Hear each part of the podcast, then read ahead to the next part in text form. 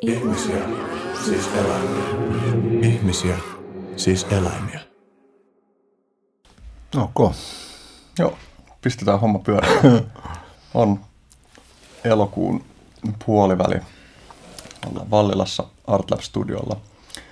Henkilökohtaisesti on vähän apeissa tunnelmissa tänään, koska eilen tuli surullinen uutinen loistavan toimittaja ja muusikko Perttu Häkkisen tapaturmaisesta kuolemasta. On tässä ollut viimeisen vuorokauden ajan aika tota, elämän peruskysymysten äärellä, mutta työ jatkuu ja elämä jatkuu niillä, joilla siihen on siunaantunut mahdollisuus. Tänään on vieraana Teho Majamäki, muusikko ja tarkemmin lyömäsoitin taiteilija, äänivelho ja myös meditaatioopettaja. Mä aloitan tällaisella kysymyksellä, että kertoisitko jostain projektista, joka tällä hetkellä on aktiivisena sulla?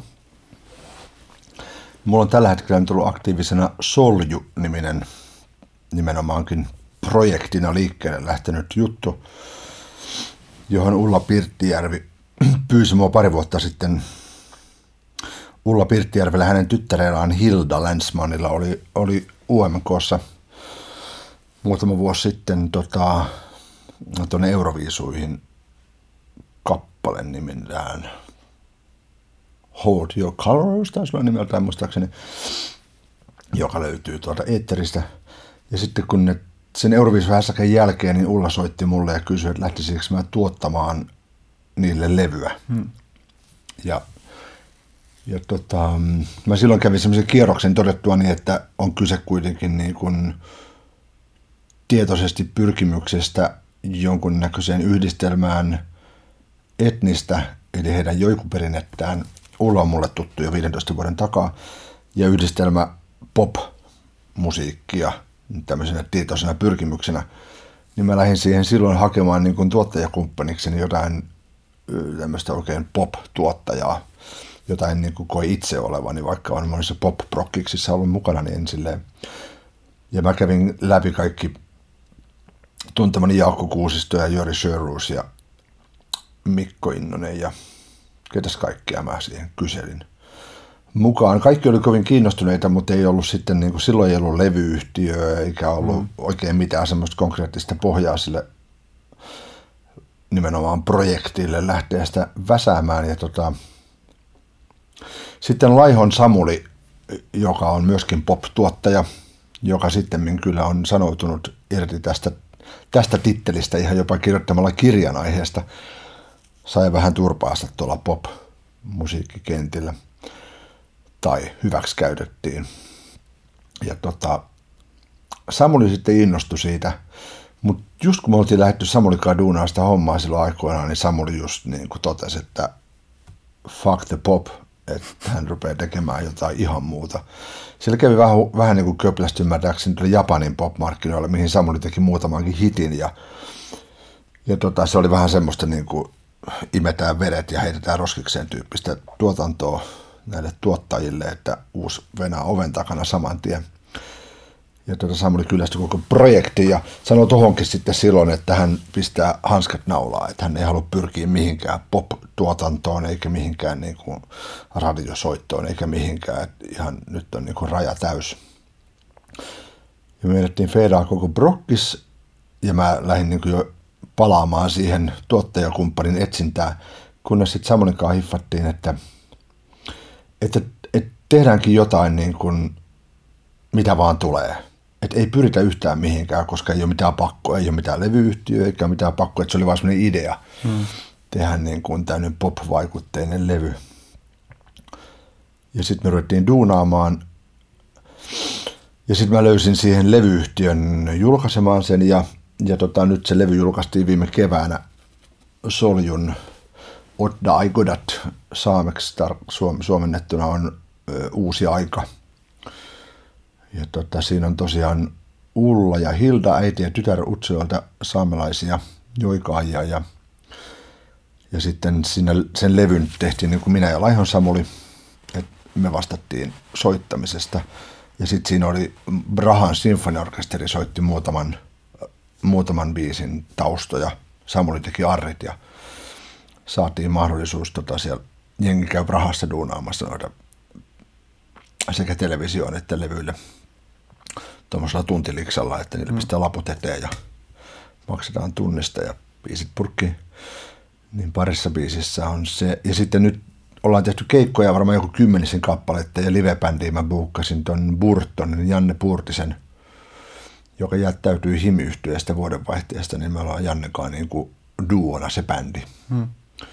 Eli toteutetaan kaikki se, mitä mä ja Samuli toteutettiin levyllä, niin me toteutetaan sitten livenä. Hmm. Et se on ollut nyt tämmöinen aktiivinen projekti, mikä on vienyt tosi paljon aikaa ihan, ihan kaikkinensa sen livebändin harjoittaminen ja, ja kaikki. Ja nyt, nyt mä oon väsännyt tota, muutamilta keikoilta taltioimiani ja jär, niin kun mä oon järjestänyt kuvaajat ja muut, niin järkännyt niitä videoita. Ne tulee itse asiassa varmaan YouTubeen nyt ensi viikolla ensimmäiset. No. Niissä on ollut vähän viivästystä. Mutta tota, semmonen. Ja eilen mä just päätin, että, että mä pistän sen homman nyt jäihin, koska tota, mun pitää ruveta tekemään muuta. Hmm. Hmm. Minkälaista muuta? Onko sellaista, mitä voi kertoa jo? Joo, on. Mu- tai keikkoja totta kai tuun tekemään Soljun kanssa. Meillä Joo. on yksi rundi muun muassa nyt pari viikon päästä ja kaikkea, mutta tota, Öö, mutta niin kuin omalla työpäivällä mä jätän niiden videoiden väsäämisen, mm. ne on vienyt ihan hirveästi aikaa, niin jätän ne nyt odottelemaan mahdollista rahoitusta tai sitten joku muu saa tehdä ilmaiseksi mun puolesta. mutta tota, mulla on semmoinen prokki, semmoinen Jumalan tuhat nimeä niminen tota, öö, dokumentti kautta musiikkivideo pätkä, minkä mä oon niin kuin kuvannut ja äänittänyt jo valmiiksi ja se odottaa nyt niin kuin editointiaan. Joo, toi Marlena Lehtimaa olikin tässä. Joo, Marlena oli, oli kuvaajana, Joo. Toisena kuvaajana, Aksel Sorjanen toisena. Me oltiin Intiassa viime helmikuussa sitä kuvaamassa. Ja... Joo, Marlena puhukin, kun se oli tosiaan vieraana tuossa. Joo. Ei ole vielä tullut ulos sitä jaksoa. Mutta... Joo, Marlena kai tavataan ensi viikolla ja suunnitella aikataulu. Ja nyt, nyt mun pitää nostaa se, se työpöydälle, se pitää saada nyt valmiiksi. Joo. Et siihenkään mulla ei ole tällä hetkellä mitään sen kummempaa niin kuin kaupallista ajatusta. Mä vaan haluan tehdä sen. Se on vähän niin kuin taideteos. Mm. Mm. Mä kyselen siitä myöhemmin Joo. detaljeja. Ö, tekee mieli lähestyä tätä ääniasiaa jotenkin sillä tavalla, että sä oot puhunut siitä, että, että sä oot tosi korvat auki paikoissa, että sä näet esineet paljolti sen kautta, että minkälaisia ääniä ne hmm. tuottaa tai voi tuottaa. Tarvittaessa, kyllä. Hmm. Onko tämä niin kuin kulkenut ihan lapsesta asti sun mukana? Tai? Mä veikkaan, että se on enemmänkin tullut siitä, kun mä oon niin, kuin, niin sanotusti koulutukselta niin klassinen lyömäsoittaja. Eli mä opiskelin niin kuin klassisen lyömäsoittajan koulutuksen konservatoriossa nuorena miehenä ja, ja klassiseen lyömäsoittajan repertuaariin se on huvittavaakin, koska sitten kun rupesi tulemaan silloin 90-luvulla kaiken näköisiä moderneja teoksia, niin kaikki, jotka ei ole viuluja tai puupuhaltimia tai brasseja tai muita, niin ne on sitten niin lyömäsoittimia. Et siellä on kaikki kukkopillistä lattiaharjaa lähti, on, on kaikki siellä niin kuin lyömäsoittajien tiskillä. Siis mitä tämä tarkoittaa? Mä itse asiassa olin kirjoittanut ylöskin tuon Mä en tunne niin, niin tuota klassista maailmaa. No siis kaikki objektit, mistä ääni lähtii, lähtee. Ja sama soitaanko ne jousilla tai kapulalla tai puhalletaanko tai ihan soittotekniikasta riippumatta, niin ne on sitten niin siellä lyömäsoittajien pultissa hmm. kaikki nämä äänilähteet. Et tota noin, se oli tosi hauskaakin, mutta siis se on tosi laaja. Että siinä kehittyy tavallaan semmoinen, että, että kun mä näen tuon lasin, no nyt on täynnä vettä, niin sitten ei lähde kuin sitten lähtee erilainen ääni, mutta kehittyy tavallaan sellainen niin kuin, että näkee tavallaan millainen soundi tuosta lähtee, riippuen siitä materiaalista ja muodosta ja hmm. kaikesta. Että, en viitti ruveta loiskuntelemaan todella kahvia tässä. No. Mutta se on enemmänkin semmoinen kehittynyt juttu. Mä veikkaan, että kaikilla niin glasarilyömäsoitteilla on enemmän tai vähemmän semmoinen hmm. taipumus. Hmm. Ilmeneekö se sitten silleen, että jos sä oot kävelet vaan jossain ihan mistä tahansa tilassa, niin kiinnittääkö sun silmä heti huomioon niin kuin siihen? Että... No ei aina. Mä, mä oon ehkä enemmän jotenkin kiinnostunut putkiin ja, ja tämmöisiin kuppeihin ja muihin, jos on, jos on niin kuin sellainen oma kaikukoppa sisällään. Hmm. Että tota, ja sitten niin kuin lautaset ja muut, missä on hmm. niin kuin resonanssipintaa. Et, en mä nyt kaikki koputtele mennessä, mm. mutta aika paljon. No, sulla olisi joku video Facebookissa, jossa sä äänitit sen jonkun valtavan pitkän. Aa niin, nyt just vähän aikaa sitten. Joo, Norjassa mä sattuin löytämään. Ja putkia mä löytänyt sieltä sun täältä, mutta se oli erityisen hieno kyllä se norjalainen putki sillä rannalla, semmoinen työmaaputki joo. Ja siis kuinka pitkä se oli? No mä en ihan varma, joku 40-50 metriä, se oli semmoinen työmaa-alue, ja se putki meni sinne jäämereen, jolloin ei sinällä ollut muuta merkitystä muuta kuin, että se putki oli toisesta päästä siis ummessa, että se oli mm. veden alla. Ja sitten kun sinne laittoi mikin sinne putkeen sisään, niin sieltä kuului semmoinen perus drone, semmoinen niin kuin pieni lotina. Mm. Mutta sitten sen tota, putkissa on kaikissa hyvä soundi. Mm. Heti kun mennään metristä eteenpäin pituutta, niin no on sitä lyhyemmässäkin, mutta, mutta siis putkissa, sieltä tulee sellainen niin kuin delay ja sitten matalat taajuudet toistuu sille ihan niin kuin äärimmäisen. Toi oli vielä semmoista tosi paksua muovia, että se ei päästänyt niin kuin ulos niitä botneja sieltä mm. siinä läpi. Joo. Ja roudaan putkia keikoillakin. Mulla on yleensä yksi muoviputki ainakin mukana. Hmm. Keikoilla myös. Ja mikä tahansa putkimainen objekti niin kuin toimii Periaatteessa kiinnostavana äänellä. Joo. Periaatteessa joo. Sulla oli joku, oliko se Monster ihan virallinen nimi sille soittimelle? Joo, se on Olli Penttilän tekemä. Me kimpassa sitä suunniteltiin. Pen, Olli Penttilä on mun entinen musiikin maikkani itse asiassa Nakkilan yläasteelta. Mutta Olli on semmoinen, semmoinen keksijä nykyään eläkkeellä, mutta keksii soittimia. Ja se joskus otti muuhun yhteyttä, että sillä on tämmöinen ajatus, että se oli löytänyt jostain Romikselta teräs, ruostamaton teräsputkia, jotka oli jonkun laivan jotain ylijäämäkamaa tai jotain semmoisia niin kuin randomisti väänneltyjä putkia kasa. Ja tota noin, me kehitettiin siitä sitten semmoinen, että siinä on niin kuin oktaavi ja sitten siinä on sekä duuri että molli terssi – semmoinen niin putki hässäkkä ja Olli teki siitä ihan sairaan hienon, hmm. joskin se painaa tosi paljon, mutta, mutta se on ollut mulla mukana mun yhdellä musavideolla ja sitten tuolla viime syksynä talvisirkus, Hurjaruuden talvisirkus Playssä mulla oli se. Hmm. Sitten lopulta aika pienessä käytössä, mutta oli hmm. kuitenkin mukana. Joo, se oli tosi siisti kuulonen. Mä katsoin sen jonkun uutis, uutis niin. jossa sua haastateltiin ja Joo. Siinä, se oli semmoinen, mä, sen piti alun perin olla silleen, että sen päällä tehdään akrobatiaa ja hmm. oli kaikki ideoita, jonglöörin pallot voisi tulla siitä putkien läpi paineilmalla ja kaiken näköistä, mutta lopulta niin kuin Brockiksissa sitten asiat karsiutuu ja tiivistyy ja viimeisenä päivänä ennen ensi tehdään loput päätökset, niin mä soitin sillä sitten niin kuin väliaikamusiikkia väliaikojen al, niin kuin puoliajalla kun jengi tuli sisään ja sitten toisen puoliajan alussa se oli vähän aikaa käytössä. Hmm. Mutta siitä jengi ehti aika paljon ottaa kuvia ja muuta, koska ihmiset käveli sen ohi, että sitten oli sillä, se oli Framilla. Hmm. Tuo on kyllä siistiä, että on soittimia, joita on yksi kappale maailmassa. Niin. Täysin uniikkeja. Joo, se on Ollilla, Ollilla varmaan, mä tiedän, se varmaan käy jossain, jossain tapahtumissa sillä, että ihmiset saa itse soitella sitä. Sitä voi soitella Joo semmoisella tennismailla tyyppisillä lätkylöillä ja sitten siinä on semmoinen tota noin yhdeksän äänen tavallaan niin kuin vibrafonin kielet, semmoiset alumiiniset kielet, jotka voi laskea siihen päälle. Sitten se on vähän niin kuin tuonne mellotron tai vibrafoni hmm. tyyppinen. Joo. Hmm. Tuosta niin kuin, tuli myös mieleen tästä aiheesta, että asioiden näkeminen äänilähteenä, niin kuunteleminen – että kuunteleminen on jotenkin semmoinen teema, joka on tosi kiehtova. Ja sitten mä mietin sitä, että kuinka paljon, sanoit just, että toi on tullut sen niin kuin koulutuksen myötä, että näkee niitä potentiaalisia äänilähteitä, mutta onko kuuntelu sellainen juttu, joka on ollut sulla aina luontaista, tai oletko joutunut opettelemaan erikseen, että miten kuunnella? Niin kuin sekä, mä en tiedä, onko mä joutunut. Tai saanut.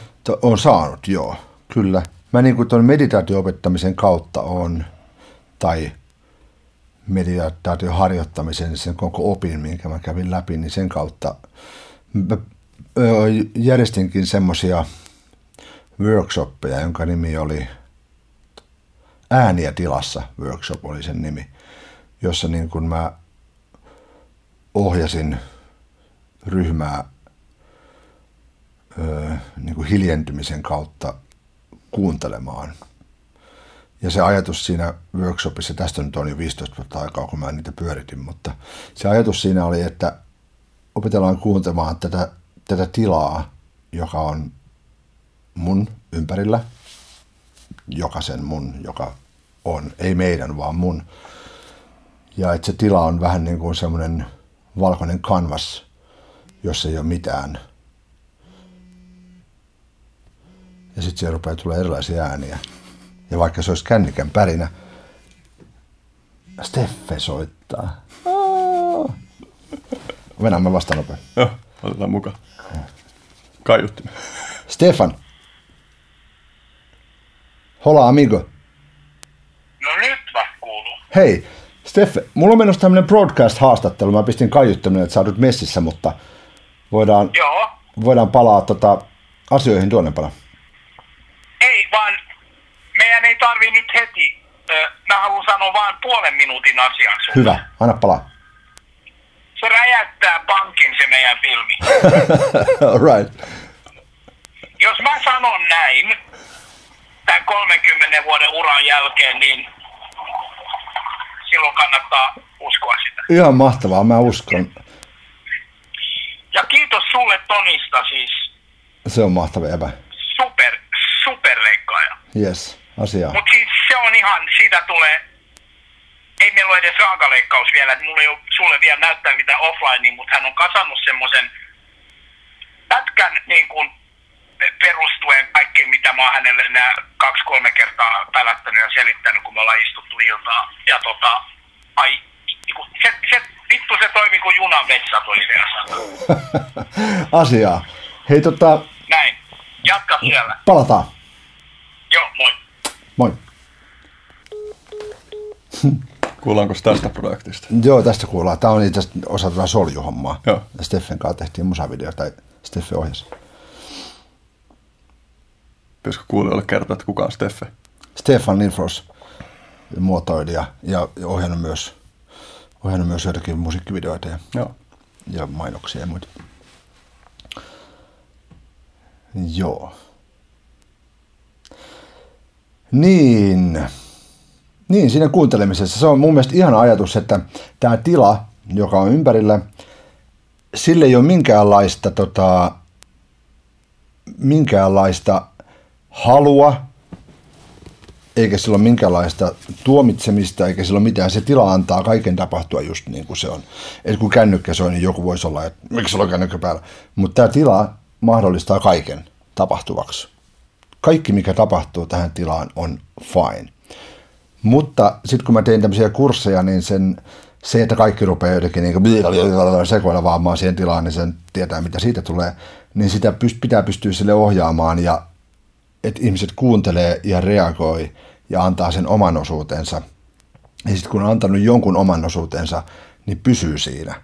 Et, et jos on 15 ihmistä, mitkä rupeaa vain vaihtelemaan koko ajan sitä, mitä antaa tähän tilaan, niin sitten tulee kakofoniaa, mikä on ihan alright sekin, mutta ei semmoista jaksa pitkään. Mm. Niin, tota, niin silleen mä oon niin opetellut kuuntelemaan ja, ja harjoittamaan ja, ja siis opettamaan sitä myöskin. Ja se on, se tosi, ihmiset sai se tosi paljon. Mulla oli jengiä, jotka ei ole koskaan tehnyt musiikkia elämässään. Se toimii ihan yhtä lailla muusikoille kyllä. Mutta, mutta sitten sellaiset ihmiset, jotka ei ole koskaan tehnyt musiikkia, jolla on sellainen ajatus omassa sisäisessä tilassaan, että en mä osaa tehdä tai niin kuin en mä osaa laulaa vireensä tai joku on joskus aikoinaan sanonut niille, että et sä osaa, niin sitten se on jäänyt roikkumaan tuonne sisäiseen tilaan, joka oli tämän ääni- ja tilassa workshopin niin kuin tämä sisäinen ulottuvuus. Niin kuin ne, nekin äänet saa itsestään poistettua, niin sitten jengi tuli silleen, että en mä tiennytkään, että mä osaan laulaa ja en mä tiennytkään, että mä osaan soittaa ja niin kuin, että, että ne oli ihan niin kuin ällikällä ja että semmoinen, sitä mä en nyt tehnyt vähän aikaa, mutta se on, se on toimiva formaatti yhä. Hmm. Luuletko, että sä voisit tehdä sitä vielä tulevaisuudessa? Joo, kyllä mä voisin tehdä. Mä nyt tosiaan että tällä meditaatio, mä siis, niin kuin mä opiskelin Australiassa aikoinaan itseni jooga pilates, se oli nimeltään jooga lates. Siihen aikaan ei ollut vielä jooga ja pilates yhdistelmiä silleen hirveästi, nykyään niitä on. Mutta mä valmistuin vuonna 2002 opettajakoulutuksesta Byron Baysta ja, ja tota, sitten sen jälkeen mä opettelin sekä pilatesta että joogaa tai, tai sitten jooga latesta – ja tota, sitten mä lopulta niin rupesin enemmän ja enemmän antamaan aikaa sille meditaation opettamiselle. Ja mulla oli siihen aikaan semmoinen henkinen opettaja myöskin Australiasta, semmoinen Barry Long, jonka opetus perustuu meditaatioon. Ja se oli silloin mulle tosi, tosi tärkeä, niin sitten tota, mä opetin enemmän ja enemmän meditaatio. Nykyään, nykyään tota, mä olen itse oma opettajani, että mä en enää kuuntele enkä lue eri, muiden opettajien kirjoja tai julkaisuja, mutta, mutta meditaation opettaminen on hyvää. Nyt mä opetin vuosi sitten syksyllä kansalaisopistoissa Espoossa ja Helsingissä ja ihmiset sai sitä tosi tosi paljon. Nyt mahdollisesti syksyllä aloitan Tapiolan joogakoulussa yhden meditaatiokurssin, mutta nyt mulla on vähän tarve ottaa sille laittaa tilaa elämään eikä täyttää mm. sitä. No tästä oikeastaan pääseekin luontevasti niin kuin seuraavaan kysymykseen, jota tässä nyt ollaankin vähän sivuttu, mutta tila, niin mä mietin hiljaisuutta. Miten sä mielät, että muusikkona sulle hiljaisuus, mikä on hiljaisuuden merkitys?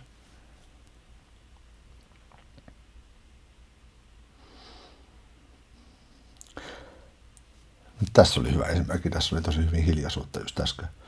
Mutta muusikkona hiljaisuuden merkitys on semmoinen, että ei yritä. Se on ehkä semmoinen, että, että mu- muusikkona mulle ainakin yksi suurimmista haasteista on ollut se, että pystyy päästämään irti semmoisesta yrittämisestä. Ja sit se vaikuttaa siihen lopputulokseen, niin kun musta tuntuu noin niin kuin tavan Matti Meikäläisen niin kuin näkökulmastakin kuuntelijana, niin tosi paljon siihen, että jos joku vaan – tekee mitä tekee ja antaa mitä antaa, mutta ei pyri mihinkään eikä yritä, niin se energia on tosi eri kuin semmoisen muusikon anti, joka niin kuin yrittää olla jotenkin tosi hyvä tai nopea tai yrittää saada arvostusta tai hyväksyntää tai jotain. Että siinä on sellainen yrittämisen energia, niin mä ainakin tunnistan sen heti ja tota, mulle itselläni on ollut ehkä yksi suurimpia niin kuin projektina muusikkona – karsia sitä ja päästää sitä irti, koska se on lähtökohtaisesti näin muusikon koulutuksen, no en valmistunut, mutta koulutuksen käyneenä ja muutenkin semmoinen niin kuin olla hyvä teknisesti tai muuten, niin se on, ja sillä on paikkaansa totta kai, mm. mutta, mutta, mutta sitten vaan kun tekee mitä tekee, niin se on eri hommaa sitten. Toki on jännä, että siinä... Se on, se on niin kuin hiljaisuutta mun mielestä se, että ihan sama, vaikka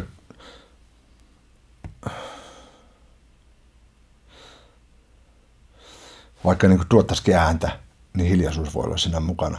Kollegani Rinteen Tapani tulee mieleen tästä. Mun mielestä Tapani on hyvä esimerkki siinä, että, että Tapani on pitkän linjan kaveri ja se on mun mielestä onnistunut tosi hyvin päästämään irti tästä, tästä yrittämishommasta ja se on ottanut toi hiljaisuuden hiljaisuuden kaverikseen tuossa tuotannoissa, että mulla on hyvänä esimerkkinä Tapaninkaan me vähän rönsyille, mutta tämä liittyy tähän. Tapaninkaan tehtiin, tota, tehtiin tota, musiikkia. Meillä oli sellainen prokkis, me äänitettiin tuolla Kehäradan tunneleissa ennen kuin ne junat rupesi pyörimään siellä. Ne oli tyhjä, niin siellä oli raiteita vielä ja muuta. Ja meillä oli sitä ennen, me oltiin äänitetty Intiassa edellinen levy nimeltään Inside the Temple – jos mä olin pyörinyt siellä Intiassa aikoina niin paljon ja sitten mentiin Tapaninkaan levyttää. Ja sitten seuraava ajatus tuli, että, tota, että tehtäisiin Helsingin tunneleissa, koska Helsinkihän on tunnetusti täynnä tunneleita tuolla maan alla ja siellä on hienoja akustisia tiloja. Mutta Helsingin kaupunki antaa lupaa, sitten tehtiin ähm, Vantaalla. However, meillä oli yksi biisi, mikä oli kehitetty, niin kuin oli sointukaava ja kaikkea. Siinä ei ollut teemaa, siinä ei ollut melodia. Ja sitten Tapani oli silleen, että se menee tänään työhuoneelle ja tuo huomenna melodian mukana. Ja sitten se tuli seuraavana päivänä treenikämpälle, että tuli ihan innoissa, että, että mä sävelsin sen melodian, että tästä tulee hyvä. Ja sitten okei, okay, soittamaan. Ja mä rupesin soittaa sitä sointukaavaa ja Tapani rupesi soittamaan, otti se pilliä. Tyy, tyy, tyy. Siinä oli se teema. Ja se toimii ihan sairaan hyvin. Yhtä ääntä. Mielestäni se on niin kuin Tapani on Nero. Ja se on mun mielestä niin kuin hiljaisuutta. Mm. Mulla on jäänyt joltain kitaristilta mieleen semmoinen kommentti, että, että miksi sä soitat montaa säveltä, jos et sä osaa soittaa yhtäkään säveltä kunnolla. Niin, näinkin voi sanoa.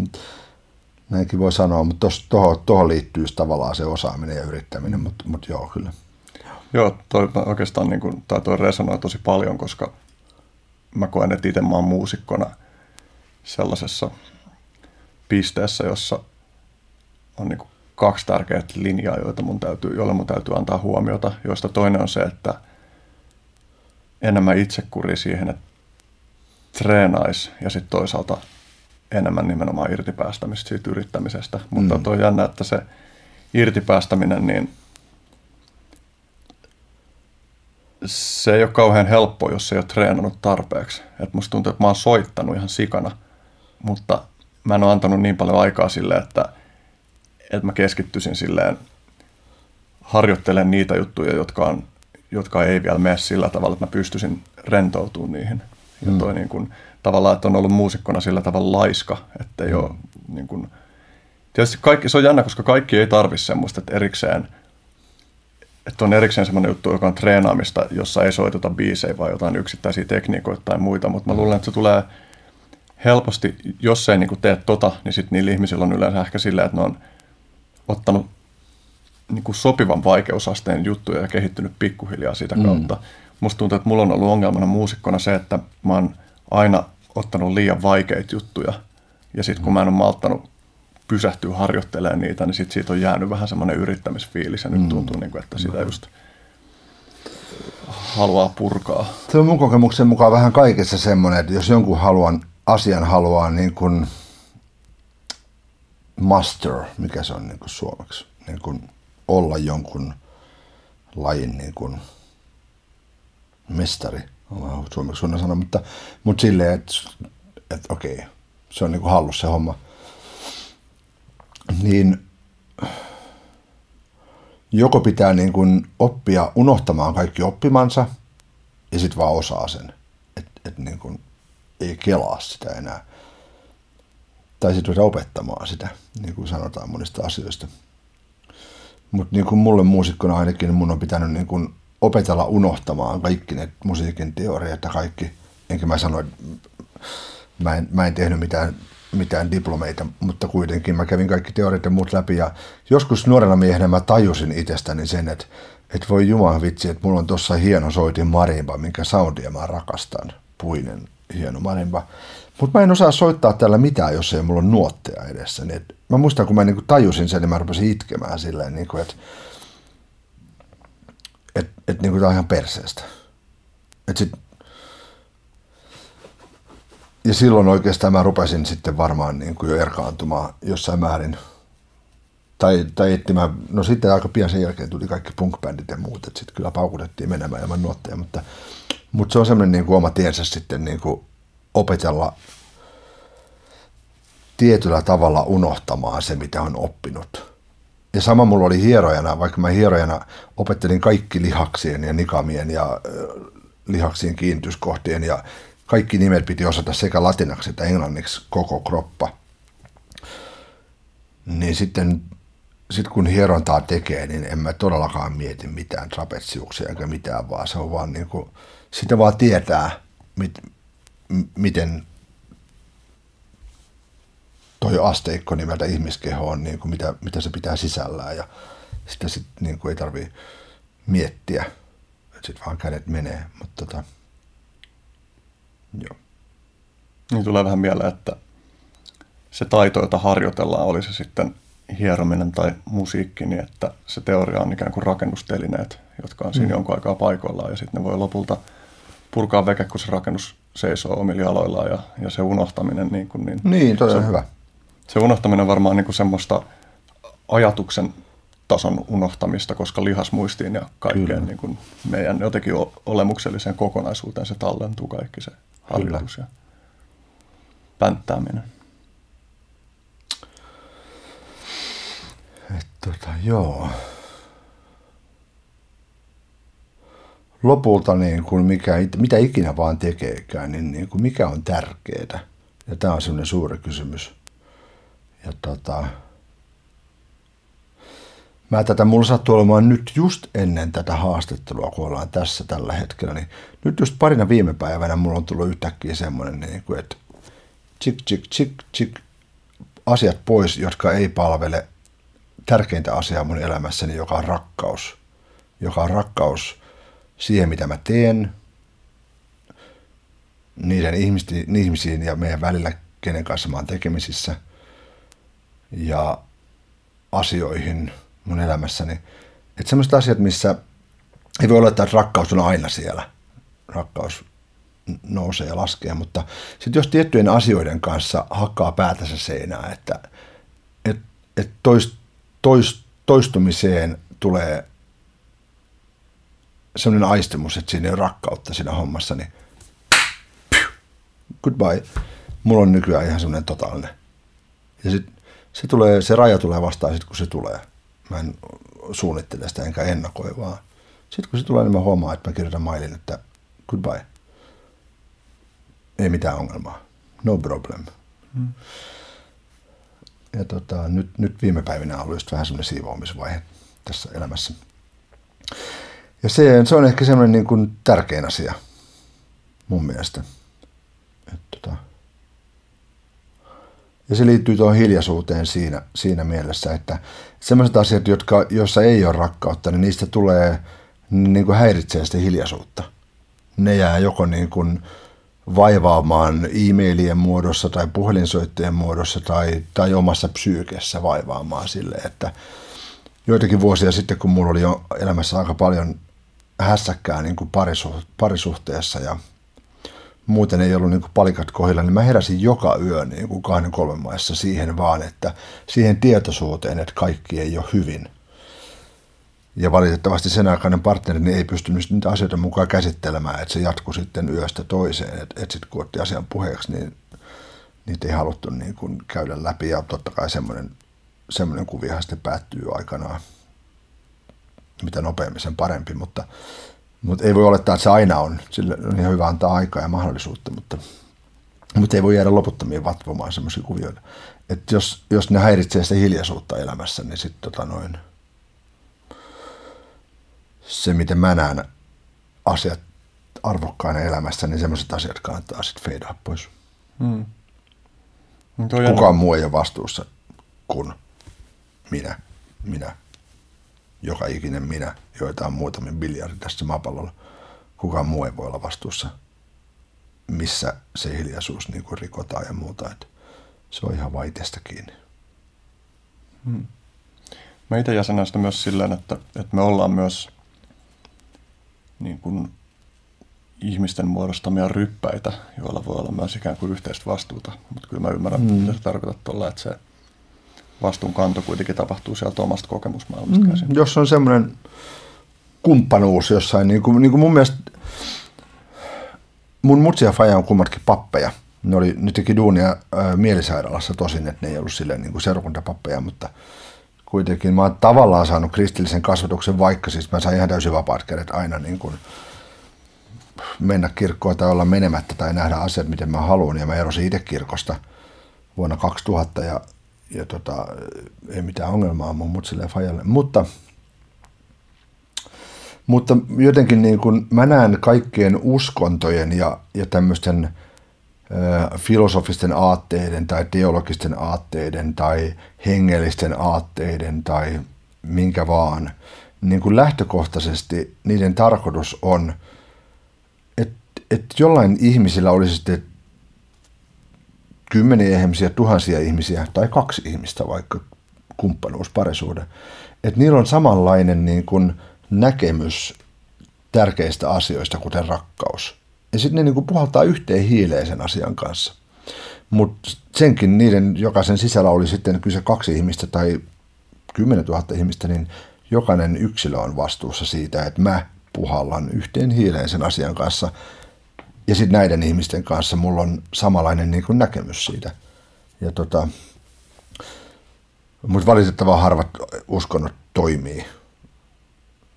Että ne ihmiset rupeaa sooloilemaan, eikä mä en, mä en niin kuin henkilökohtaisesti kuulu mihinkään, enkä usko, usko uskontoihin eikä tämmöisiin, mutta katsoo maailmaa, niin hän sekoilee, sekoilee menemään ja tappelee keskenään ja tappaa ihmisiä siellä sun täällä oman uskontonsa nimiin. Tai laajemmin oman ideologiansa niin, nimeä. nimenomaan, että se on ihan niin kuin bullshittia. Mutta semmoinen tämä maailma on. Joskin se onneksi on niin kuin rakoilemassa nykypäivänä. Se, se, ei, ei tule, se ei tule toimimaan loputtomaan pitkään, koska se on nyt jo, perustukset horjuu. Minkälaista rakoilua sä näet? No mä näen, että, että se on niin ilmeistä, että niin kun, mä en halua nimetä mitään uskontoja, koska se on arka, arka alue, mutta mä en tiedä paljon uskontoja maailmassa, erilaisia näkemyksiä ja muita, mutta, mutta se on niin ilmeistä, että ajat on muuttuneet silleen, että ihmiset ei enää sokeena usko lääkäriin, eikä ihmiset enää sokeena usko asioihin, poliitikkoihin.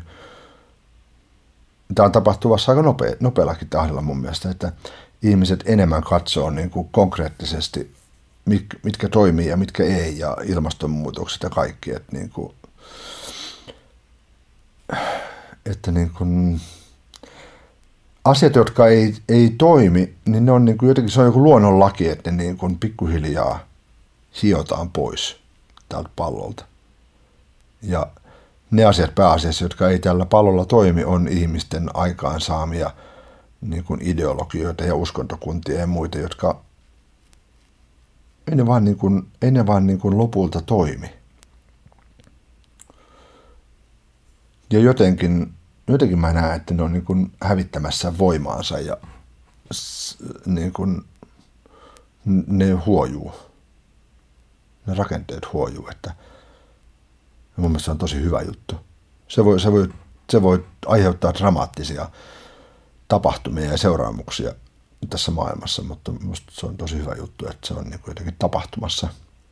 Ja luontoäiti pistää se jotenkin naama eteen lopulta joka tapauksessa, tavalla tai toisella. Ja luontoäiti voi ajatella ikään kuin, Mulla tulee mieleen niin kuin tällainen vertaus siitä, että jos lemmikkieläin paskoa asunnon lattialle. Niin mä en tiedä kuinka monet ihmiset tekee näin. Mä en ole itse omistanut, tai mulla ei ollut lemmikkejä, mutta on kuullut näin tehtävän, että, että eläin pistetään haistelemaan sitä omaa paskansa, niin voisi sanoa, että luontoäiti on nyt niin kuin nostamassa sen meidän tuottaman valtavan paskajööti pökäleen ja tuomassa niin, sen meidän naamalle kyllä. ja hieromassa sitä meidän naamaa. Kyllä joo. Kyllä joo. Ja toihan on yksi asia, missä me tarvittaisiin päivitystä silleen, että musta niin kuin luontoäiti, vaikka mä en niin kuin, sinänsä, niin kuin, tai että se on niin, se on vaan niin kuin tapa jäsentää se asia, tai että se on vaan niin kuin tarina, että, että en mä miellä, että luontoäiti on äiti siinä mielessä, missä niin kuin eläinäidit on äitejä, mutta musta se on ihan kätsytapa jäsentää, etenkin kun siitä pyyhitään pois se ajatus, että, että luontoäiti on vaan – hellä ja lempeä, koska onhan se hellä ja lempeä, mutta on se myös ihan helvetin julma ja se niin kuin brutaali. Hmm, kyllä. Se, niin kuin, me tarvittaisiin parempi suhde siihen, että me ymmärrettäisiin nämä eri puolet, että, että parhaimmillaan se niin kuin pitää meitä yltäkylläisyyden tilassa, mutta hmm. pahimmillaan se kyllä kurittaa ja kovaa. Se on niin kuin toi intialaisessa mytologiassa, että, että Shiva pitää, pitää tuhota, että voi luoda uutta. Hmm. Ja sehän on luonnossa jo, koko ajan tapahtuu, joka, joka, joka syksy. Kaikki lehdet ja kaikki kukat, kauniit, ihanat, tuoksuvat taideteokset tuhotaan, niistä tulee, niistä tulee mädäntyneitä, jotta voidaan luoda uutta. Et jotenkin se on tapahtumassa mun mielestä tälle ihmiskunnan rakenteelle. En, enkä ole tutkinut historiaa niin paljon, mutta onhan tällä nyt ollut mä en usko mihinkään, mitä mä en ole koke, kokenut itse, mutta tota noin, olen kuullut ja nähnyt jälkiä, että täällä on ollut erilaisia jääkausia ja muita, niin tota noin, why not? Next step is waiting for us. Mutta se tapahtuu nyt jotenkin. Tavallaan se voi ajatella, että tämä ihmisen niin kuin aikaansaannos, että, että, että ilmasto lämpenee ja meret lämpenee, joka on mun mielestä hyvä vertaus meristä, että se on niin kuin ihmiskeho, että jos se lämpenee kaksi astetta, niin on vähän erilainen olo olla 38 asteinen kuin kuin 40 asteinen. Niin meri, meri on niin kuin vastaava vertaus. Että jos meretkin lämpenee, niin silloin on dramaattiset seuraamukset tälle maapallolle. Sanoi president Trump mitä vaan. Mutta jotenkin, niin kuin, jotenkin niin kuin sekin, että jos se on ihmiskäden niin kuin aikaansaannosta, niin tavallaan voi ajatella, että sekin on osa evoluutioa, että ihminen sitten vaan antaa oman niin kuin jalanjäljensä sille evoluution kululle, että maailma tuhoutuu esimerkiksi, tai että täällä ei voi enää ihminen elää, tai jotain.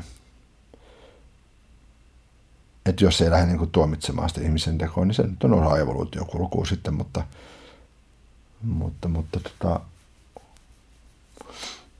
ymmärtääkseni ihminen voisi vois siihen kyllä vielä vaikuttaa. Hmm.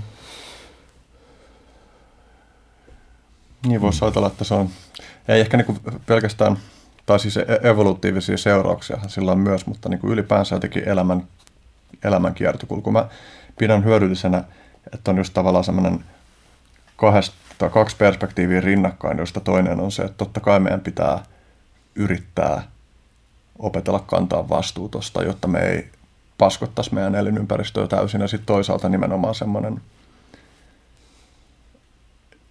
esimerkiksi niin kuin hindulaisten tai buddhalaisten niin kuin tarinoiden mukainen ajatus siitä, että suhtaudutaan siihen hyväksyvästi, kun se tapahtuu. Että mm. Nämä kummatkin yhtä aikaa mun mielestä tukee toisiaan, että, että pystyy hyväksyä.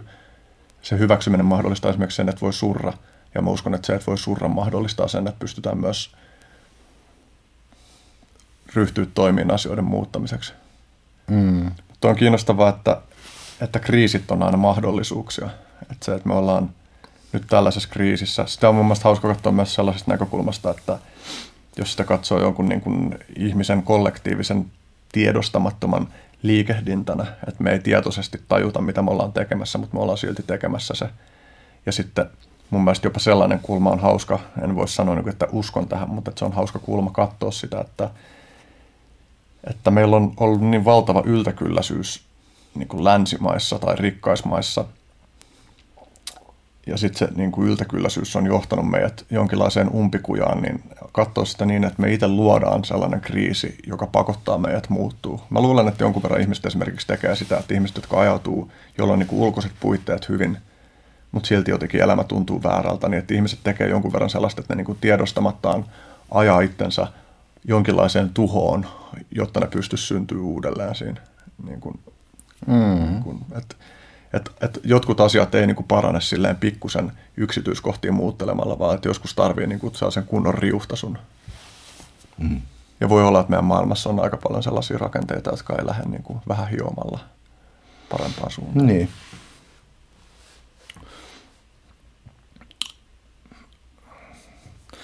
Tuli mieleen sanoa tuosta, että niin kuin ajaa itsensä, niin aika paljon on käytetty sanotaan, että elämä ajaa. Tai tämmöisessä sanotaan, henkisessä piirissä käytetään tämmöistä termiä, että elämä, elämä vie johonkin suuntaan.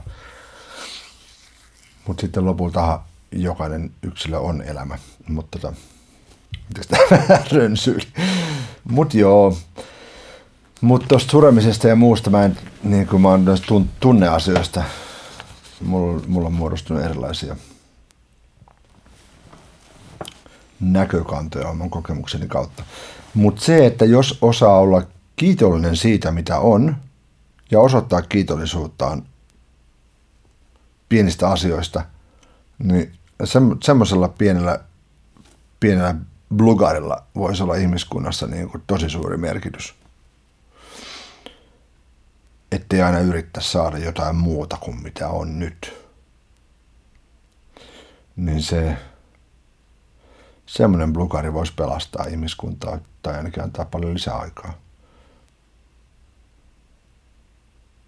En tiedä, onko se netissä jossain downloadattavissa. Joku voisi kehittää. Niin, tuo on kiinnostava kysymys, koska itselle kiitollisuus on tosi luontaista. Että mä, mä kiitän elämää myös siitä kärsimyksestä, jota tulee, koska mä näen, että että se koulii mua ja, ja että se on vääjäämätöntä ja välttämätöntä, mutta mm. mä en tiedä, että missä määrin kiitollisuutta pystyy voiko sitä kutsua luokse silloin, kun sitä ei oikeasti ole? Silloin, kun ihmiselle ei ole yhtään kosketusta siihen, että mistä kiitollisuutta voisi tulla. Totta kai voi. Mun mielestä se on ihan, ihan, ihan, niin kuin, ihan niin kuin tosi yksinkertainen juttu. Et on kiitollinen siitä, mitä on. Ihan sama, miten asiat olisi päin helvettiä, jos vaikka niin yhtäkkiä, että huh, mä oon kiitollinen, mä voin hengittää tätä ilmaa. Että tässä niin kuin vaikka ei ole myrkkyjä pakokaasuun. Ei tarvitse edes miettiä sitä, vaan se, että voi hengittää tai juoda lasillisen vettä tai niin kuin, nämä on jotenkin tämmöisiä vähän korninkin yksinkertaisia esimerkkejä, mutta niin kuin, joka hetki voi olla jostain asiasta kiitollinen, jos se niitä tiedostaa ja tahtoo. Mutta se on iso jos. Se on tosi iso jos, mutta se on, se on koko ajan se mahdollisuus by life. Se on koko ajan se mahdollisuus tässä.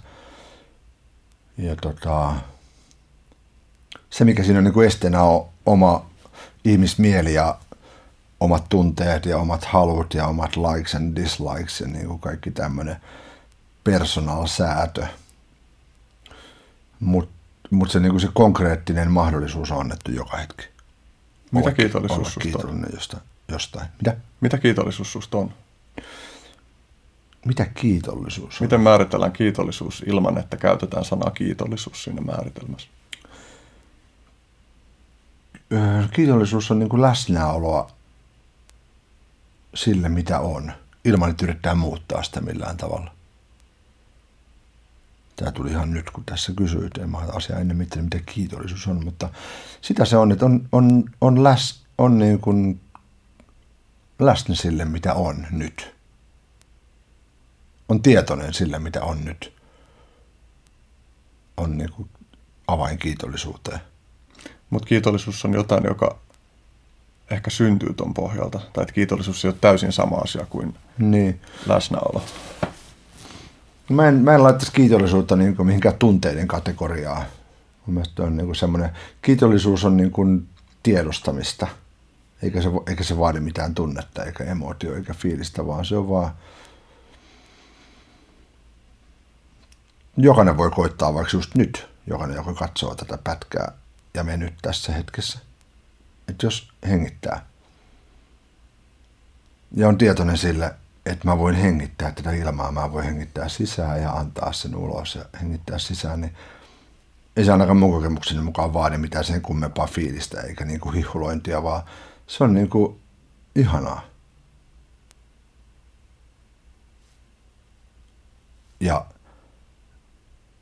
se on mahdollisuus joka hetki. Me hengitetään koko ajan. Niin se, mikä on mulle ehkä kysymysmerkki, on se, että koska mulle toi on luontevaa ja mä oon... Mutta miksi sä sitten suret? Sekin on osa elämää. Mä annan senkin olla. Mm. Meneehän se niinkin. Mutta mut se on se trap niin kuin ihmisille tässä olemassaolossa, että ne kaikki fiilikset, niin kuin sureminen ja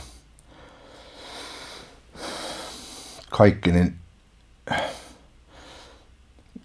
jengi tekee kaikkea tuommoista niin sädekehän pään päällä tuolla niin kuin painaa menemään olematta. Mä ymmärrän ton, mutta niin kuin, toi on, toi on, niin kuin, toi on trap helposti. Että tota,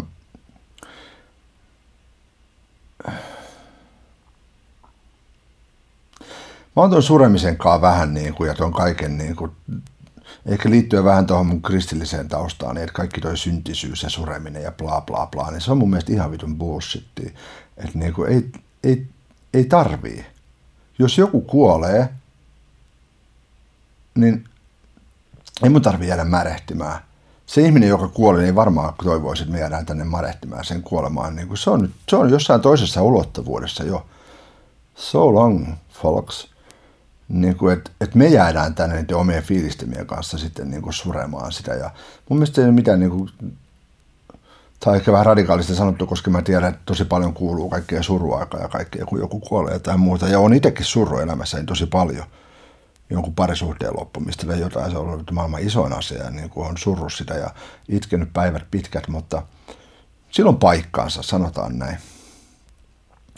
Mutta lopulta niin kuin, se on tosi itsekeskeistä puuhaa. Koska se on niin kuin mä märehdin sillä omalla fiilikselläni vaan. Se on semmoista niin kuin omaa pikku masturbaatio omien fiilisten kanssa. Että kaikella rakkaudella ja kunnioituksella niitä edesmenneitä ihmisiä kohtaa, joita ihmiset surevat muun muassa. Mutta, mutta se, mikä jää tänne niin kuin niille surjoille, niin on semmoinen märehtiminen omille fiiliksillä.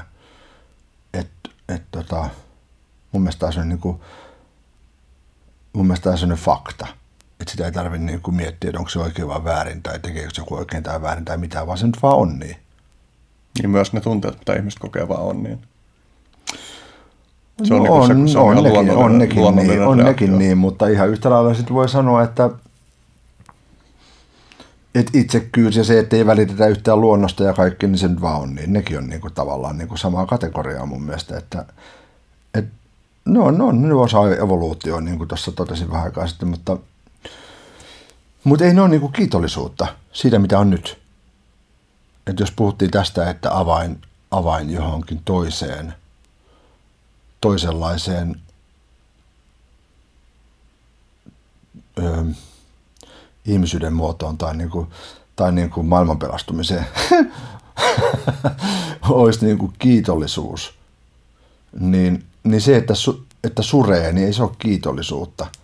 Mä ymmärrän, että sä voit sanoa, että mä oon kiitollinen myös niistä niin kuin suremisen tunteista, mutta, mutta, mutta onko silloin, kun sä suret, niin oot sä tietoinen siitä, että, että kiitos elämä, että mä voin olla olemassa ja kiitos, että mä voin hengittää. Ja onko se niin kuin rakkautta? Kyllä mä aika usein on. Okei, okay, hyvä. Ja niin kuin mun mielestä nimenomaan se on sillä tavalla, että, ja ei tietenkään aina, koska osa mun mielestä intensiivisistä tunteista on määritelmällisesti jo sellaisia, että ne pyyhkäisee sun yli ja hetkeksi vie sut mukana, mutta että, että ehkä mä itse tunnistan sellaista suhde, suhdetta itsessäni niihin, että, mä, että just nimenomaan se, että mä annan niiden tapahtuu ja pyrin antaa niille aikaa tapahtuu, niin johtaa siihen, että, että ne ei jää jäkittää mussa. Hmm. Että Mä en tiedä, onko sille termillä niin kuin suomen kieli tai hyvää suomennosta, mutta niin kuin tällainen termi kuin spiritual bypassing, jossa niin kuin ajatuksena on vähän se, että se, että otetaan semmoinen neutraali, joku universaali näkökulma, jossa katsotaan vaan silleen, että, no, että eihän nämä ihmisen tunteet, ei näillä ole mitään merkitystä niin kuin suuressa mittakaavassa. Ja, niin kuin, ja myös semmoinen niin kuin jotenkin, että tarviiko näitä tunteita, niin että spiritual bypassing on ikään kuin sitä, että tuollaisen perspektiivin avulla ikään kuin ihminen huomaamattaan – dissosioi itsensä omista tunteista. Eli helposti voi käydä silläkin tavalla, että puhumalla siitä, että ne ei ole niin merkityksellisiä tai puhumalla jostain tällaisesta korkeammasta, ei itsekkäästä perspektiivistä, niin saattaakin sokasta itsensä siitä, että mikä se niin kuin todellisuus on niissä omissa tunteissa. Mä justin juttelin yhden tyypin kanssa, joka hänellä oli ollut niin kuin useamman vuoden ajan vatsavaivoja ja niin kuin hän on käynyt lääkärissä ja sieltä ei ole löydetty mitään ja, ja sitten niin kuin hän on suhtautunut siihen just sillä tavalla, että, no, että mä oon, mä oon niin kuin vahva ja mä en niin kuin samaistun näihin omiin tunteisiin, vaan mä vaan niin kuin päästän niistä irti. Ja, ja sitten tämä mies puhui siitä, että hän, hän oli havahtunut siihen, että hän ei ole uskaltanut myöntää, että häntä pelottaa oikeasti paljon toi. Hän ei ole uskaltanut kokea niitä tunteita, joita hänessä on, koska hän on ottanut liian voimakkaasti sen semmoisen jonkun objektiivisen tai neutraalin tai ulkopuolisen perspektiivin, että tavallaan että siinä voi käydä myös sillä tavalla, että, että semmoinen niin kuin vähättelevä suhtautuminen tekeekin vaikeammaksi nähdä selkeästi, että mikä on se todellisuus itsessä nyt. Et mä en usko, että tunteet poistuu meistä, koska tunteet on meille ihan välttämättömiä siinä mielessä, että ne on niin kuin meidän kehon ihan luontainen Siis hän ei ole mennyt lääkäriin sen takia, että ei ole niin kuin... On mennyt lääkäriin, mutta, mutta ei, niin kuin ei ole myöntänyt sitä, että, että se herättää oikeasti tosi voimakkaita tunteita. Niin, ja niin, sitten niin. siinä, kun hän kertoi tätä, niin hän niin kuin purki sitä. No, mä nyt niin kuin, mun, mun tulee tosta mieleen, kun sä kerroit ton, että, että jos on vältellyt jotain asiaa, tietoisesti tai tiedostamattaan, niin silloinhan on nimen, nimenomaan jo pelännyt. Et, jotenkin, että ei ole uskaltanut pelätä tai ei ole uskaltanut kokea sitä tunnetta, niin mun mielestä on, on jo ollut siinä tunteessa.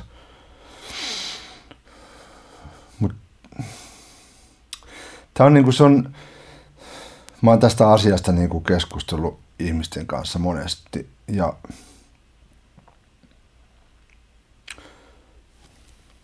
Tämä on, mä oon aina tykännyt kaikista niin kuin punk- ja anarkistisista näkökannoista sekä musiikissa ihan jo nuoresta miehestä. Plus sitten tällä henkisellä puolella mun edesmennyt opettajani oli hyvin anarkisti punkkari henkisessä opetuksessaan. Mutta mut nykyään mä näen asiat niin kuin oman kokemukseni kautta, mutta tota, mut tunteiden se, niin kuin, että, että jos, jos on, se mitä mä yritän omassa meditaatio-opetuksessani muun muassa ihmisille opettaa, on se, että, että löytäisi, löytää itsessään, mihin mä pyrin opetuksessani, että me ei oikeastaan edes pyritä eikä yritetä päästä sinne, vaan laskeudutaan semmoiseen paikkaan, mistä käsin voi nähdä omat aistinsa. Mä voin tuntea, että mun sormissani ja kämmenissäni on aistimus. Nimeämättä sitä yhtään millään tavoin. Ihan samalla voi tehdä tämmöisiä harjoituksia ympäri kehoa. Lopulta mä voin nähdä, että mun mieleni, jos yrittää vaikka puolitoista tuntia hiljentyä, tai hiljentyy puoleksi tunniksi, niin mieli lähtee seikkailemaan sinne sun tänne. Se on ihan älytöntä. Mä tein kerran kymmenen päivän vipassanan, missä niin istuttiin 14 tuntia päivässä. Ja se oli ihan käsittämätöntä, mitä mun mieli. Se oli niin televisio, jota joku vaihteli kanavaa sille randomilla koko ajan. Ihan semmoista päätönsäkoilua. Olen itsekin istunut vipassanoin, että tunnistan. Oh, joo, kyllä. Ja tota, mutta lopulta senkin voi niin kuin nähdä silleen, niin kuin, että mä en ole se, mä en ole se mieli, joka pyörii. Mä en ole noin aistimukset, jotka on mun kädessäni. Mä aistin ne, mutta eihän mä, ole, eihän mä ole toi aistimus tuolla. Vaan mä oon niin kuin joku, joku, joku tietoisuus, mikä niin kuin pystyy tiedostamaan ton aistisuuden, mikä pystyy tiedostamaan sen mielen, mikä pyörii tuolla. Lopulta, mikä pystyy tiedostamaan ne tunteet. Mutta enhän mä ole ne tunteet. Niin kuin ihan yhtä lailla kuin mä en ole tuo aistimus tuolla mun sormenpäässäni. Että se on minussa, alright. Mä voin ne aistia. Kuka muu ei voi aistia noita mun sormenpään tuntemuksia kuin minä sä voit aistia sun kehossasi ja sä sun kehossasi. Paitsi sitten on esimerkiksi siamilaisia kaksosia, jotka oikeasti pystyvät Aa, no okei, okay, no tämä voi olla. Mä en, mä en tiedä tästä, se voi ihan hyvin olla. Mutta se on harvinaisempaa tässä maailmassa. Tosiaan mielenkiintoinen jutella joku siamilaisten kaksosia, kyllä, miten ne sitten näin tunnepuolella. Mutta anyway, niin noiden, se, noiden tunteiden kanssa on sitten silleen, niin kuin, että minä, minä, minä ja minun tunteen ja bla bla bla, niin se on ihan samanlaista niin kuin minä, minä meininki. Että et sitten jos niin kuin, että se, se just tuhoaa sen hiljaisuuden. Se hiljaisuus on sitä, että, että se oikea minä, joka on se minä, joka on niin kuin aistimusten, mielen, tunteiden, kaikkien näiden niin, kuin niin sanotusti objektien, ihmisyyden objektien – mitkä voi olla ihmisyyden tietoisuudessa, niiden niin kuin tällä puolen, se, niin kuin se keskus, mistä käsin kaikki näitä asioita voi nähdä, ei, ei, ei kontrolloida. En mä muun muassa halua yhtään yrittää kontrolloida mun aistimusta mun käsissäni. En mä halua yrittää kontrolloida aistimusta mun verisuonissani, missä veri pulppua, tai hermostossani, tai sisäelimissäni. En mä pysty edes vaikuttamaan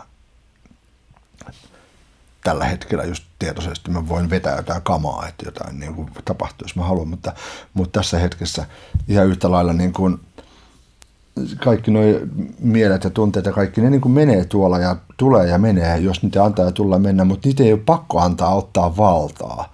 Ne on niin kuin mustekalan lonkeroita. Mä tiedän, tunteet on semmoisia, että ne niin kuin koittaa repiä mukaansa ja sitten on siellä, tai sitten on jee, tai niin kuin jossain ääripäässä.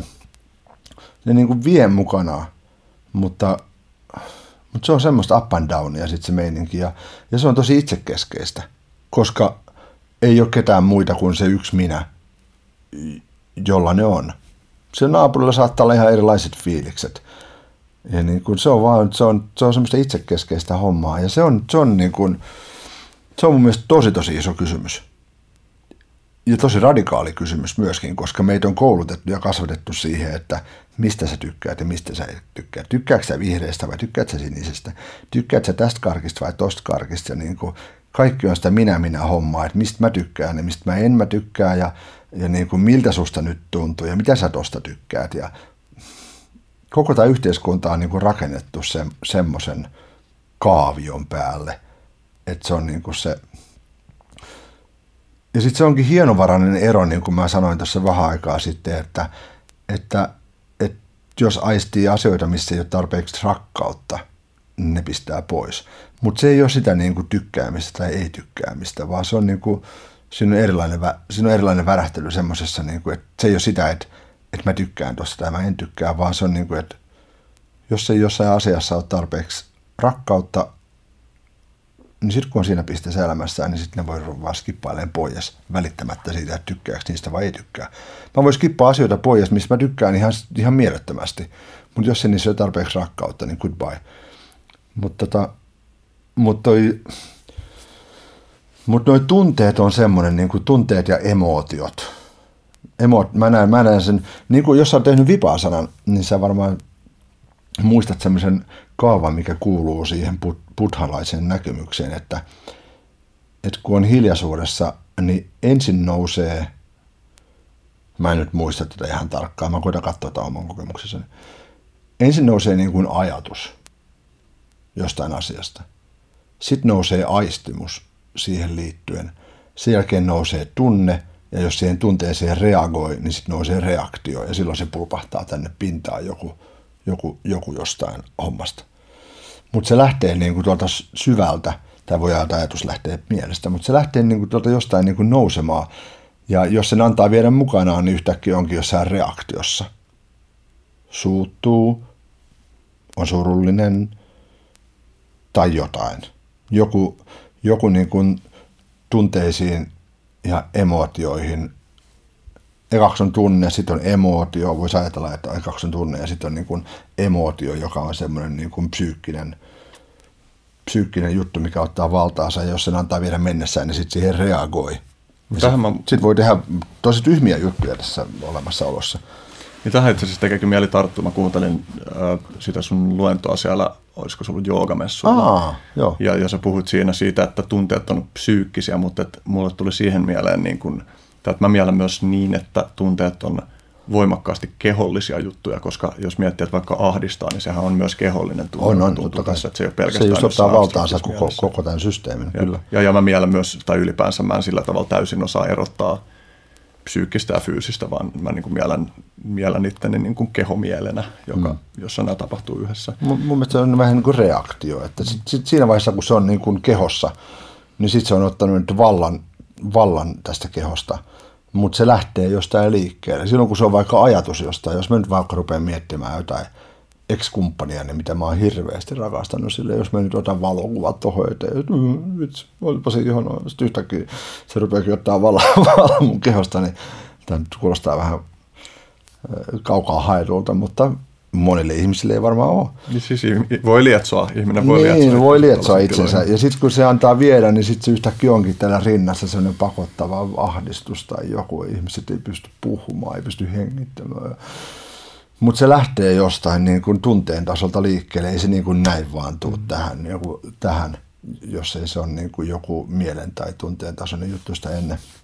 Et se on sellainen reaktioketju, mistä tosiaankin mun mielestä voi olla tietoinen ja siinä ei ole pakko lähteä messiin, mutta se on niin kuin, se on tosi tosi yksinkertainen asia, super yksinkertainen asia ja superhaastava. Hmm. Ja niin kuin tässä, tässä yhteiskunnassa, mihin meitä on kasvatettu, niin aika radikaali hmm. liike hypätä sitä kelkasta pois. Ja siis kun se haaste on oikeasti siinä, että, että se raja siinä, että missä menee niin kuin dissosiaatio – että ei oikeasti vaan niin kuin, että jollain tavalla sokastuu sille omalle tunneelämälle ja väittää, että sitä ei ole olemassa. Missä menee sen ja niin. sitten sen, että niin kuin tiedostaa. Joo, joo. Että tavallaan tuossa on semmoinen tietty lempeys, joka on niin kuin välttämätöntä, tai tavallaan, niin kuin, että, että, että, että siitä tiedostaa, että nyt musta nousi tällainen kuohdus, niin siitä, niin, jos siitä seuraa se, että esimerkiksi edellyttää, että nyt kun mä huomasin tämän, niin tämän pitäisi loppua, niin sitten se helposti niin. dissosioi. Että tavallaan, että jos mä mietin nyt vaikka tätä, että mä oon nyt just tunnustellut sitä, että mitä tämä Perttu Häkkisen kuolema on mm. niin kuin herättänyt mussa, niin mä oon tosi paljon ollut, ollut niiden tunteiden kanssa, joita se on nostanut pintaan ja, ja mä en voi kiirehtiä sitä. Hän on niin kuin tyyppi, jota mä olen arvostanut todella paljon ja, ja niin kuin hänen tekemisensä on koskettanut hän on mun mielestä innottava siinä, miten hän on tehnyt juttuja. Se koskettaa tosi moni eri mun olemuksen puolia ja mä en voi kiirehtiä sitä tunnetta pois, vaikka samanaikaisesti ei musta tunnu siltä myöskään, että mun tarvitsisi erityisesti tarrautua siihen, mutta mm. se, että mä oon sen tunteen kanssa sen aikaa, kun se tunne on, ja myös havainnoin sitä, että miten se tunne vaikuttaa, miten se muuttaa mun tapaa katsoa, mm. miten se muuttaa mun perspektiiviä. Että mä oikeastaan ylipäänsäkin suhtaudun tunteisiin sille, että, että ilon ja surun tunteet tai vihan tunteet tai pelon tunteet, niin ne kaikki täydentää mun kuvaa maailmasta sillä, mm. että jos mä en ota niitä, niin kuin, että tämä on se ainoa totuus, vaan mä otan ne, niin kuin, että tämä on yksi tämä niin kuin tunnetila muuttaa, koska eihän me koskaan saada mitään objektiivista kuvaa maailmasta, niin sitten se, että nimenomaan, että, että eri tunnetilat tai sitten se, että on vain neutraali tila, niin ne tarjoaa erilaisia kulmia niin kuin olemiseen. No, tämä on sellainen kysymys, me voidaan mennä kohta eteenpäin, mutta mä niin kuin, tämä on niin kuin ihmiset paljon puhuu siitä ja, ja niin kuin, niin sanotusti tiedostavissa henkisissä piireissäkin niin paljon sitä, että tunteita pitää ilmasta ja ne pitää päästää, päästää ulos ja on kaiken näköisiä ryhmiä, missä niin kuin kiljutaan ja huudetaan ja itketään ja hakataan tyynyä ja ilmastaan niitä tunteita. Mutta ensinnäkin se, mille sanat huomios, se lisääntyy. Jos sanat huomios niille tunteille, mä tiedän ihmisiä, jotka on tehnyt näitä harjoituksia 30 vuotta. Hakannut niitä tyyniä, itkenyt ja huutanut ja päästänyt irti niistä tunteista. Ja ne tekee sitä koko ajan, vuosi toisensa jälkeen. Mitä irti päästämistä semmoinen on. Ja sitten niin kuin, ihan yhtä lailla kuin joku menee ilmaisemaan tunteensa ja ampuu 1015 skidia jossain leirillä. Se ilmaisee tunteensa. Pitäisikö se hyväksyä ihan yhtä lailla? Sitten mun mielestä se on ihan, ihan niin kuin, ei nyt ihan tietystikään konkreettisesti verrattavissa, mutta se, että ihmiset niin kuin, mulla on vapaus ilmasta omat tunteeni, niin sä annat sitä energiaa ympärillesi. Sä niin kuin, saastutat sitä ilmaa ympärilläsi, jos sä niin kuin ilmaiset jotain omia tunteita tuolla niin kuin, olit sitten yksinään tai ihmisten ilmoilla, niin sä, sä jos sä oot yksinäsi jossain itkemässä, jossain kopissa, niin sä saastutat sitä elämää, minkä elämä on. Sä saastutat sitä ilmaa, minkä sä hengität. Sä saastutat sitä kiitollisuutta, mikä on mahdollisuus sulle nyt. Tarkoitatko sanoa, että No se sanoi aiemmin, että, että surullekin on paikkansa. Eli käytännössä, jos mä nyt tulkitsen suopeasti, mitä sä meinaat, niin se tarkoittaa sitä, että se voi mennä överiksi. Mutta mä oletan, että sä et että kaikki tunteiden ilmaisu on aina överiä.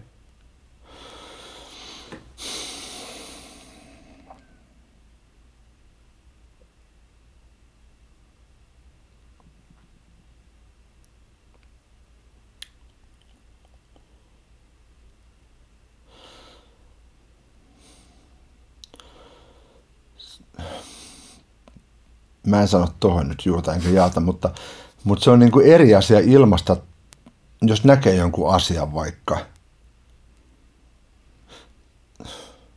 Se on eri asia ilmasta tunteensa tai nähdä asiat niin kuin ne on. Jos näkee, että joku asia on ihan päin helvettiä, voi nähdä, että toi asia on ihan päin helvettiä. Ei se tarvii mitään tunnereaktioa. Tai sitten voi olla niin kuin, että vittu toi asia on päin helvettiä. Että se sama asia siinä mielessä kaikki tunteilma, se on mun mielestä ihan perseestä.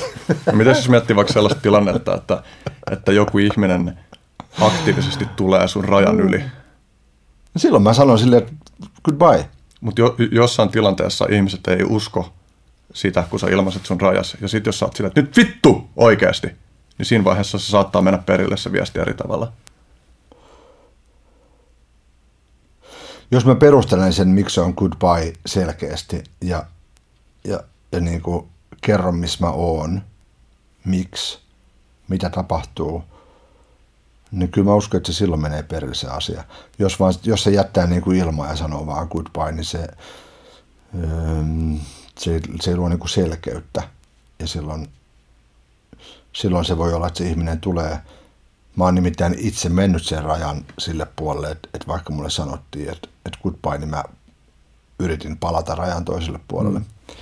Ja sitten mulle tulee tämä mieleen, mutta, tota, mutta jos siinä on selkeys, niin kuin, että miksi, että asiat on selkeät, niin se on, silloin se luo hiljaisuuden. Mutta jos se ei ole selkeä, niin sit sinne jää, niin kuin, sinne jää niin kuin dissonanssi. Ja ainakin mä, jos mulla on omassa elämässäni dissonanssi, niin mun pyrkimykseni on harmonisoida mm. se. Ja, ja ihmisten välillä kommunikaatio on tosi hyvä väline. Tai ensin tietoisuus on hyvä väline ja sen jälkeen sitten tietoisuudesta käsin kommunikointi. Mutta tota, joskus pitää vaan pistää hanskat naulaan ja todeta, että se ei ole mahdollista. No, mutta, mm. no mä mietin esimerkiksi, kun mä oon itse vaikka, mä oon katusoittanut varmaan toista kymmentä tuhatta tuntia. Mm. Ja siellä tulee tämän tästä silleen, että ihmiset on, ihmiset on tosi sekasin, niin tulee silleen, että ne käy mm. päälle. Tai mm. tulee silleen selvästi, että ne ei ymmärrä rajoja. Ja mun niin kun, ensimmäinen juttu, mitä mä teen, on aina se, että mä niin kun, usein niin kuin ihan käsillä näytän sille, että hei, mm. et pidä pieni etäisyys ja niin kuin saatan koskettaa olkapäälle tai jotain ja yritän ilmasta niin kuin lempeästi ja pehmeästi, mutta sitten niin kuin välillä käy vaan silleen, että ihmiset jatkaa tulemista päälle ja silloin mä niin kuin otan tiukemman äänensävyn ja, niin kuin, ja niin kuin usein se vaatii, ja siinä ei ole sitä mahdollisuutta, että mä perustelen, koska ihmiset on mm, esimerkiksi niin kännissä, että ne ei joo, niin kuin, joo, joo. vaan tajua sitä. Mutta kyllä mä siis, mä, mä niin kuin ymmärrän tuota, tavallaan, että mitä sä takaa ja, ja esimerkiksi toi, että on näitä ryhmiä, joissa – puretaan raivoa, niin mä uskon, että sopiva määrä sellaista voi auttaa siihen, että se, sen saa purettua, mutta että kyllä se, niin kuin, jos sitä kaivaa, niin sitä tulee. Mutta mulla tuli näin. myös mieleen tuossa sellainen vertaus, että, että jos mä käyn paskalla, niin silloinhan mä poistan sitä kuonaa itsestäni. Eikä sen paskalla käymisen toimivuuden kriteeri ole se, että loppuuko se paska sillä, että mä käyn paskalla. Että mä oon käynyt nyt niin kuin 33 vuotta paskalla ja silti sitä paskaa vaan tulee. Niin se voi olla myös niin kuin joissain jutuissa mun mielestä sillä tavalla, että ton jonkun niin kuin tunteiden näyttämisen tai purkamisen, niin että se voi käsittää sillä tavalla, että se on sen psyykkisen kuonan tai paskan päästämistä ulos kehostaan, niin kuin, jotta asiat virtaisi paremmin. Se on, ja, eri, se on mun mielestä vähän eri asia, koska niin kuin, pasku, paskumiseen ei liity minkäänlaista tunnetta. Se on niin kuin... Kyllä mulla ainakin liittyy suuria no nautinnollisia tunteita. No joo, ymmärrän. Mutta siihen ei liity mitään semmoista, niin kuin, että noin noi, tunteiden paskumiskuvio, niin niistä voi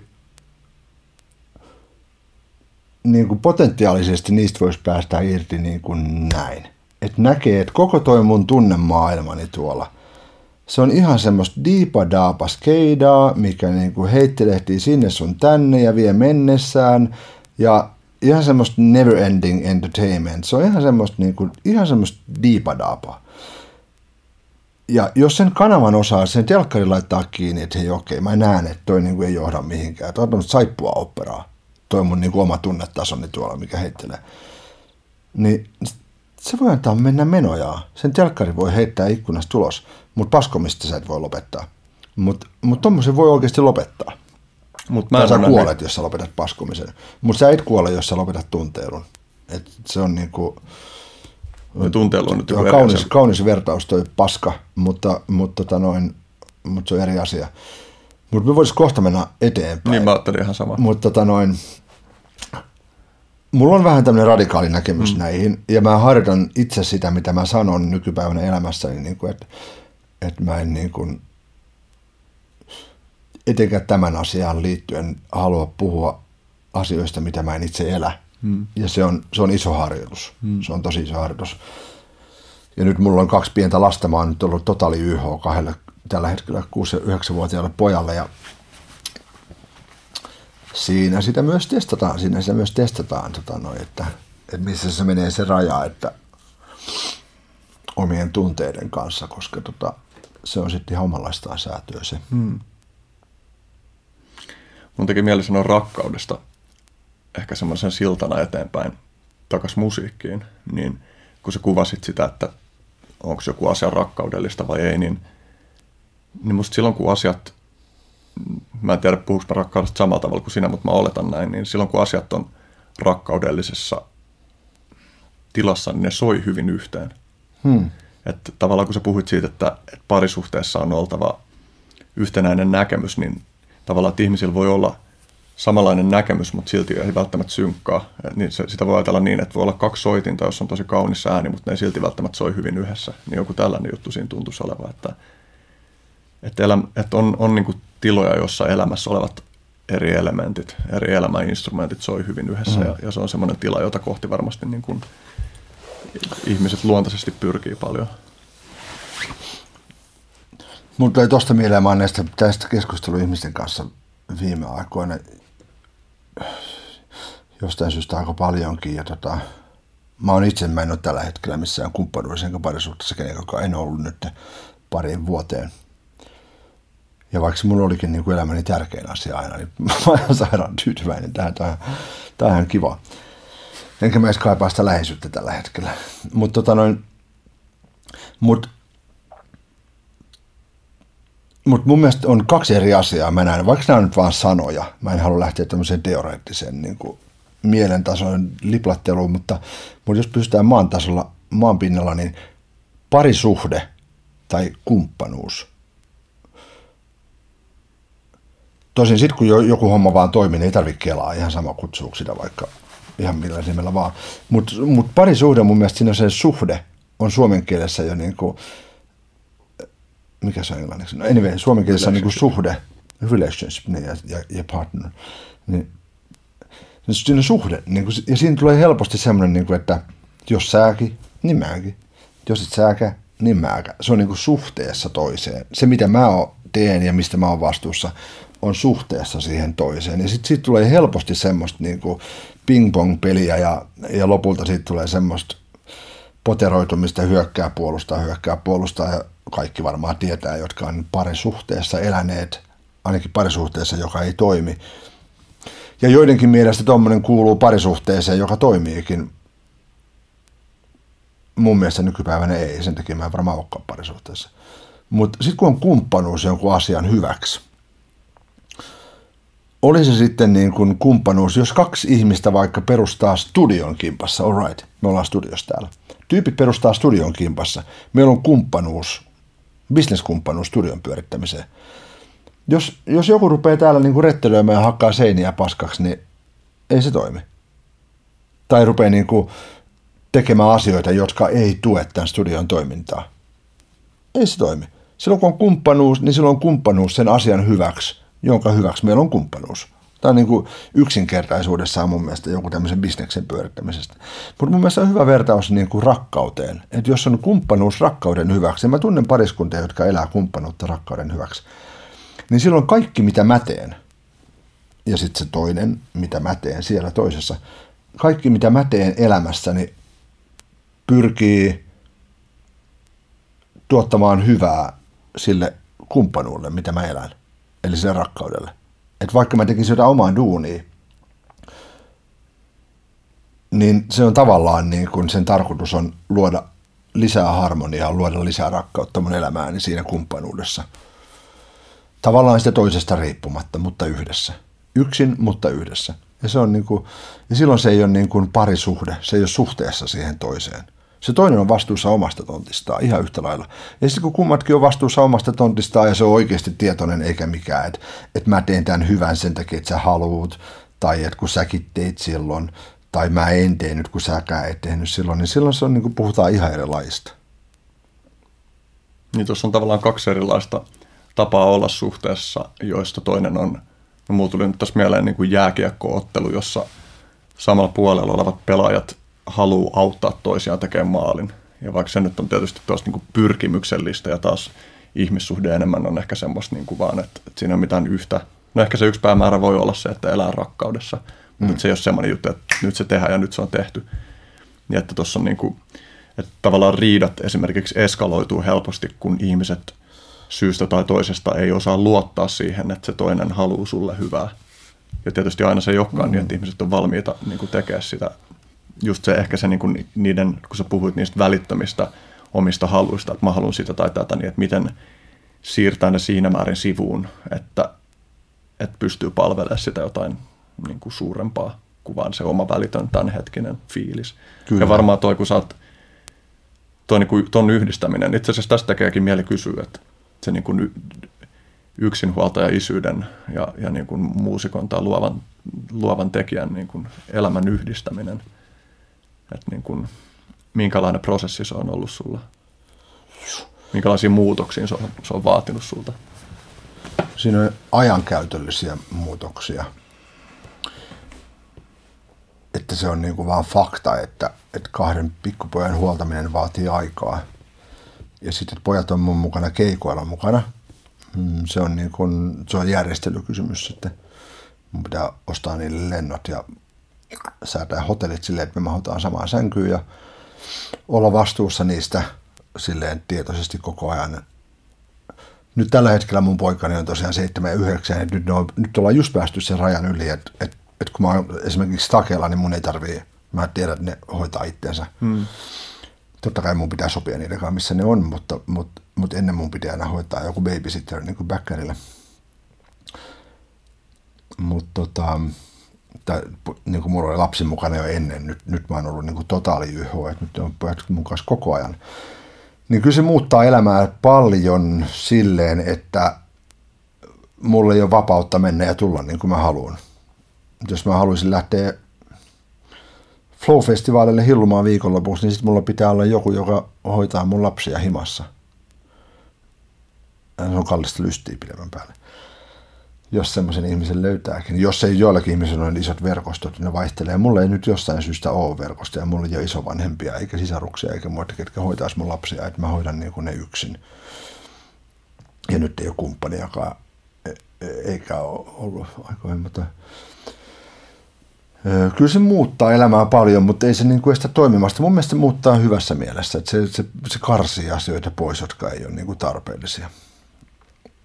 Ja mullakin on ollut sellainen taipumus, että jos mä teen jotain brokkista vaikka, niin mä saatan hieroa yökausia niin kuin jotain miksauksia tai edittejä.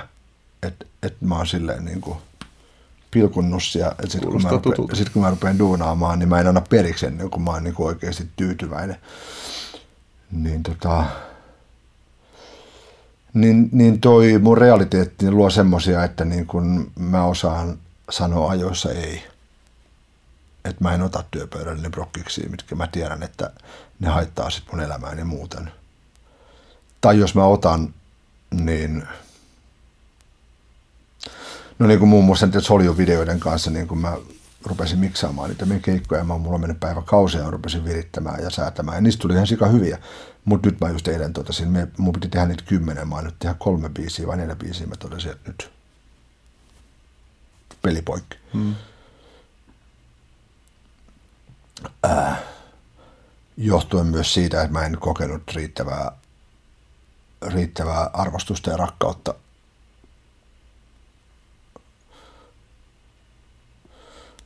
kanssatoimijoiltani niiden asioiden kanssa. Joo. Mutta se, se YH-elämä niin kun on opettanut mua laittamaan rajoja itselleni ja omaan elämääni ja se on tosi hyvä juttu. Aluksi mulla oli aika vaikeaa olla sen, sen tosiasian kanssa, että mä tosiaan olen täysin yksin. Se tuli vähän silleen puun takaa se asia, että lasten äiti päätti jäädä kotimaahansa Japaniin niin kuin ensin sanottua, että tulee takaisin. Ja mulla sattui just samaan aikaan, kun se tieto tuli, että, että ei tulekaan takaisin. Ja mulla oli just samaan aikaan alkamassa Hurjaharut talviselkuksen 90 esityksen esitysperiodi. Ja mun piti niin kuin tosi nopealla aikataululla järjestää asiat niin, että mä hautaan sen kuvioon, koska en mä voi ottaa skidejä sinne niin kuin 90 kertaa kaksi tuntia, niin se, ei, se ei toimi. Mm. Et tota noin, et se, oli, se oli vähän tiukka paikka, mutta, mutta elämä komppasi mua ja se asia järjestyi. Hmm. Mutta aluksi mä vähän niin kuin takkuilin sen kanssa, mutta nykyään mulla ei ole mitään ongelmaa. Mä oon ihan tosi tosi tyytyväinen. Musta on ihanaa, ja musta on ihanaa, että mulla ei ole, kukaan ei ole niin kuin kertomassa, miten ase pitäisi tehdä jotenkin toisin, vaan mä oon itse vastuussa siitä, miten me toimitaan lasten kanssa kotona ja, ja mä itse olen tietoinen siitä, toimiiko se vai eikö se toimii. Ja mulla ei ole minkäänlaista säätöä kenenkään muun aikuisen ihmisen kanssa. Ja lasten kanssa se säätö on niin eri asia. Se on niin, se on niin totaalisen eri asia. Se on semmoista niin kuin, siellä ei jäädä niin kuin märehtimään, mitä, hmm. mitä sä teit eilen ja mitä sä et tehnyt, vaan se on niin kuin nyt. I like it. Ja. Mutta mikä ihana mahdollisuus tässä meidän olemassaolossa on tämä kuvio, että kaksi ihmistä, mun tapauksessani mies ja nainen, kaikilla rakkaudella ja kunnioituksella gay-pariskuntia kohtaan, jossa voi olla nainen ja nainen tai mies ja mies tai, tai tämä transvestiittikuvi on asia vielä erikseen, mutta, mutta täällä voi olla kaksi ihmistä, jotka itse rakastaa elämää, rakastaa elää ja rakastaa hengittämistä ja rakastaa olla kiitollinen. Ja sitten voi rakastaa toisiaan. Ne voi rakastaa sitä samaa laatua siinä toisessa. Että toi tyyppi on vitsi ihana ja se loistaa ja se rakastaa. Ja ne voi rakastaa toisiaan, mikä ihana mahdollisuus jo oikeasti. Ja sitten, no etenkin nainen ja mies voi tuottaa jälkikasvu. Ne voi saada skidin.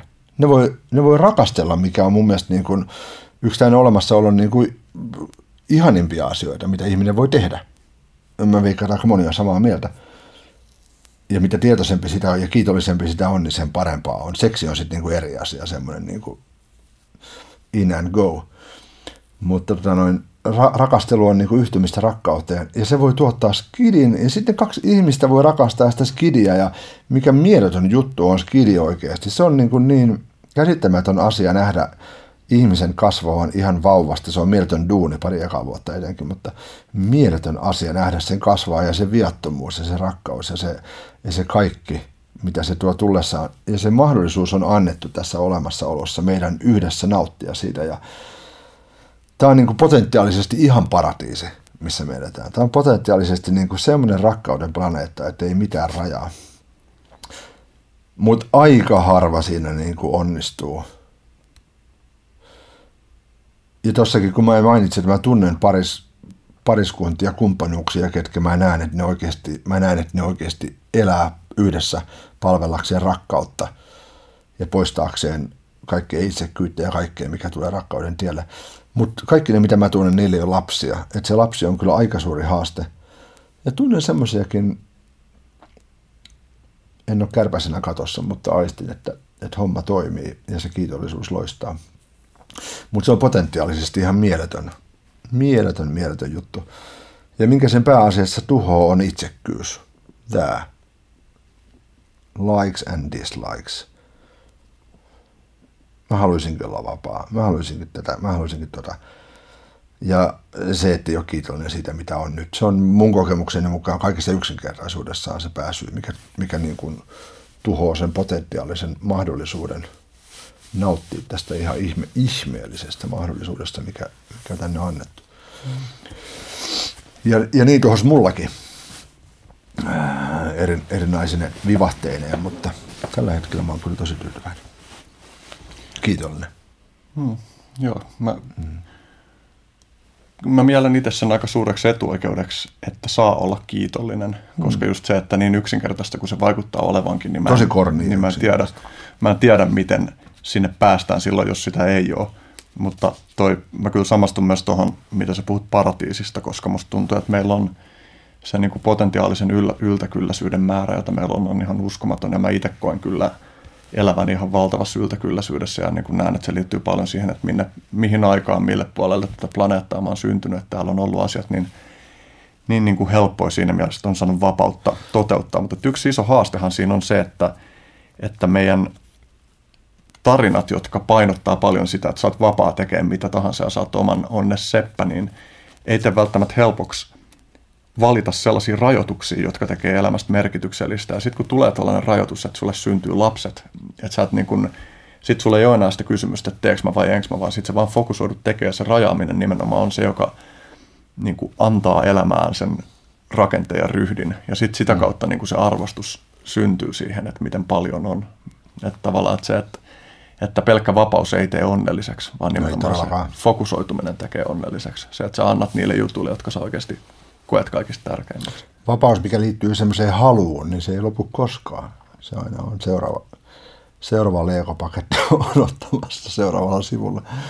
Mutta tuosta, niin kuin, mihin päin on syntynyt, mun täytyy sanoa, että mä oon niin kuin elämässäni, mä asuin puolitoista vuotta Tansaniassa, Afrikassa ja sitten mä olin Intiassa paljon ja niin kuin ehkä kiitollisimpia ihmisiä, mitä mä oon nähnyt. Mä muistan yhden tapauksen Tansaniassa, oli semmoinen katulapsi, katulapsi niin kuin koti.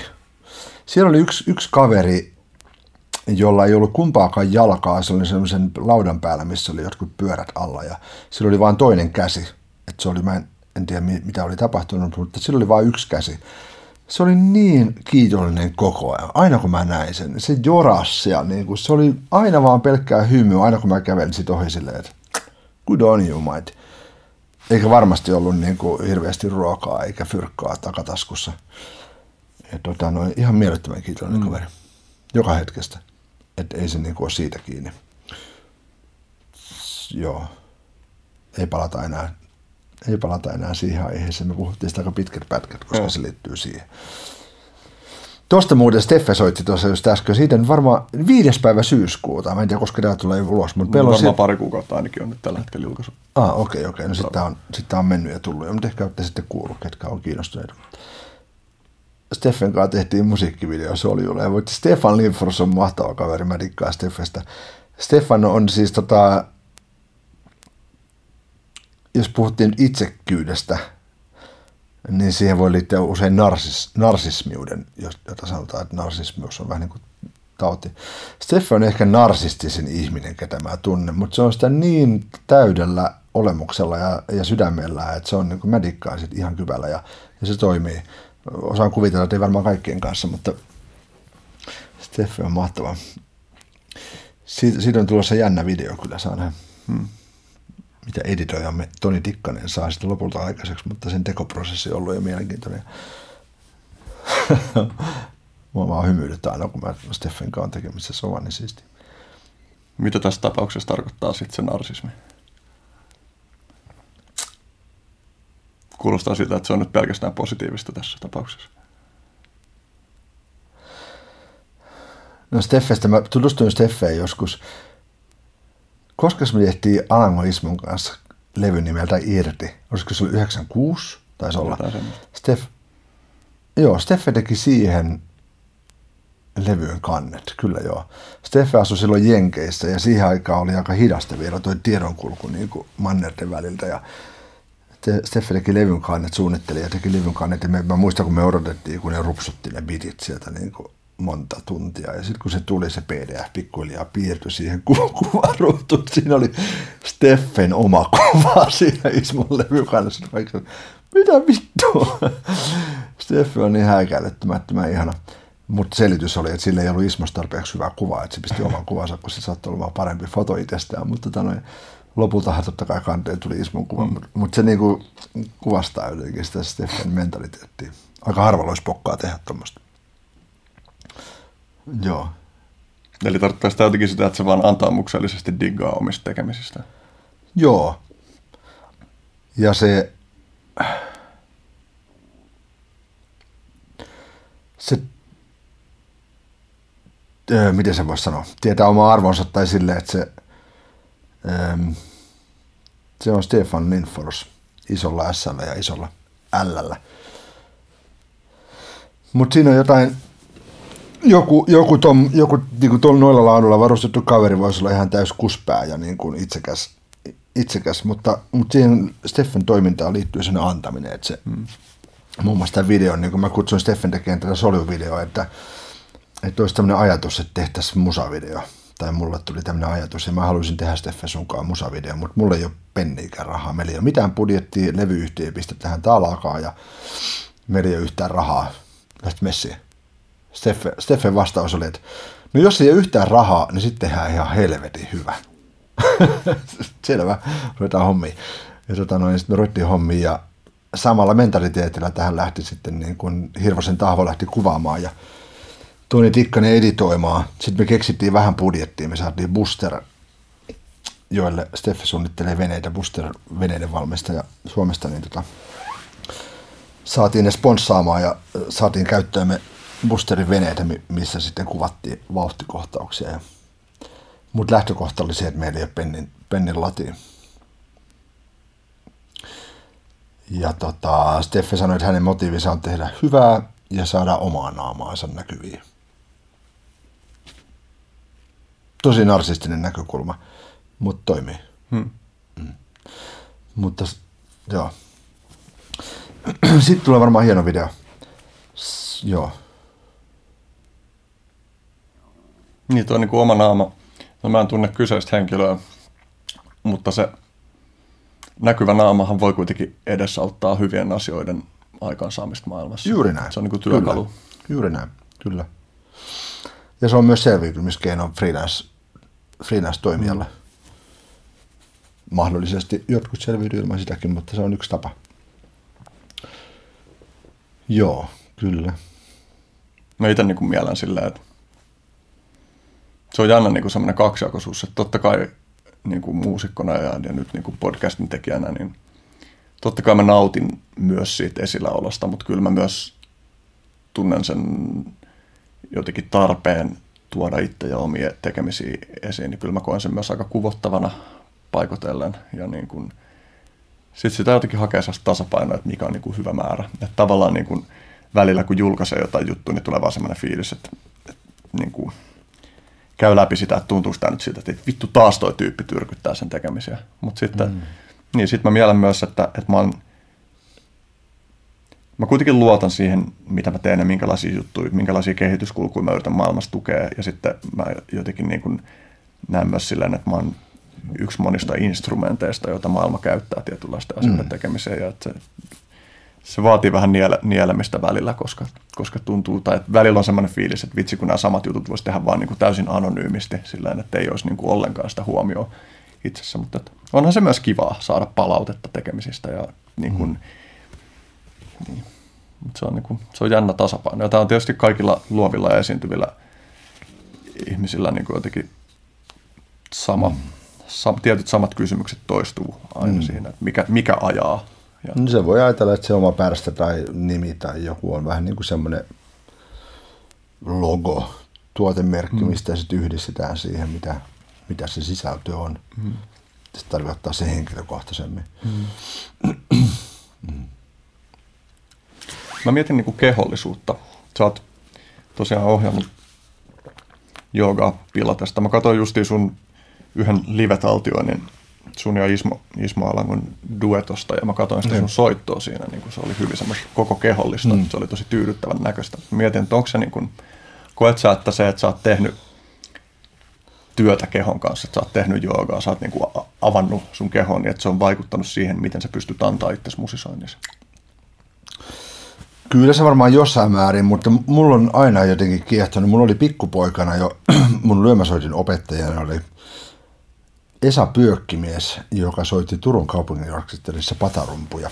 Ja oli Suomessa patarumpupiireissä semmoinen niin kuin legenda, että kerrottiin, että muun muassa se oli soittanut Berliinin filharmonikoissakin ja yksi legenda kertoi, että se oli mennyt joskus keikalle johonkin Euroopan isoon orkesteriin ja se oli ensityöksiä pistänyt ne kaikki patarummut ihan paloiksi.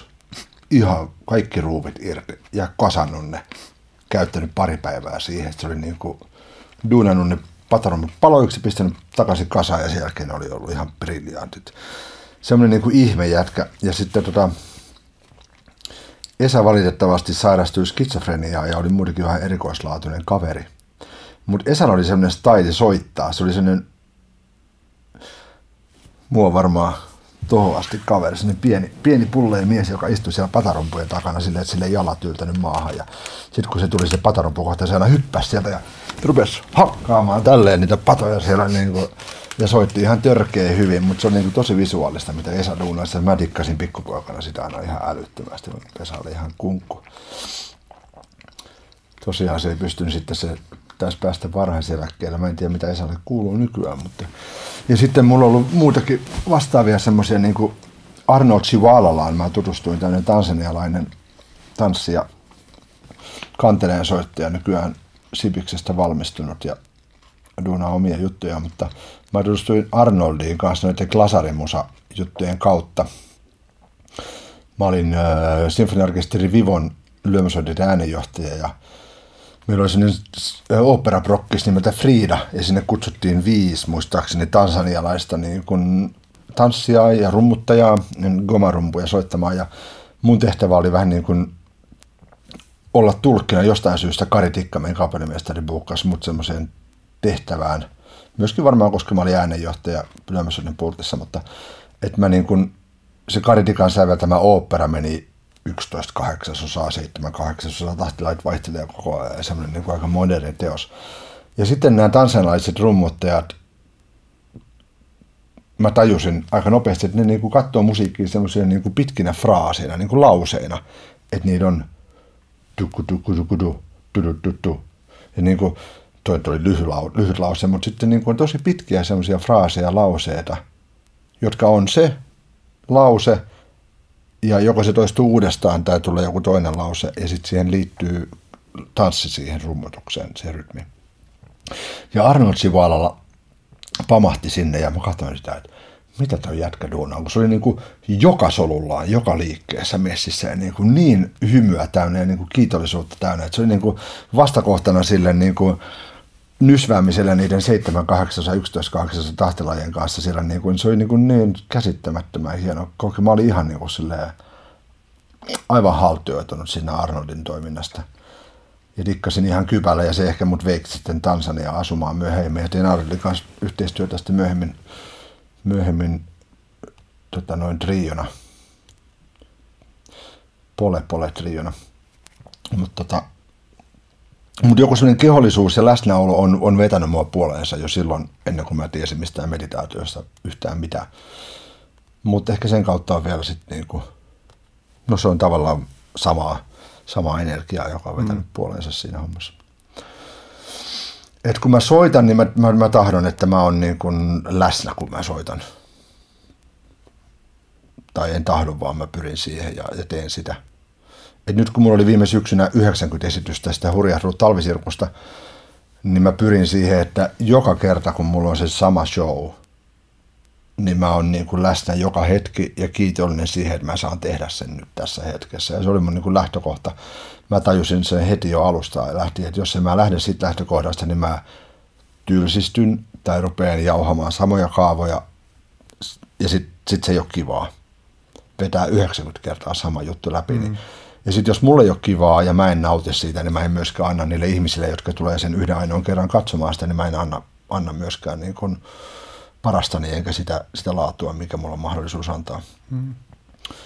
Niin semmoinen läsnäolo on niin kuin, mun mielestä niin kuin kaiken A ja O tuossa esiintyvän taiteilijan duunissa. Mä oon käsitellyt paljon katusoiton kanssa 12 vuosi tänä vuonna, kun mä oon tehnyt sitä viime syksynä mulla tuli jotenkin mahdollisuus. Mä olin tehnyt sitä pitkään silleen, että se oli niin kuin, mä saan siitä mun pääliksani. Ja sitten se oli alkanut maistua tietysti paskalta, kun se niin kuin liikaa tulee joku semmoinen, että tämä nyt täytyy tehdä tietyllä tavalla. Liikaa miettiä sitä, että paljon mä saan liksaa tästä näin nyt niin kuin mm. missäkin paikassa soittamassa, mihinkin kelloaikaa soittamassa. Ja se jotenkin niin kuin valko puuduttaa, sen takia mulla tuli aika pitkä breikki. Nyt mä oon alkanut uudelleen vähän koklailemaan sitä. Mä en ole vielä saanut siihen semmoista flowta, joka siinä on joskus ollut. Mutta se tuntuu hyvältä, että on se mahdollisuus painaa se niin kuin stoppi silloin, kun tulee sen fiilis, että okei, että nyt mä vaan niin kuin jauhan tässä jotain samaa juttua, enkä ole tässä enää kokonaan mm. sydämellä mukana. Se on niin kuin vaikeaa, koska sitten kun alkaa tulee tollanen, niin sitten kuitenkin on niitä joitain kertoja, että tuntuu, että ah, ihan vitun hyvä flow, todella niin kuin jotenkin täysillä mukana. Mutta sitten se alkaa muuttua vaan jotenkin mekaaniseksi ja sitten silloin yleensä se on mun mielestä signaali siitä, että okei, että nyt täytyy vaan niin ottaa joko tosi suuri etäisyys tähän hommaan tai sitten keksiä joku ihan muu tapa tehdä sitä. Mm-hmm. Mutta on myös mielenkiintoinen just, että miten, miten antautuu sille soittotilanteelle mahdollisimman täydellisesti. Että on myös sellainen yksi prosessi, mikä liittyy siihen, kun mä sanoin siitä, että miten olla yrittämättä.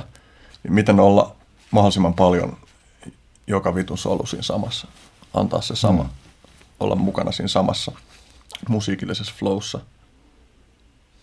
Ja se kyllä, se on tosi tyydyttävää, kun joku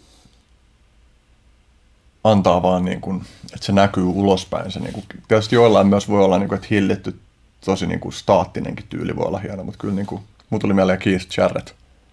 Hmm. Se on niin kuin hillitön, kun se on niin, kuin niin intensiivisesti ja päästelee kaikki niitä ääniä, kun se soittaa pianoja. Jotenkin niin kuin, se on niin kuin elämänmakusta lihallista ja jotenkin sellaista. Hmm.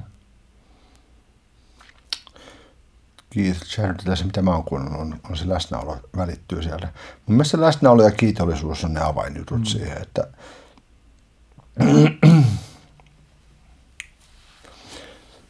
et mä oon vähän niin kuin taiteen puolestakin, niin mä oon vähän silleen niin kuin, äm, taiteeksi mun mielestä nimitetään semmoista, semmoista yrjöä, mikä ei ole niin kuin kiitollisuutta nähnytkään. Ja se on ihan alright tässä modernissa maailmassa, mutta niin kuin, mun mielestä se, mistä mä oon kotoisin, niin taiteen, taiteen lähtökohta olisi jotenkin niin kuin välittää sitä kiitollisuutta ja välittää semmoista niin kuin tietoisuutta siitä kiitollisuudesta. Oli kyse sitten musiikista tai kuvataiteesta tai jostain. Sitten jos joku tulee niitä omia, omia monsteroitaan, monstereitaan niin kuin levittelemään päin naamaa, niin ei mua ei ainakaan kiinnosta yhtään. Hmm. Mutta on ihmisiä, joita kiinnostaa, että no worries. Mutta mä en itse kutsu sitä edes taiteeksi, vaan se on jotain. Joo. Niin, se oli tavallaan semmoinen, mä mielen, että tuossa oli semmoinen ehkä joku sadan vuoden prosessi, että täytyy vaan paskoa kaikki. Mm. Että niin kuin hahmotetaan, että mikä on se juttu, mitä halutaan mm. tehdä. Että jos taide on perinteisesti ollut kohottavaa intentioiltaan, niin mm. sitten yhtäkkiä se, että, että paskotaan kankaalle, niin on taidetta, niin että, että ehkä se vaati niin kuin sellaisen, että käytiin jossain semmoisessa, niin kuin, että katsottiin, että mitä kaikkea tämä voi olla ja mitä ei ole. Ja ehkä niin kuin nyt taas, mä niin kuin unelmoin ainakin siitä ja ehkä mä naistivin ainakin jotain semmoista, on puhuttu niin kuin uusvilpittömyydestä. Että sen jälkeen kun on käyty se kyyninen vaihe, jossa niin kuin kaikki kaunis paskotaan sen takia, että se voi paskoa, niin nyt hmm. voi uudelleen olla taas jotenkin niin kuin hmm. tyylikästä se, että, että vilpittömästi pyrkii johonkin kohottaviin päämääriin. Joo, semmoiselle niin kuin anarkistisuudelle ja semmoisella on paikkansa, niin kuin, rikotaan rajoja ja muuta. Mut, joo. Mä, mä olin viimeksi musatalolla kuuntelemaan klassista musiikkia. Niin mä mietin, kyllä mä fiilistelen sitä, että siellä, mä en muista, mä sanonut tämän tässä podcastissa jo aiemmin, mutta ehkä kuulijat kestä, että mä fiilistelen sitä, että siellä on se niin kuin sellainen tosi fiini meininki, että siellä ei, niin kuin, siellä ei teosten välillä pidetä meteliä eikä muuta. Ja mä arvostan sitä, mutta kyllä mä toisaalta myös arvostan sitä, että, että joskus käy silleen, että, että joku ihminen vaan niin kuin alkaa tarkoituksella sikailee, niin kyllä sekin niin kuin paljastaa olemassaolosta jonkun semmoisen puolen, joka on mun mielestä arvokas, vaikka mä toivon, että niin ei kävisi. Siis Sitten, yleisöstä Niin, kyllä. Ah. Niin, että sillä mä toivon, että niin ei kävisi, mutta sitten jos niin käy, niin kyllä mä osaan arvostaa myös sitä. Ja tämä on Sehän tavallaan on semmoinen, niin kuin semmoinen oma anarkistinen puoli, että, No, että... sen, senhän voi, jos, jos ajattelee asian semmoisena niin kuin tuossa tyhjänä kanvaksena, niin kuin Steffe soitti kesken meidän haastattelua, joka voisi olla jonkun mielestä ihan tosi disturbing ja naurettavaa, että mä oon jättänyt kännykkäni päälle, se on sitä varten, jos mun skidit soittaa. Mutta, mm. mutta, tota noin, mutta jos joku rupeaa huutelemaan yleisöstä, niin sen voi ajatella samana, että se on niin kuin osa sen hetkistä taideteosta. Mm. Mielestäni on hienoa. Mm. Tietysti vähän riippuen, mitä siellä, mitä siellä huudellaan, mutta, mutta sinällään. Niin tavallaan se piereskely yleisössä kuitenkin sit on myös se sama juttu, joka on se, mitä sä sanoit, että sä et kutsu taiteeksi, että se on se sama prosessi, että täytyy mm. rikkoa, koska siitä oli niin ehkä kiinteät käsitykset siitä, mitä taide mm. voi olla. Nyt me hahmotetaan ehkä paremmin, en mä tiedä hahmotetaanko me paremmin, mutta me ollaan nyt jotenkin erilaisissa pisteissä kuin vaikka 200 vuotta sitten tai renesanssiaikaa. Mm, kyllä. Ainakin siinä, ainakin siinä maailmassa. Niin. 200 vuotta sitten tuolla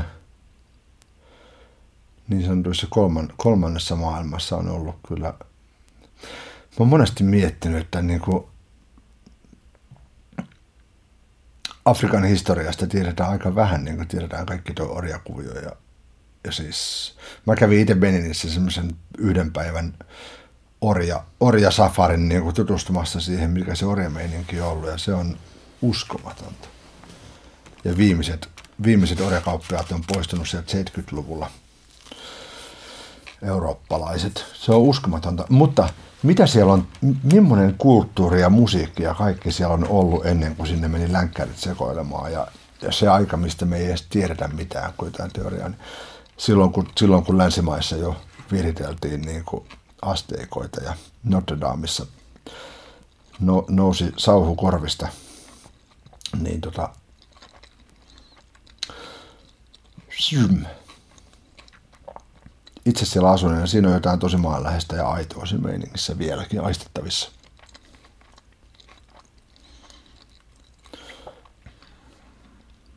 Tuosta tuli mieleen, kun sä oot puhunut siitä, että sä oot, no sä soitat paljon erilaisia soittimia, ja sä oot opetellut myös jotain soittimia, joilla on taustalla on traditio, mutta että sä oot pyrkinyt nimenomaan välttää sitä, että sä opettelisit niitä traditionaalisia soittotapoja. Näin mä oon sanonut varmaankin jossain. Mm. Näin Joo, ihan tietoisestikin joo. Haluatko kertoa siitä? Mä, mä ehkä niin kuin hiffasin sen joskus, mä olin ensimmäistä kertaa, kun mä olin Intiassa, mä olin vuonna 1991, meillä oli semmoinen Joensuun konservatorioista kasattu pienorkesteri, joka esitti sotilaan, sotilaan poikaksi, valitetaan tarvitse edes muistaa sen biisin nimeä, mutta lyömäsoittaja ja joku jousisektio ja me pyörittiin Intiassa esittämässä sitä ja mä jäin sen jälkeen niin kuin Rishikeshiin kuukaudeksi opiskelemaan tablansoittoa. Ja mä kävin joka päivä tablatunnilla. Siellä, siellä mulle tuli ensimmäinen joogaopettajakin kyllä sitten Mutta tota, mä kävin joka päivä taplatunnella ja harjoittelin ja harjoittelin ja harjoittelin. Ja sitten silloin mä tajusin niin kuin jotenkin, niin kuin, että okei, mä voin oppia nämä tekniikat ja mä voin oppia nämä soundit ja muut, mutta mut toi mun opettaja, niin se 20-vuotias kaveri, niin kuin mun ikäinen kundi siihen aikaan, niin se on niin kuin gurun gurun poika, että se on niin kuin kolmatta sukupolvea niin kuin tablakuru. Että se on niin kuin tablakuru jo syntyessään ja sen koko elämä on sitä, että se on tablakuru. Että kun me mentiin sen kanssa vierailemaan paikallisissa kouluissa, missä se opetti, se pyysi mua kuvaamaan, kuvaamaan ja äänittämään, kun mulla oli joku ääntysvehjä kameramessissä, niin kaikki ne skidit juoksi ympäristä koulun pihaa suutelemaan sen varpaita ja se oli sen parikymppinen kossi. Niin kuin.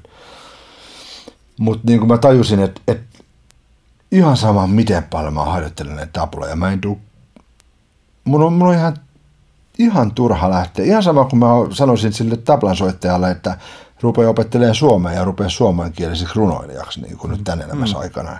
No chance. Niin, että mulla ei koskaan tuolla olemaan minkäänlaisia mahdollisuuksia niin kuin siihen aitouteen ja siihen niin kuin juttuun, mikä se on.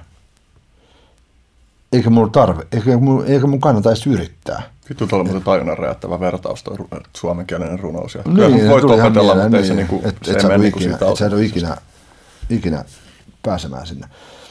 Et niinku, ja, ja sitten mä niinku, treenasinkin tajuttua niin tän, niin olen käyttänytkin niinku tablaa, mutta en mä yritäkään soittaa mitä intialaisia juttuja. Sitten sama jotenkin tietoisesti tai tiedostamatta tuli, tuli sitten mukaan Afrikkaa ja muuta, että, että mä voin opetella niitä irimban soittotekniikoita ja muita, mutta en mä halukkaan kuulostaa semmoiselta kuin joku Savosen Family tai joku, niin kuin, jotka on duunannut sitä niin kuin syntymästä alkaen, että en mä halua astua jalallani kanssa sinne, sinne puolelle.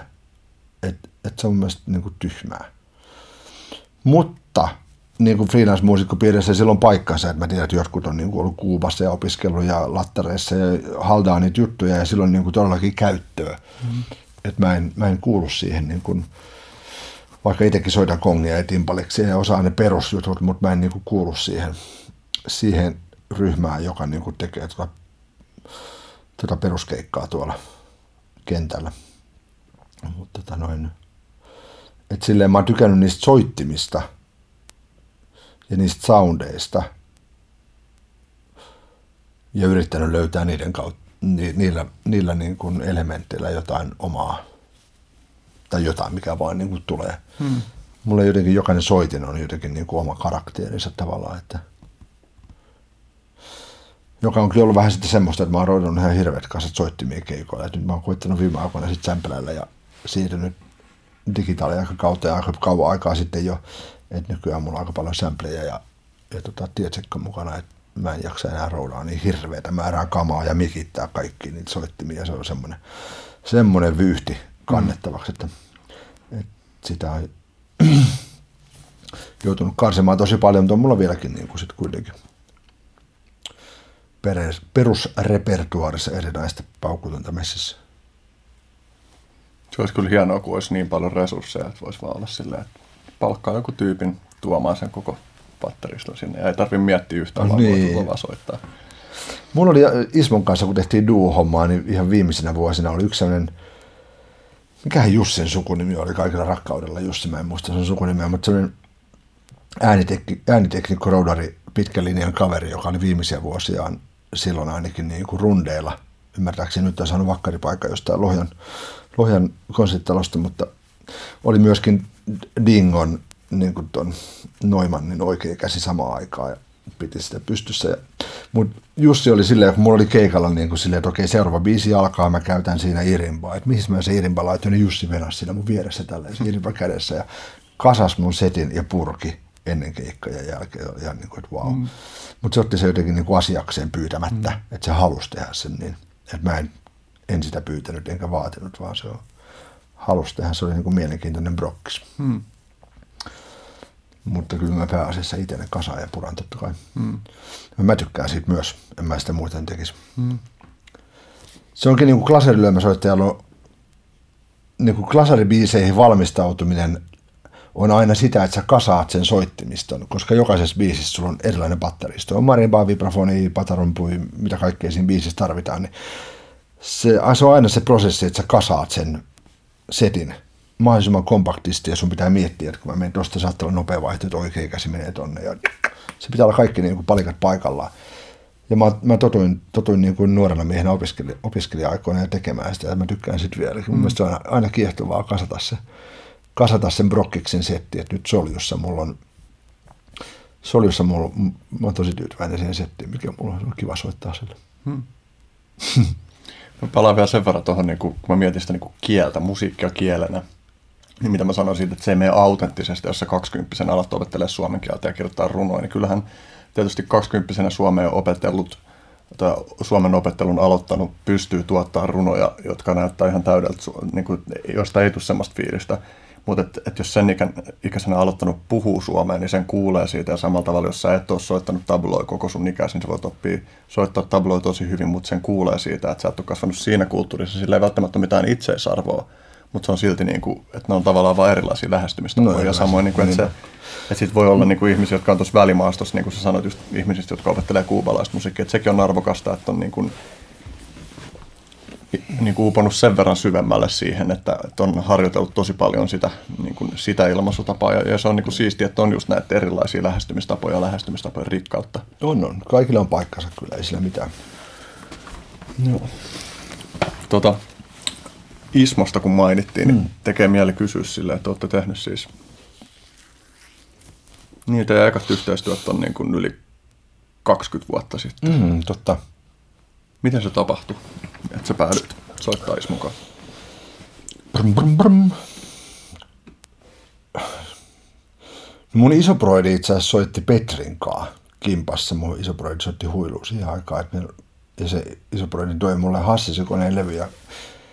M- mutta sitten konkreettisesti se tapahtui sitten silleen ihan niin kuin kautta rantain, että vuonna 1994 muistaakseni meillä oli tämmöinen rundi, missä oli meidän H.C. Andersens yhtye, H.C. Andersen, meidän hardcore-bändi.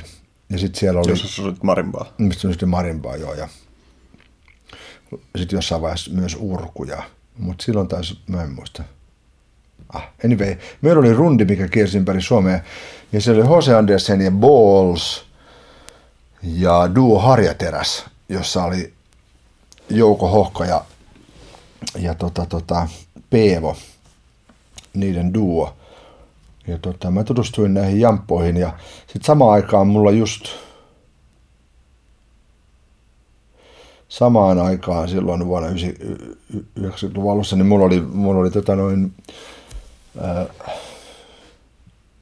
sanotaan parisuhde, koska se oli parisuhde, se oli tosiaan suhde. niin, muusikkonaisen kanssa ja mä just olin päättänyt, että mä muutan Helsinkiin, se oli stadista kotoisin. Ja sitten sit mä rupesin niinku etsimään, että mistä mä, mistä mä löytäisin treenikämpä, mihin mä saan mun soittimet. Mulla oli siihen asti ollut Turussa treenikämpä, reissasin Turun ja Joensuun väliin. Ja me asuttiin H.C. Andersen jätkien kanssa Turussa. Meillä oli H.C. Andersens House. Meillä oli oma, oma talo. Tanskasta pöllityt kyltit H.C. Andersens House. Ja tota, tota, tota, niin Hohko Jokke sanoi mulle, että silloin treenikämppä, että tuu sinne. Ja sit, sitten mä ja Marju treenattiin meidän kumppanini siihen aikaan, niin, tai part, no anyway. Treenattiin tota noin, meidän, meidän biisejä ja bändejä siellä Hohko Jokken kämpellä, ja sitten totta kai Ismo ja Jokke oli siekkareista niin kuin, tai, frendejä ja Ismo kävi siellä jotain jammainen kanssa. Ja Ismo oli vaan kysynyt, että kenen nämä kaikki kamat on, niin kuin vibrafoni ja mulla oli jotain syntikoita ja, ja Rhodes-piano ja mitä mulla oli kaikkea siinä setissä silloin. Niin sitten sitä kautta niin kuin Ismo sitten pyysi mua bändiin. Et siinä ekas, ekas kokoonpanossa oli minä ja, ja Jokki oli bassossa, ja sitten Ippe Kätkä oli kannuissa ja Mattila Riku skitan varressa. Et se, oli, se oli se meidän ensimmäinen kokoonpano ja sitten, sitten sen kokoonpanon jälkeen, oliko sitten, tuliko sitten säätiö seuraavaksi? Tästä, oliko se niin? Taisi olla. Ismo niin rupesi etsimään semmoista etnisempää sävyä tietoisesti ja, ja mä jäin niin kuin sit edellisestä bändistä ainoana niin kuin ryhmään ja sitten siihen tuli Pohjoisen Kimmo ja, ja tota, olikohan Kinnusen Jussi aluksi bassossa taisi olla joo, ja, ja Timosen Marko rumpuina. Et Ismo etti tämmöisen vähän niin kuin etnis, Etnis Rock-bändi, mistä tuli sitten säätiö. ja sitten säätiö muutti muutaman kerran muotoonsa ja lopuksi säätiö oli sitten rockisäätiö, missä mä en ollut sitten enää messissä ne viimeiset vuoden pari. Mä asuin sitten Australiassa silloin ja jättäydyin pois. Ja sitten kun mä tulin maailmanmatkoilta niin takaisin 2006, mä olin niin kuin 6-7 vuotta Vex, Vex maasta enemmän tai vähemmän koko ajan, niin, niin sitten tyn, tyn, tyn, sekin oli sellainen sattumien summa, että en mä ollut miettinyt, eikä varmaan Ismokaan, että me jatketaan yhteistyötä, mutta tota, mä pistin studiokamani pystyyn Mertasen Handen talolle tuonne Vuosaareen ja rupesin kutsumaan – eri, erilaisia muusikoita vieraakseni, vähän niin kuin sä kutsut tähän broadcastiin, niin mä kutsuin jengiä silleen, että niin ruvetaan improvisoimaan, ei sovita mitään, ei sovita edes sävellajia, vaan mä pistän nauhan pyörimään, mä mikitän kaikkia, pistän nauhan pyörimään ja ruvetaan vaan improvisoimaan. Ja vähän tämmöisellä tyhjä kanvas kuunteluajatuksella. Ja kutsuin semmoista jengiä, joka mä tiedän, että niin kuin, niille ei tarvitse selittää sitä, että siellä oli Rinteen Tapani ja Raul Raul, tota, Björkenheim ja Iro Haarla oli ja Hepa Halme ja no sitten Ulla Pirttijärvikin oli joikaamassa yhden session ja mitäs muuta kaikkea siellä oli. Antero Briha, ehkä mä vielä unohdan jonkun. Ja sitten oli Ismo, ja Ismon kanssa lähdettiin niinku, kanssa niinku improvisoimaan tälleen, että lähdetään niinku improvisoimaan – mutta eipä aikaakaan, kun Ismo pisti pelin poikki ja sanoi, että se haluaisi lähteä vähän hieromaan tuota juttua, mitä äsken tehtiin, että tuosta voisi saada biisin. Ja sitten tullaanko seuraavanakin päivänä, että jatketaan tääntöksiä ja ruvetaan tekemään niin kuin biisejä. Ja siitä sitten lähti meidän duo liikkeelle. Ja Ismo oli just silloin niin kuin bändibreikillä, että se oli laittanut sen sähkösäätiön tai muistaakseni niin kuin paussille. Ja Ismomaiseen tyyliin tämä loi nahkaansa ja etti vähän uusia tuulia. Ja sitten vähän silleen niin kuin ihan puolivitsinä me lähdettiin niin kuin ekalle rundille, sovittiin Tarnasen Marian kanssa keikkamyyjän kanssa, että hoitaa pari keikkaa meille ja lähdetään tekemään duo-keikkoja ja sitten se niin kuin lähti vähän lapasista, että me lähdettiin kehittämään sitä ja sitten me tehtiin joka rundille uusi setappi. Meidän miksä oli ihan kusessa, että joka rundille jätkillä uudet soittimet ja uudet sovitukset ja lopulta se oli ihan sellainen niin kuin, meitä oli kaksi jätkää, meillä oli neljä teknikkoa ja niin kuin ison bändin line-up, niin kuin kanavia ihan helvetisti ja hirveä härdeli. Ja tota noin. Mites pitkään meistä duoa tehtiin? Mä en edes muista. Kolme, neljä vuotta varmaan. Hmm. Joo. Ja sitten se laajeni. Joo, sitten se laajeni. Sitten tavallaan me, meidän duo ei tavallaan voinut enää laajentua siitä, kun mihin me sitä, sitä sitten sen neljän vuoden aikana laajennettiin. Ja sitten Isma rupesi miettimään, että mitä se mikä on niin kuin next step. Ja sitten sit me mietittiin, että niin kuin laajennetaan tämä, että pyydetään enemmän muusikoita mukaan, että tehdään seuraava periodi sitten niin kuin isomman bändin kanssa. Ja, ja tota, sitten se, se kulki nimellä Ismail kuin teho-osasto. Sen oli tarkoitus olla vähän niin kuin laajennettu duo. Mutta totta kai kun siihen tuli semmoisia persoonia niin kuin Charkus Poussa ja, ja tota, Kämäräinen kitaraa ja Jape bassoa, niin semmoisia isoja, isoja muusikoita, niin totta kai siitä tuli oma bändinsä sitten, mm. mikä olikin hyvä bändi. Mites, onko se, se on nyt telakalla? Joo, sitä me, sitä me täyttiin pyörittää vuoden verran.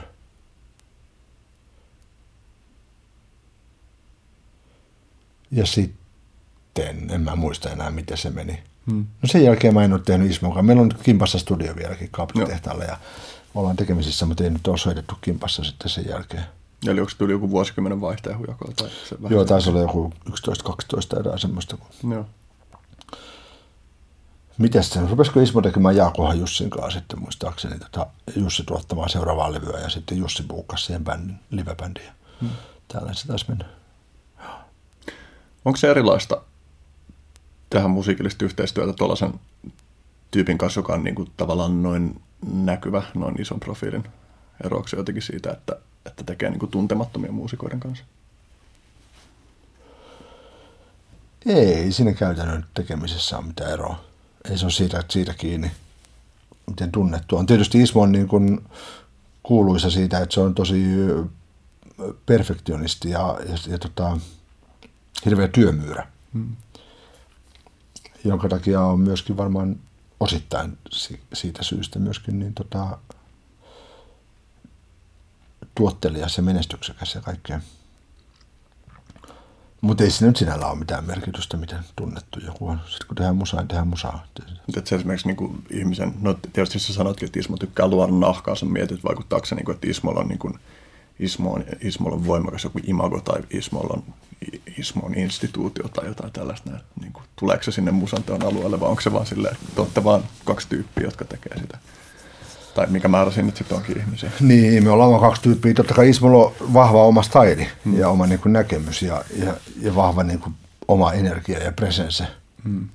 Että silloin kun tehdään Ismokaan duuni, niin sitten tehdään Ismokaan duuni, että se on niin kuin silleen selkeä homma. Vaikka Ismo antaa vapaudet mm. muusikoiden tuoda oma antinsa todella ja tahtoo. Mm. Ja pyytää semmoisia muusikoita bändissä, joilla on joku oma anti. Ei se, ei, Ismohan ei käytä semmoisia muusikoita, jotka tekee vaan mitä käsketään. Mutta silti Ismulla on tosi vahva se, että et se tietää, mitä, mikä on, on sille niin kuin oikein ja mikä ei. Kun sä mainitsit siitä aiemmin, että, että sulla oli tyyppi, joka laittoi sun kamat kuntoon niin kuin Ismon kanssa soittaessa, niin mietit, varmaan tuollaisia jotain resurssijuttuja on, niin kuin, että on mahdollista tehdä sellaisia juttuja, että ei pienen budjetin progikissa pysty tekemään. Niin joo, joo toki. Toki Ismolla on niin paljon nimeä, että keikoille tulee paljon ihmisiä ja se sitten mahdollistaa tehdä niin kuin isompia produktioita. Mm. Että, kyllä. Miten sä koet tuon muuten? Tuo on niin kuin siis mun mielestä muusik- muusikkona mielenkiintoista, että miten se ero että soittaako sille, että on vain muutama ihminen yleisössä vai että on niin kuin paljon enemmän jengiä. Miten sä koet, niin kuin, että se vaikuttaa siihen soiton? Hyvin vähän itse asiassa. Hyvin vähän se vaikuttaa, että – et, et silloin, silloin kun soittaa, niin ainakin mä oon siellä omassa kioskissani niin sitten, että mä oon läsnä siinä tilassa ja, ja, ja teen, sen, teen sen, mikä mun kuuluu tehdä. Ja siihen läsnäoloon ja siihen toimintaan, mitä, mitä mä teen siellä, niin ei se oikeastaan vaikuta, onko siellä kaksi ihmistä vai 20 000 ihmistä, ei sillä ole mitään merkitystä. Mutta tietysti se nyt vaikuttaa se, mutta hyvin vähän se vaikuttaa mm. itse asiassa. Mä koen itse sillä, että se ei ole niinku huonompi, parempi akselilla, mutta kyllä se, niinku, että jos on ihmismassa, joka velloo siellä, ihmiset tanssii paljon. Niin mm, siinä niin on totta kai siinä energiaa. Siinä on vahva energia, mutta, mutta ei, ei se sinällään, niin kuin, ei se sinällään niin kuin vaikuta. Mä muistan, meillä oli yksi, ihan mahtava esimerkki tuosta. Meillä oli yksi keikka. Meillä oli itse asiassa meillä on 25-vuotiskonsertti Joensuun kerubissa ensi viikolla. Tanssiorkesteri Lossimies, joka on siis diskoyhtye, joka soittaa finhitsejä ja siinä on neljä ruusun kämykkämäräinen ja, ja minä ja eläkeläisistä nykyään Laiska ja muita. Tämmöinen Joensuun bosse. Sitten tavallaan samoihin aikoihin on keksitty vitsi, kun oli eläkeläisikin keksittiin vitsinä, että ruvetaan soittaa humppaa, niin se oli vähän niin kuin ruvetaan soittaa diskoa. Mutta anyway, Lossimiehellä oli yksinen, yksinen keikka. Tota, sen Lossimies oli alun perin perustettu häitä varten, kaverin häihin. Ja perusperiaatteita oli, että se ei ole keikoista liksaa. Aluksi oli silleen, että se soittaa vain häissä. Mutta sitten kun se vähän niin kuin rönsyyli, että mentiin johonkin klubikeikalle kerubiin, niin sitten todettiin silleen, että ei oteta liksaa lainkaan, että se pitää tulla niin kuin jonain, jonain yleishyödyllisenä se, se palkkio. Sitten meillä oli yksi keikka, missä me, eka keikka, missä me myönnyttiin, että saatiin 5000 Suomen markkaa keikkapalkkioa. Ja Nummisen Ari järjesti meille johonkin Nurmeksen tanssifestivaaleille ison keikan johonkin palloiluhalliin ja me syötettiin se koko viisi tonnia siihen, että me bukattiin tuttu valomies ja, ja tota noin, kaverit rakentamaan mumman niin kuin rumpujen päälle, semmoisen pääsee elvistelemään rumpujen päälle ja jätkät duunas, kaverit duunas kaiken. Siis sille, että me ei käynyt itse lavallakaan kääntymässäkään, että ei edes kamoja, eikä ei kytketty mitään, ei viritetty kitaroita, bassoja, mitään. Kukaan muusikko ei käynyt takella kertaakaan ennen kuin keikka alkoi.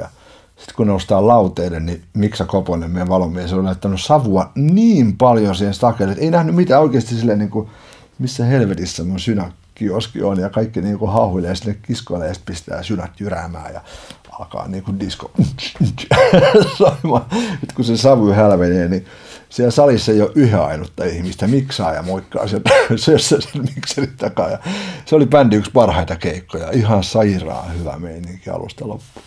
Ei siellä ollut ketään. Joo, no tuo on aika erikoinen tilanne. Sitten pitää niinku, niin.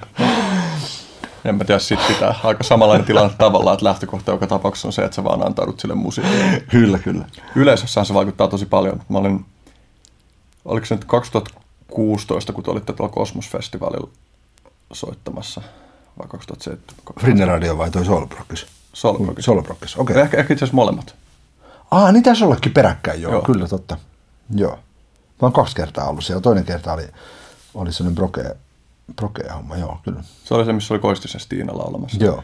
Niin, joo, mulla oli itsellä kanssa, meillä on semmoinen juurisähköbändi, niin meillä oli siellä samalla lavalla keikka, mutta siis se, nimenomaan se teidän keikka on ihan mun mieleenpainuvin muisto sieltä, sieltä tota, okay. tapahtumasta. Ja siinä mä muistan niin kuin sen yleisön, niin kuin yleisön jotenkin keskellä olemisen fiiliksen, koska siellä oli mun mielestä tosi hyvä semmoinen, että ihmiset oli tosi intensiivisesti mukana Joo. siinä ja yleisössä siellä on tosi paljon väliä, että onko jengi silleen tälleen mm, vaan vai onko niinku, ja, ja niinku, erityisesti mulla on jäänyt mieleen Lucifer, jonka mä kuulin ekaa kertaa silloin ja, ja se niinku on jäänyt tosi voimakkaasti se, se tota, silloinen esitys mun mielestä Stiina vetää sen ihan Siinä veti se tosi hienosti, joo, ja, kyllä. ja se on jäänyt vielä mieleen, koska mä oon kuunnellut niitä pari, onko pari versioa Stiinan, missä Stiina on laulamassa YouTubessa – mutta mä, mulla on semmoinen muistikuva, totta kai se voi olla, että kun oli itse paikalla, niin se on eri, mutta musta tuntuu, että se oli semmoinen niin kuin kaikista eniten helmiveto, sit, missä mä oon miettinyt, että se oli se kosmoksen, ehkä olisiko se ollut jopa viimeinen veto Stindenkaan. Tai ehkä meillä oli vielä Norpas-festivaalilla sen jälkeen, mutta se oli semmoinen kehittyvä. Se oli tosi haastava biisi. Muun muassa Ismon, niin kuin, Ismon piti alun perin laulaa se Joo. keikalla, se Lucifer. No, Ismo ei ollut kosmoksessa, mutta niin kuin levyjulkaisukeikalla Tavastialla muun muassa, mutta Ismo sanoi, että se ei klaaraa sitä biisiä. Että se ei niin kuin vaan se ei vaan saanut menee sitä biisiä. Joo. Se on niin Villen, Villen niin kuin luoma, etenkin se säkeistä, että se on niin, kuin niin Vill, Villen juttu. Että me haettiin ja haettiin Ismon kanssa, Ismo nosti lopulta kädet pystyyn, että ei se niin kuin klaaraa tätä. Että kertsihän totta kai, kun se on sellainen mm. popkertsi, niin se nyt lähtee joku painaa vaan menemään niin kuin se menee. Mutta Stiina löysi siihen Stiinamaiseen tyyliin niin kuin hienon oman, oman stylin. Joo. Joo. Stinde on hieno, hieno laulaja todellakin. Joo, joo, mä oon sitäkin vähän kosiskellut vieraaksi tähän näin. Okei, okay, joo, siinä voisi olla hyvä natsaa jossain vaiheessa. joo. Kävin, itse asiassa oltiin, olin laulamassa taustoja siihen se tuoreeseen levy Color Dollarin kanssa. Okay. Se on kanssa niin kuin, kyllä niin hieno bändi ja Stina on kyllä muutikin siis sen ylipäänsä siis sen keikat mä oon kuullut sen eri projektien keikkoon, niin on Joo. ollut kyllä niin kuin parhaita. Sama homma, mä en nyt taas, taas nyt vähän aikaa kuullut, mä en ole kuunnellut oikein nyt kyllä mitä? Mä oon kuunnellut Leonard Cohenia himassa. No mä huomasin sen ja se on ihan helvetin hieno levy ja siis Come Healing on erityisesti mun mielestä. Joo. Ne ehkä kuulijoille voi kertoa, että sä mainitsit Facebookissa, että sä oot vuoden aikana reilusti yli sata kertaa kuunnellut lasten kanssa tämän Old Ideas. ihan lapallista. Me oltiin nyt lasten kanssa, tota, mulla oli keikkoja Norjassa ja Lapissa ja me oltiin kolme viikkoa reissussa. Mulla oli oma auto, kun meillä oli niin kuin pari viikkoa keikkoja välillä. Sitten mä totesin, että mä otan kesäloman lasten kanssa ja me jäätiin Norjaan. Ja tämä on jopa ihan niin kuin naurettavaa, mutta siis meillä pyöri siellä, meillä pyöri siellä Leonard Cohenin Old Ideas siellä autossa siis koko ajan. Joo. Ja monta kertaa lapsetkin sanoi takapenkillä, että isä, että vähän ei vaan kyllästy. Sitten mä alan itse olla jo vähän silleen, että no joo, onko, mutta tämä vähän jo liikaa. mutta tota noin, hieno levy se on. Joo, mä muistan mun puoliso oli se levyhyllyssä ja se soitti sen joskus ja erityisesti siinä kohtaa, kun tuli se Come Healing aika kerta, niin vaan pysähdyin silleen, että nyt on niinku kaunis biisi. Joo, se on tosi kaunis levy ja mun mielestä se on, se on, se on tosi hyvä. Mä itse asiassa nyt ihan joku aika sitten tilasin Amazonista vinylinä, niin kaikki muutkin sen ajan. No. Leonard Cohenin levyt, mutta Joo, mä dikkaan siitä levystä kyllä tosi paljon. Siitä, siitä on näköjään nyt tullut semmoinen, jos jollakin ihmisillä on joku levy, mikä on esimerkiksi Joo. lapsuudestaan mieleen, niin mä veikkaan, että mun edelleen on kyllä Leonard Cohen ja Old Ideas Joo. selkeästi. Itse asiassa nyt mä muistin, että se on, meillä on tuossa ehkä kahdeksan metrin päästä tuossa suunnassa vinyyli myös tuolla yhdessä hyllyssä. Okei, okay, joo. Tota. Mä joudun tilaamaan siis uuden vinylin, kun sit, sit niin kuin kuuluu yläpäät puhki. Joo. Saman tien tilasin uuden. Joo. Kyllä se on myös se come healing, niin kuin mä, aina kun mä soitan kovereita, että mä katusoittaessa, niin mä soitan sitä, koska okay. se, se on vaan sen sanoma ja se on niin, niin kohottava ja jotenkin aito. Kaunis. Ja ne stemmat, mitkä siinä on kanssa. Ne on hienoja ne kööret. Mun mielestä ne instrumenttivalinta kaikki on hienoja siinä levyllä. Se on tosi hienosti tuotettu levy. Joo. Sitten Luciferista vielä, niin että tosiaan mä en ollut kuullut silloin se oli eka kerta, kun mä kuulin, kuulin sieltä teidän silloisella keikalla sen biisin, niin ei mulla käynyt mielessäkään, että se olisi ollut kenenkään muun laululle tehty alun perin kuin. No kuin Stiina, joo. Meni ihan täysin, täysin läpi. läpi kyllä. Joo, se on just semmoinen biisi, että niin se pitää ollakin, että sitä ei niin kuin ihan turhaan ruveta kenenkään Ville Valo kopioimaan siinä, mm. koska niin kuin se oli Ville, että sitten jokaisen pitää, jos sen biisin haluaisi kulaa, niin se pitää löytää oma, oma niin kuin, täysin oma stylinsa tehdä se. Joo, mulla on myös työn alla se coverointi, mutta okay. saa nähdä, miten, minkälaisen Joo. sovituksen mä oon puolison kanssa, joka kanssa rakastaa sitä biisiä, niin ollaan, okay. ollaan vähän palloteltu sitä, että minkälainen sitten tulisi. Mutta se oli siis Arni, Arni Koudan runo, joo. se teksti, Luciferin kannel. Luciferin kannel, joo. Et Ville sen niin kuin bongas no. kirjahyllystään sen silloin oli tullut yhtäkkiä. Niin kun mä olin pyytänyt Villeltä, että voisiko se tehdä siihen kyseiseen biisiin niin kuin tekstin. Ja meillä oli Laihon Samulikaan niin kuin se kertosäkeen melodia sävellettynä, joskin Ville teki siitäkin sitten oman versionsa kyllä, että se ei ole, ei ole sama kuin mitä me oltiin Samulinkaan duunattu, mutta Villestä ei kuulunut itse asiassa sit mitään. Villemäiseen tyyliin se ei, ei vastannut sähköpostiin eikä puheluihin mä aloin jo olemaan silleen, että okei, no kohta mun pitää niin kuin, kohta tulee deadline vastaan mulla omassa, omassa tuotantoaikataulussa, että mun pitää keksiä tälle biisille nyt joku muu vierailija, että, että ehkä Ville niin kuin ei ole Suomesta tai niin kuin ei ehdi. Sitten tuli yhtä, yksi päivä Ville soitti ja sanoi, että, että se löysi eilen tämmöisen kirjan hyllystä, tämän Arni Koudan kirjan ja tajusi, että tämä teksti sopii siihen biisiin. Ja se oli siltä istumalta omassa kotistudiossa äänittänyt ne laulut. Että sitten seuraavana päivänä tuli failit sähköpostissa ja no me käytiin kerran vielä studiossa sitten tota, tekemässä se uusiksi, mutta itse asiassa levylle päätyi pääasiassa matskuu siitä mm. Villen kotistudiossa äänitetystä, äänitetyistä jutuista, että tota, se tuli ihan silleen näin. Mm. Ja tosi, tosi hieno. Ja se oli hyvä, mun mielestä tosi hieno se, tota, koska Villehän on ollut vähän sellainen Lucifer. Julkisesti ja muuta. Ja sitten, ja sitten Luciferhan on alun perin siis valonkantaja. Että Lucifer on mun mielestä vähän niin kuin väärin ymmärretty niin kuin vertaus jostain, niin kuin, jostain niin kuin pahasta. Mm. Että Lucifer on ollut niin kuin mahdollistaja ja valonkantaja.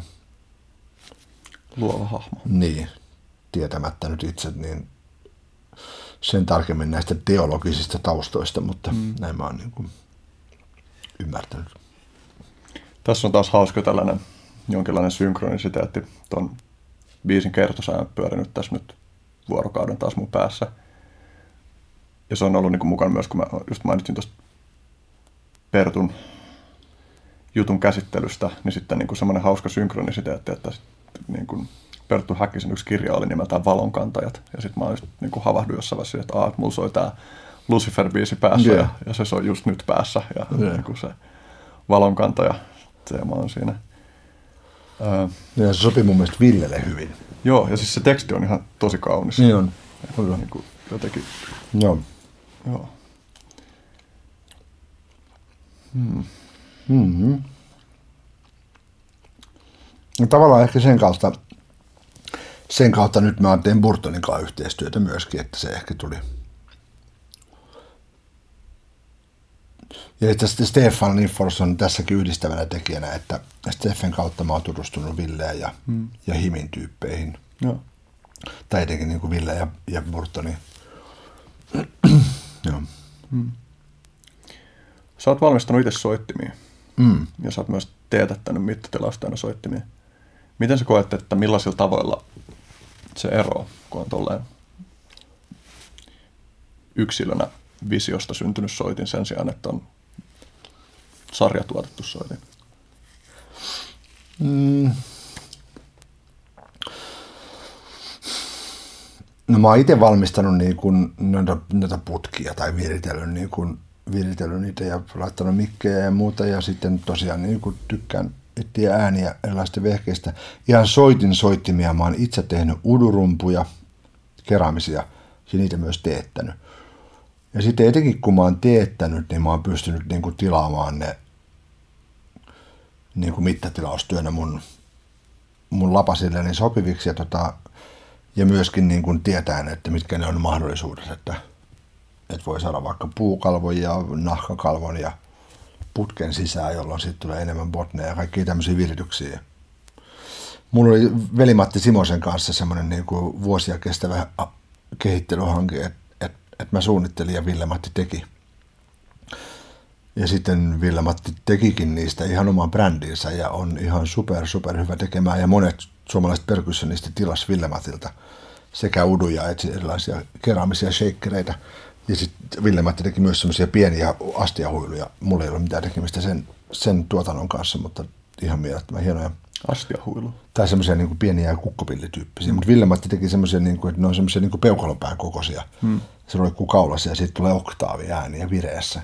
Että ihan semmoisia, niin kuin, miten se on mahdollista tyyppistä. Ville-Matti ei nyt ymmärtääkseni, just itse asiassa olin puheessa, että se etsii taas työhuonetta ja uunia itselleen, mutta munkin pitäisi tilata uusi udu.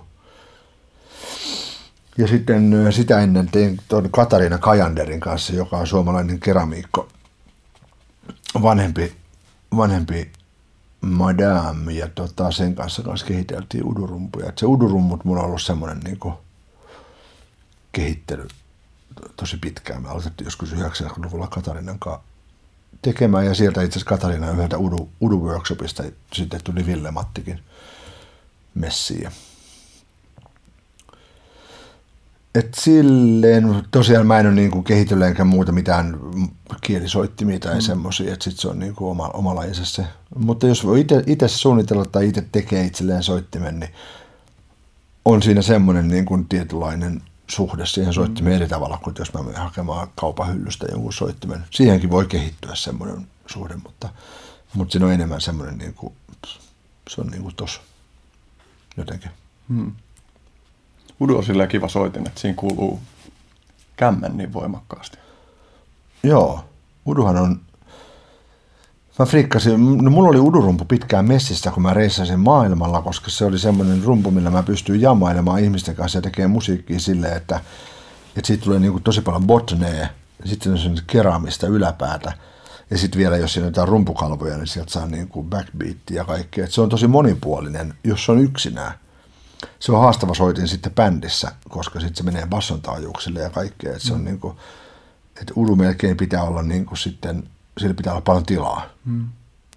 siitä tulee niin paljon eri taajuuksia, mutta siinä on vähän niin kuin, vähän niin kuin basso ja rummut samassa. Totta kai ne basso, me Villematin kanssa kehiteltiin silleen, että sieltä saa kolme ääntä, saa esimerkiksi, ne, ne oli E-vireisiä nyt lopulta, että sieltä saa niin kuin E, on se matalin ja sitten A, ja sitten sieltä saa niin kuin kolme säveltä periaatteessa. Ja sitten kät, kättä aukaisemalla ja sulkemalla etenkin mikrofonilla ja hyvällä monitoroinnilla sieltä saa paljon, paljon lisääkin.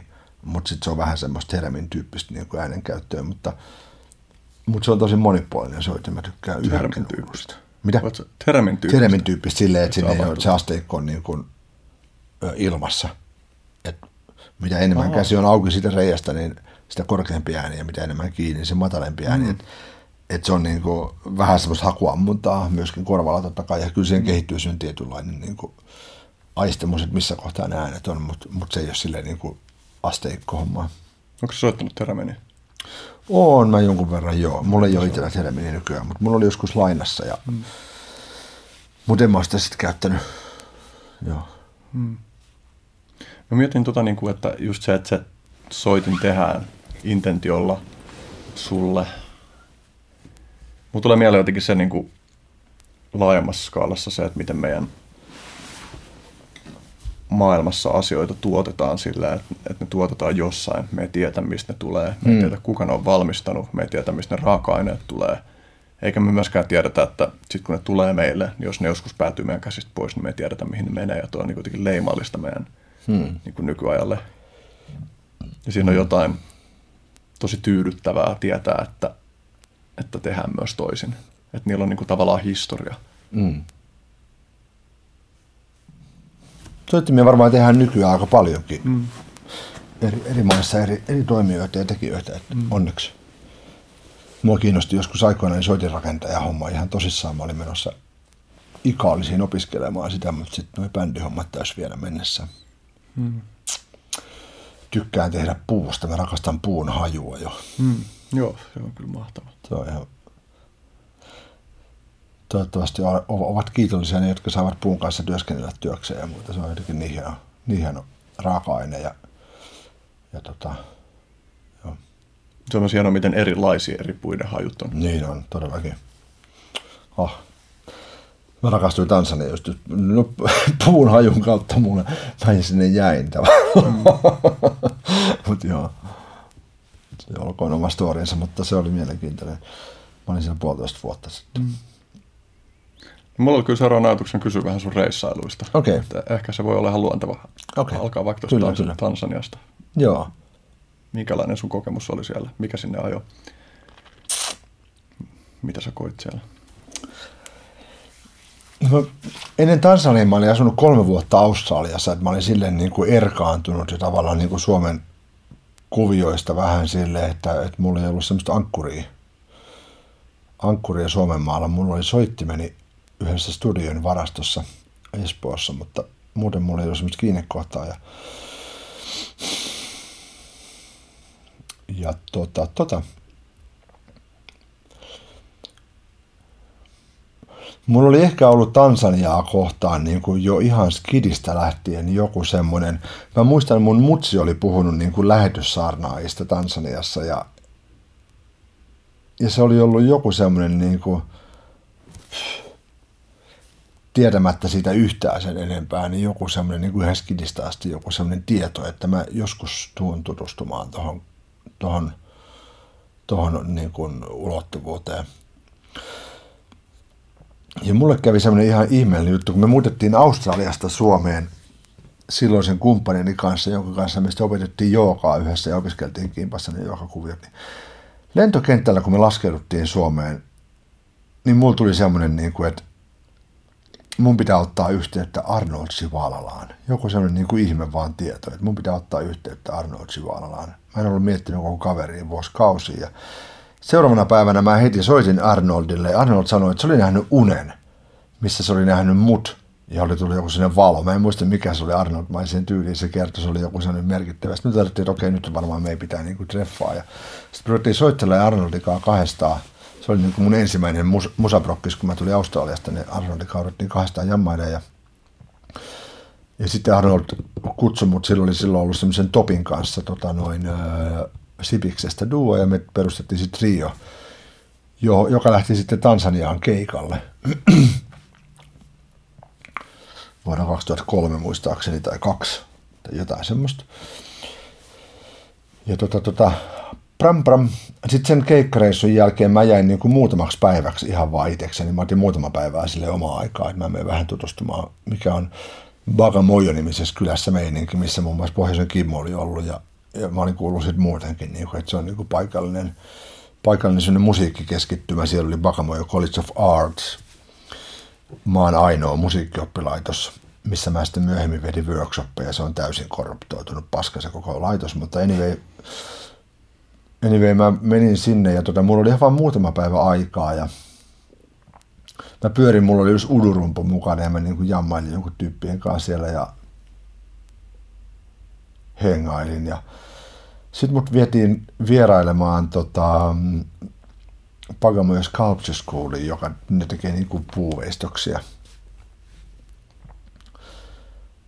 Ja tuota, tuota, siellä mä just ihastuin niihin puiden tuoksuihin. Voi vitsi ne tansanaiset puut. Eben ei tuoksu niin paljon. Mä en muista niitä puiden nimiä, mutta mulla oli just silloin ajatuksena, että mä tuon sieltä sitten, okei okay, mä tilaan, että jos nuo tyypit vois halkasta mulle sitä mun mielestä hienointa puuta, semmoista tummanruskeita, minkä nimeä mä en muista, mutta halkasta mulle slicen siitä, että mä voisin Villematin kaduna uduun siitä niin kuin puukalvo. Me oltiin just Villematin kanssa kiitelty, että puukalvoja udun ja sitten ne tyypit rupesivat mua jeesaamaan ja afrikkalaiseen tyyliin, kun pyytää tuommoista apua, niin siinä menee sitten loppuaika sen asian kanssa säätäessä. Sitten asiat rupeaa silleen pole pole lepposasti tapahtumaan. Mutta sitten siellä, siellä tuli siellä Sculpture Schoolissa, kerran mä jäin sinne niin kuin dikkailemaan niitä puita ja jotenkin hiomaan niitä tyyppien kanssa, niin sinne jäi sellainen, sinne jäi sellainen nuori nainen meidän, nainen meidän kanssa sinne, niin kuin sinne Schooliin niin kuin sulkemisen jälkeen. Ja me siinä niin kuin hiottiin niitä puita ja väkräiltiin ja sitten me lähdettiin samaan matkaan kävelemään sitä rantaa pitkin vaan pois. Ja sitten mulla tuli vaan ihan tämmöinen, että lähdet mukaan lounaalle. Sitten me mentiin lounaalle ja Mulla oli samana iltana lento, tai taksi lähti illalla kohti lentokenttää.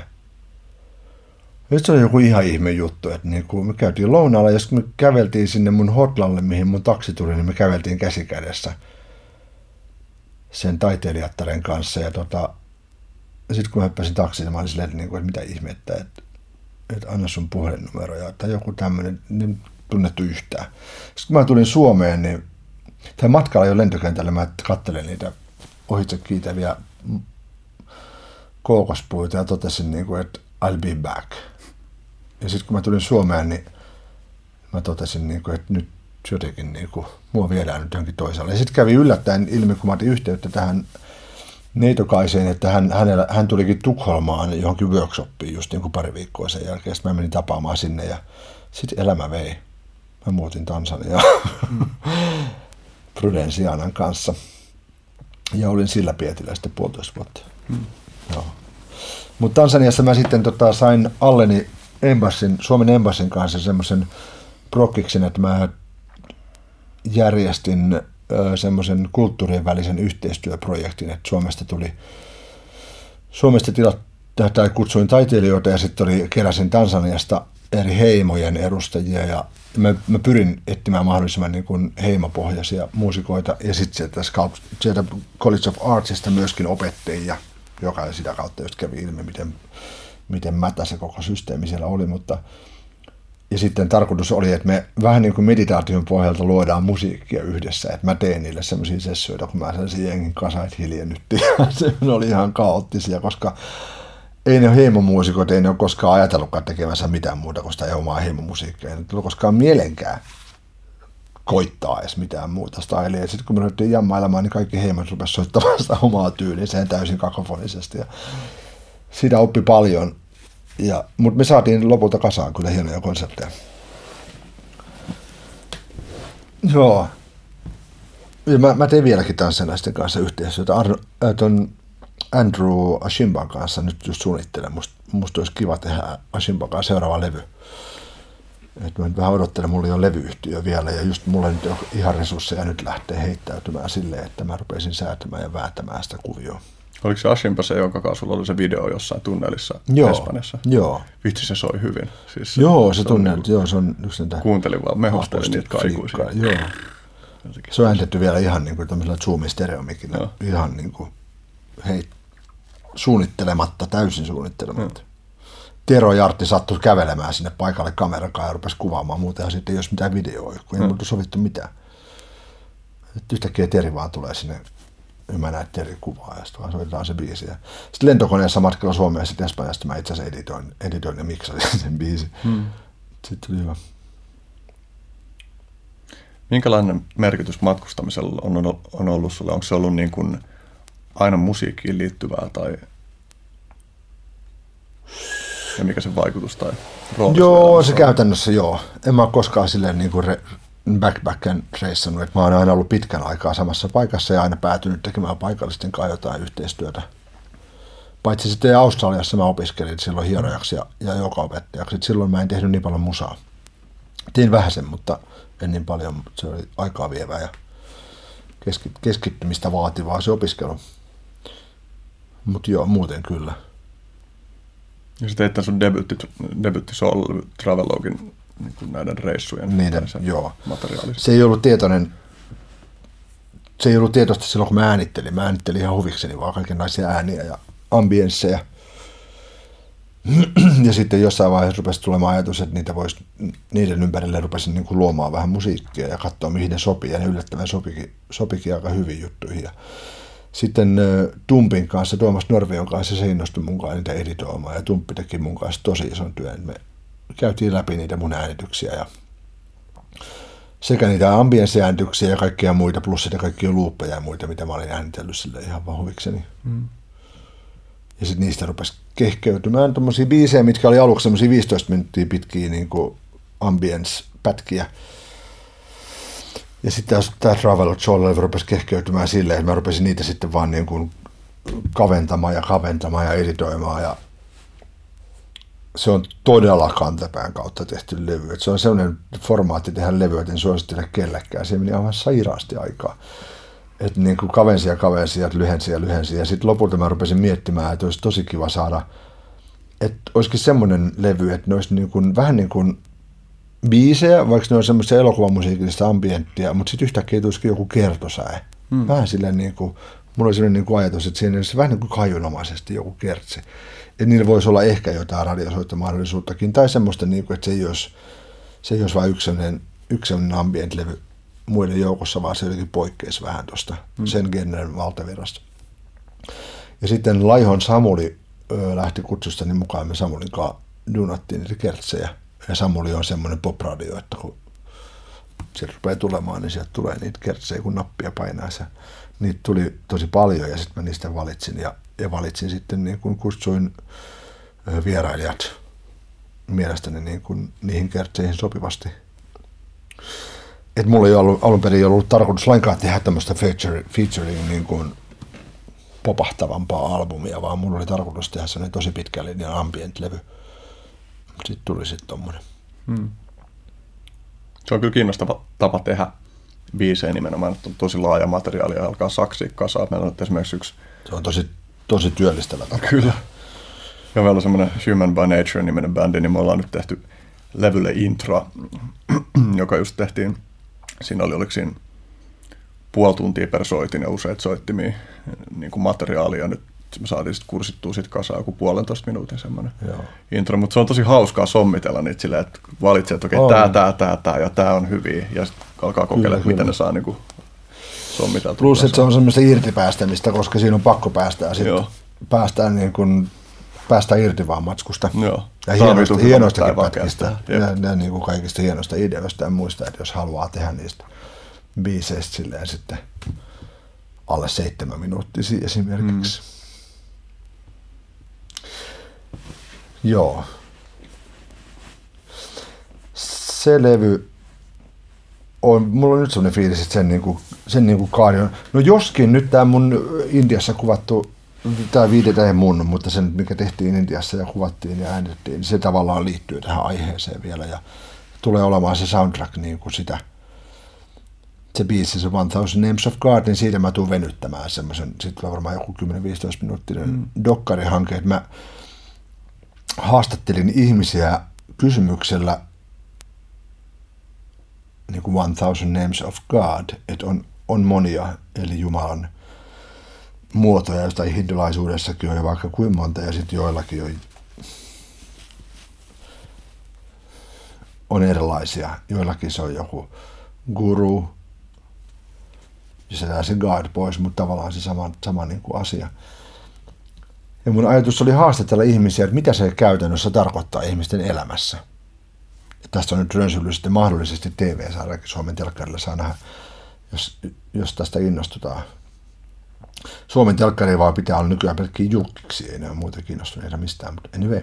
Mutta sinne lähtikin sitten sinne Intiaan mukaan Edelmanin Samuli lähti messiin, se innostui tästä ajatuksesta ja Pelle oli siellä valmiiksi, Pelle tuli mukaan ja sitten Tunna Milanov, lähti, sekin oli siellä valmiiksi, niin sekin lähti mukaan, että mulla oli Pete Eklund lähti, lähti mukaan sinne messiin, koska Pete niin kuin tuottaa televisio-ohjelmaa Suomen televisiolla ja mulla oli se reissun niin kuin ajatus yhdistää tämä mahdollisesti Suomen televisioon menevä tuotanto, jossa haastatellaan Suomen television kyseen ollessa niin julkisuuden ihmisiä, että mitä se Jumala niille oikeasti tarkoittaa. Olkoon se sitten, olko se Jumala sitten koskenkorva tai Jeesus tai mitä siltä mm. väliltä, ihan sama mikä, mutta joku sellainen punainen lanka, mikä, mikä on sellainen henkinen punainen lanka elämässä.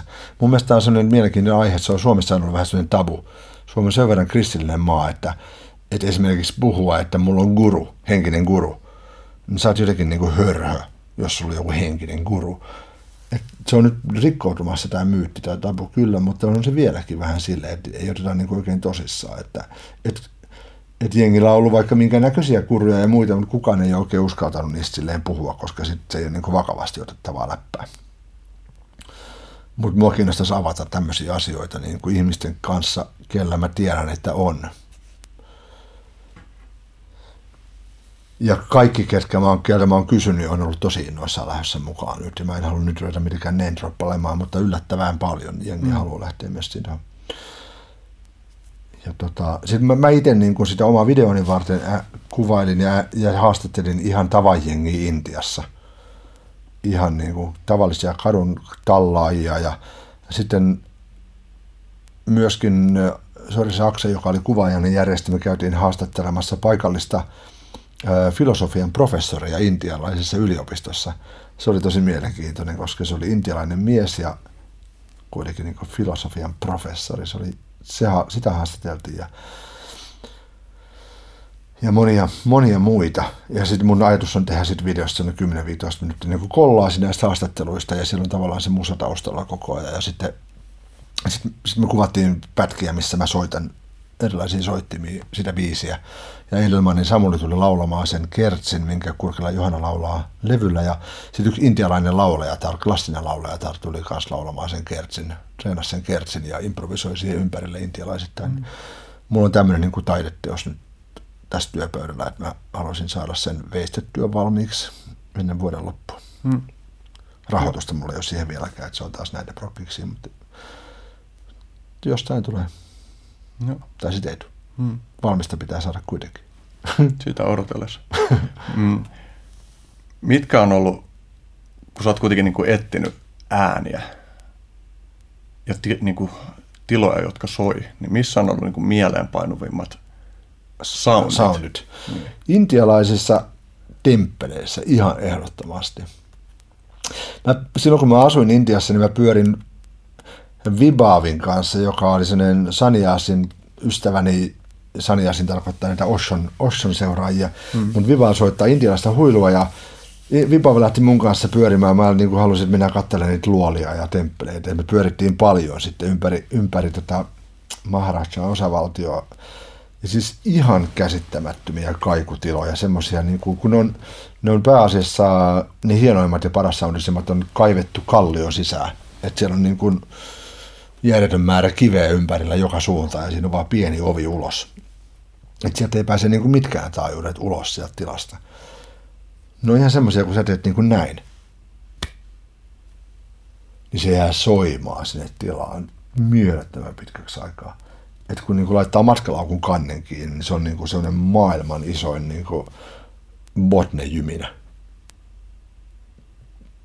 Semmoinen uskomattoman herkkä, järjettömän pitkä kaikku kaikilla taajuuksilla.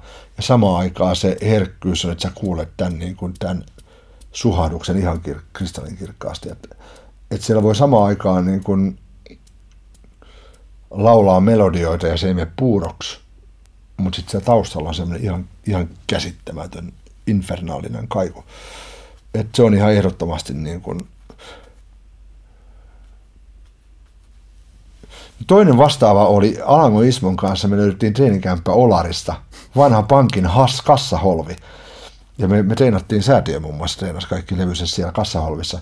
Ja se kassaholvi, ennen kuin me vietiin sinne mitään soittimia ilman mitään akustiikkalevyjä tai mitään, niin siellä oli pelkästään sellainen pankin kassa, semmoinen niin kuin toimistopöytä, se paksu vaneri, missä on missä on sellainen seinä välissä ja sinne pömpeli, mikä ei mahtunut siitä ovesta ulos, että se on varmaan kasattu aikoinaan sieltä, jota on liimattu kasaan, että me Ja sit, siellä oli ihan käsittämätön akustiikka. Ismon kanssa me frikattiin se ihan täysin. Se oli myös että mä soitin sitä, kass, sitä kassakaappia Ismon lauva ja vähän vastaava, vastaava akustiikka. Siinä on myös varmaan monta metriä betonia ympärille. Että sama, sama ajatus, että sieltä ei pääse mitkään taajuudet mihinkään.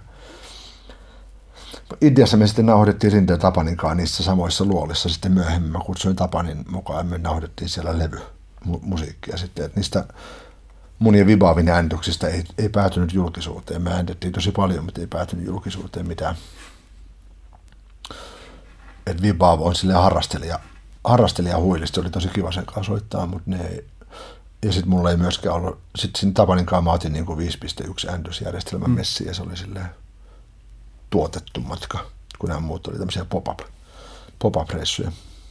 Mutta toi Holvi oli kokonaan ihmisen rakentamaa matkua. Olarissa, Olarissa se oli kokonaan, joo, ne, nekin on siis ihmisen rakentamia. Se oli kuitenkin louhittu kallio. Joo, joo, ne ei ole luonnonluolia, vaan ne on temppeliksi tehtyjä. Hmm. Et siellä on, siellä on semmoisia, äh, Intiassa, etenkin siellä Maharaja-osavaltiossa on semmoisia niin luolastoja, että siellä on ne asunut ne munkit, niillä on omat pikku, siellä ja sitten semmoisia temppelejä, mihin on kokoontunut niin kuin, Ja mä saan kuvitella, miten hienolta se on kuulostanut, kun ne on tehnyt shantingia siellä niin kuin ommia vetänyt niissä temppeleissä. Mm. Niin ihan käsittämättömiä mestoja.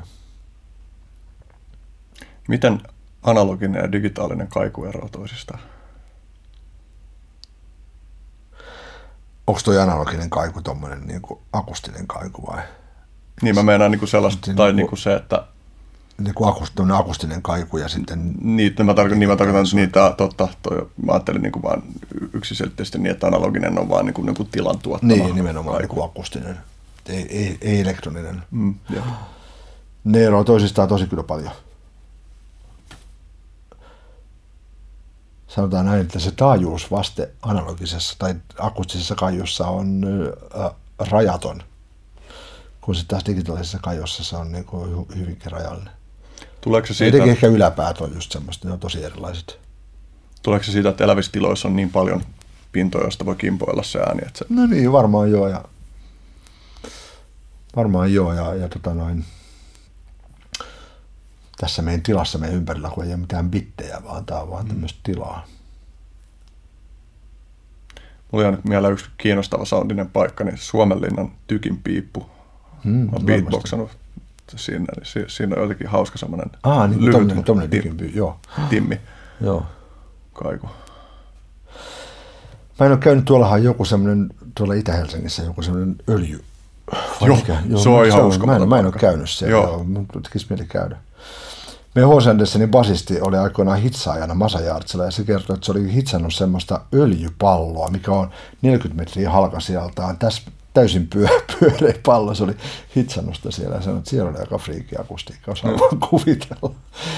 Mä dikkaan tuommoisista akustisista tiloista. Joo. Se on, se on niin kuin silloin, muun muassa niissä intialaisissa luolissa, kun mulla oli udurumpu mukana, mistä tulee siis mieletön botne ja sitten yläpäistä niin kuin keraamista helinää. Ja se herkkyys, herkkyys niissä tiloissa on sitä, että kun sä teet näin, niin se on niin kuin maailman iso soundi, niin osaat kuvitella, mitä udulla pystyy tekemään. Niin silloin se instrumentti ei olekaan se udu, vaan se instrumentti on se koko, koko se luola. Yeah. Että kun sä teet jotain, niin sä soitat sitä koko luolaa. Niin se on niin kuin, semmoista mä en ole kokenut, vaikka mä oon käynyt sinfoniorkesterin kanssa niin kuin maailman parhaiksi luokitelluissa akustisissa tiloissa soittamassa, niin, niin se on niin eri asia. Mm. Että, että siinä niin kuin, Mua kiehtoo vieläkin, me itse Tapaninkaan vähän mietitään, että olisiko joku seuraava prokkis taas aiheen tiimoilta. Katsotaan. Mä haluan kyllä rohkaista ainakin käydä testailemaan sitä öljysäilyä. Mä en ole siellä ollut no. sisällä, mutta se on niinku ulkopuoleltakin. Siis siellä on niinku sellaiset ritiläiset ovet, että sieltä ulkopuoleltakin pystyy tekemään ääniä ja kuuntelemaan. Niin me ollaan just muun muassa niinku puolison kanssa lauleskeltu silleen, että toinen on toisella puolella ja toinen toisella puolella. Ja mä oon se, miettinyt kanssa keikkaa. Sieltä äänitettyjä matskoja on julkaistukin itse asiassa. Tuo yksi Matti kitaristi teki johonkin avaruusromua tai johonkin Joo. muistaakseni teki siellä jonkun jutun. Joo, katsotaan. Mä en tiedä, pystyykö sieltä ulkopuolelta ei vielä hahmota sitä, että onko se sisä, sisäpuolelta semmoinen, että meneekö se hävi, niin kuin hajoako se kaikki vaan siksi kaikun moskaksi vai voiko mm. siellä oikeasti niin kuin olla jotain artikuloidumpia ääniä? Mua kiinnostaa rytmiset dileet, akustiset rytmiset dileet. Joo. Muun muassa jos joku on mennyt joskus äh, huoltoasemalla, kun on sellainen katos, Joo. jos tekee tulee sinne brrrr, mielettömiä Ja, ja sitten on, on pitkiä dileitä ja hitaampia dileitä ja kaikkea. Se, se, semmoinen on mua kiinnostunut jo pitkään sinne prokkisessa etsisi tämmöisiä niin kuin akustisia dileitä ja mikit tästä tosi hyvin, niin sieltä voisi löytää tosi hienoja, tosi hienoja juttuja, mutta jotenkin mä haluan tuommoiset nykyään niin jotenkin niin kuin musiikillistaa, että ne mm. ei ole vaan semmoisia friikkauksia. Mm. Ne jää sille jotenkin vähän omaan arvoonsa. Niin, se on vaan pelkkä semmoinen konsepti, että niin. siinä ei ole mitään varsinaista niin. sanottavaa sillä. Mm. Tuolla jäin vielä miettimään sitä, että mikä se, niin kun sanoit, että siellä Intiassakin se temppeli, että että siitä saa tosi hyvin selvää, vaikka sitten se kaiku onkin voimakas. Mikä se on, niin kuin, mikä se elementti on tilassa, että mikä määrittää tuonne, että Jaa. hajoako se ääni vaan kokonaan? No se on varmaan yksinkertaistettuna sen, niin kuin sen kuivan äänen, sen kajun balanssi. Niin jotenkin Mun tulee nyt mieleen, niin kun Mattila Riku, kenen kanssa, kenen kanssa miksattiin muun muassa se mun soololevy Travelos ja Riku miksasi ton Soljonkin nyt, mä oon nyt tehnyt Rikun kanssa taas yhteistyötä, niin Riku on käynyt tämmöisillä niin kuin masterclassissa, jossa niin kuin miksaajien Briteissä ja missä se on käynyt. Ja Riku mulle selitti, että en muista kuka se miksaaja, joka on miksannut vaikka sun mitä maailman, maailman tähtiä, niin duunaa, duunaa miksauksiaan silleen, että se niin kuin tekee sen peruspaketin tai joku assistantti tekee sen peruspaketin niin kuin perussoundin haltuun ja sitten meidän rupeaa friikkailemaan niille kaijulle ja tekee semmoisia ihan överikaikuja. Ja sitten kun sitä ruvetaan laittaa sitä pakettia kasaan, niin se pistää ne kaiut hiljaa sinne taustalle ja ne kuivat jutut silleen hyvällä, hyvällä soundilla siihen pintaan, mutta se luo semmoisen, niin kuin, että se on niin kuin jonkun tämmöisen huippumiksaajan niin tämmöinen konsti. Siinä on vähän samaa kuin noissa, noissa temppeleissä, että se on, se on niin kuin aivan freak out kaiku. Että jos se kaiku olisi yksinään, se olisi ihan pelkkää puuroa, sitten ei saisi mitään tolkkua.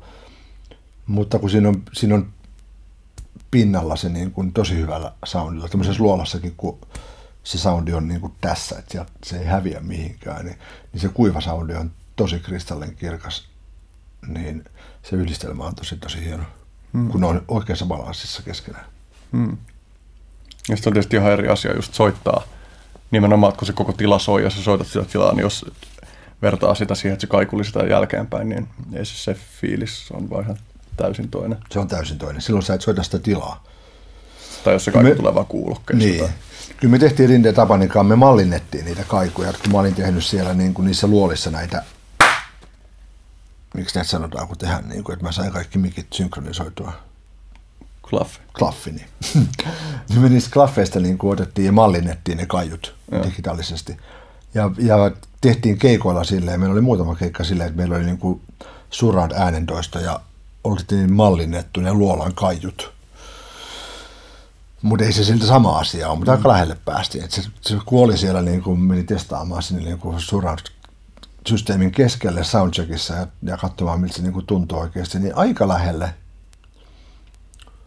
aika lähelle pääsee, mutta ei se tietenkään sama asia. Mm. Mutta teitte sen levyn siellä kehäradan tunneleissa ja sitten teillä oli myös joku performanssi silloin, kun ne avattiin. Oliko se, onko siellä niin kuin pysyvästi jotain teidän ääniä? Joo, joo, se olikin hieno. Se, jäi, se pyörii yhäkin siellä nonstoppina kolmella vai neljällä asemalla. Hmm. Kivistö ja lentoasema ja... Ah, en mä muista. Joku hieno nimi oli sillä. Anyway, muutamilla asemilla se soi siellä nonstoppina aika hiljaa kyllä. Joo. Mun mielestä se voisi olla vähän kovempaa, mutta hieno juttu se on silti. Ja niitä niin me päästiin testailemaan äänentoista ja kaikkea sinne. Että se oli Vantaan kaupungin kanssa yhteistyö. Hmm. Riina Merenluoma oli silloin duunissa tota noin, Vantaan kaupungille kulttuurituottajana ja Riina meille sen buukkas, että Helsingin kaupunki pisti meille pakit, että ne ei ole kiinnostuneita yhteistyöstä. Mutta sitten just Vantaan kaupunki nappasi silloin, että ne just kaipasi jotain kulttuuri, kulttuurihommaa siihen kehäradan, kehäradan tota, junien avausten yhteyteen. Hmm. Ja me saatiin lupa äänittää siellä. Ja sitten tilas jonkun määrän levyjä niiden työntekijöille sitten siitä päältä heti pois. Ja, ja sitten, se, sitten se jäi pyörimään sinne. Joskin sopparissa oli pienellä teosto, teostoihin liittyvät pykälät, että me ei saada mitään korvauksia niistä. Se olisi ollut hyvä keikka, jos mm. niistä saisi teostokorvauksia. Mutta se on hieno juttu, että ne pyörii siellä. Joo. Joo. Kyllä mä itse asiassa lentokentällä olen noterannutkin sen. Mä muistan, muistan me joskus oli siellä ja oli silleen, että tähän kuulostaa oikeasti niin kuin kiinnostavalta. Joo. Mun mielestä se on tosi hieno veto niiltä, koska se, se luo semmoisen, me lähdettiin Tapanin kanssa tekemään silleen, että kun me tiedettiin, että se tulee lentokentälle, hmm. että se ei saa edustaa niin kuin missään nimessä, se meidän intiasäännetty levy oli kuitenkin vähän semmoista intialaista hmm. skaalaa ja vähän semmoista itämaista tunnelmaa. Ja mulla oli Santur, mikä on intialainen kielisoiti ja, ja tota noin, ähm, ja Santurista muuten mulla on yksi levy odottamassa, niin kuin se on, mä en itsekseni niissä, mä voisin julkaista yhden soololevy Santurilla, mutta mä nyt semmoista tehnyt. Mutta mut meillä oli sellainen ajatus kanssa, että se ei edusta niin kuin missään nimessä mitään kulttuurillista, niin kuin musiikillista, että se on vapaa kaikesta semmoisesta. Ja mun mielestä onnistuttiin aika hyvin sille, että se on sellainen tosi ambient, abstrakti, mutta se, se ei niin kuin edusta mitään kulttuurillista hmm. musiik- musiikillista kulttuuria. Joo. Hmm. Nyt alkaa olla viime metrit lähellä. Minkä? Keskustelun. Haastattelun? Joo. Joo, niin kello on puoli kaksi. Joo. Tota, mä ajattelin vielä kysyä vähän sun reissuista ennen Joo. loppusuoralle menemistä. Mä en tiedä, onko sulla tähän mitään tarinaa kerrottavana, mutta kokeillaan kuitenkin, että kun sä oot reissannut paljon eri maissa ja kohdannut paljon ihmisiä, lähtenyt aika niin kuin avoimella meiningillä, niin onko sulla vaarallisia tilanteita sun reissuilla? On. Tilanteet, jos sä joutunut pelkäämään tai... Joo. Mä olin Tansaniassa, mä olin ihan kusessa kerran. Sitten Intiassa mut on mennyt krokotiili syödä, mutta se oli, se oli nopea, nopea pistäytyminen pelon tuolla puolella. Mutta Tansaniassa mä elin pari viikkoa semmoisessa niin kuin ihan vainoharhaisessa niin kuin sekamelskassa. Sen takia mä sit, mun oli pakko lähteä sieltä sit pois ja se kynnys palata olikin, olikin sitten vähän liian iso, että mä en sitten palannutkaan muuta kuin on sitten, sitten vaan käynyt siellä, mutta mulla oli Tansaniassa jo kaikki oma hima ja auto ja, ja kaikki, että mä jätin ne, jätin ne kaikki sitten silloin siellä asuttuani ja palasin sitten myöhemmin niin kuin putsaamaan pöydän. Mutta mä jouduin tekemiseen paikallisen poliisilaitoksen kanssa. Et mut ryöstettiin yksinkertaisuudessaan, mut ryöstettiin ja, ja mä menin tekemään rikosilmoituksen poliisille siitä saadakseni matkakorvau- tota, matkavakuutuksesta mahdollisesti joskus Suomessa sitten jotain takaisin. Ei ollut kyseessä mistä isoista summista eikä mistään, ihan sille mä ajattelin, että, että kuitenkin niin kuin hävisi lompakko ja kännykkä ja pelit, että tota, noin, mahdollisesti voisi saada jotain back. Ja olin aika pienellä budjetilla elämässä, niin silloin niin se oli niin kuin tärkeä. Mutta sen sijaan, että se poliisilaitos olisi kyllä auttamaan mua, niin siis tota, ne pisti mut ihan täydelliseen kuseen. Eikä pelkästään mua, vaan mun, mun niin kuin luottoystävät Tansaniassa. Et, et, et, et meidät haastettiin oikeuteen ja mun ystävät oli silleen, että jos se poliisimestari niin kuin väitös, että ne varasti mut, mitä ne ei tietenkään tehnyt, vaan ne auttoi mua, jos ne olisi niin kuin joutunut sitä bosseen, niin se olisi ollut 14 vuotta vankeutta siltä istuvalta. Et se, se reissu niin kuin näytti mulle, miten moni Tansaniassa istuva, linnassa istuva on täysin syytön. Ihan vain sen takia, että joku poliisimestari saat siitä jonkun niin kuin leiman paperi, että se on löytänyt jonkun. Ihan paskahaille, onko se joku syyllinen vai ei. Kun saanut jonkun sinne putkaan. Ja... Hirveässä juurissa ne poliisit siellä sekoilee menemään. Ihan täydellistä kaosta. Ihan totaalista kaosta empassi ei pystynyt auttamaan mua millään tavoin. Ja lopulta niin kuin paikallisten mamojen verkosto, että mun kumppanini Prudensiana ja Prudensiana Broidi pistettiin putkaan, kun ne tuli auttamaan mua sinne poliisilaitokselle niin kuin tulkkaamaan. Että mä saisin sieltä paperin vakuutu, matkavakuutusta varten, mikä on semmoista niin perushommaa.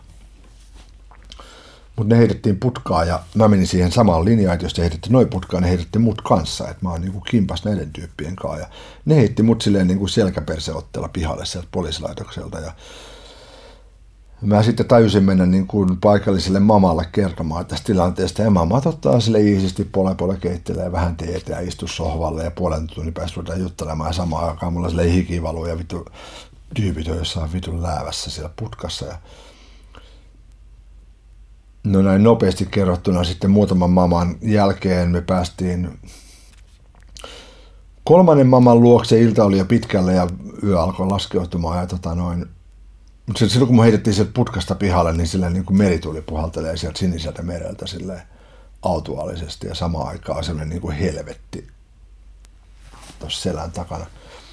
Mutta sitten mamat järjesti silleen, että ne tunsi niin kuin maman, joka on Dar oikeuslaitoksessa duunissa ja ja ne tunsi mun partnerin Bruden ja, ja tota noin, hänen veljensä niin kuin lapsuudesta. Ja tiesivät, että näihin ihmisiin voi luottaa ja hoitivat sen kuvion silleen, että saatiin putkasta pihalle sitten yöllä, yöllä ihmiset ja sanoi, että tämä nyt menee niin, että tästä lähtee niin kuin oikeus, jos poliisi tämä kyseinen ääliö vaatii, niin tästä lähtee niin kuin oikeusprosessi käyntiin ja, ja kahden viikon päästä on niin kuin,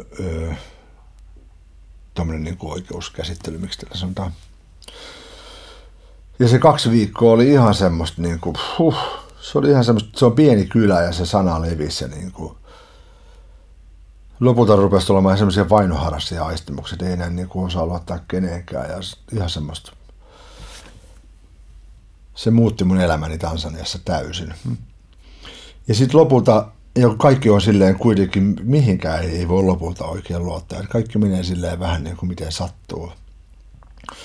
Että ihan sitten lopulta sen kahden viikon helvetin jälkeen, niin se oikeus laitos. Se oli semmoinen niin kuin metrin korkunen betoniaitaus, sen päällä sellainen crash hat ja tuuli puhaltelee sieltä mereltä ja lepposa ihana ilma ja siellä sisällä tapahtuu sitten se niin kuin, että et Prude ja Pruden Brody Godfrey oli toisella puolella ja mä toisella puolella ja sitten tuomari siinä keskellä ja poliisimestari ja ne ääliöt siellä ja, ja tota noin, sitten luetaan syyte.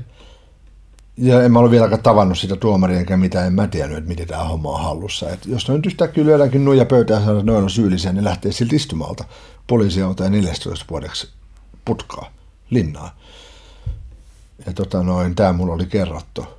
Ja oli vähän kusiset paikat. Sitten kun se poli- tuomari kysyi multa, niin mä vaan sanoin, niin kuin, että näin, nämä ihmiset on pitänyt mun ja Suomen embassin niin kuin projektin taloutta ja rahoja käsissään, eikä koskaan varastettu mitään. Että mä luotan näihin niin kuin enemmän kuin kenenkään muuhun.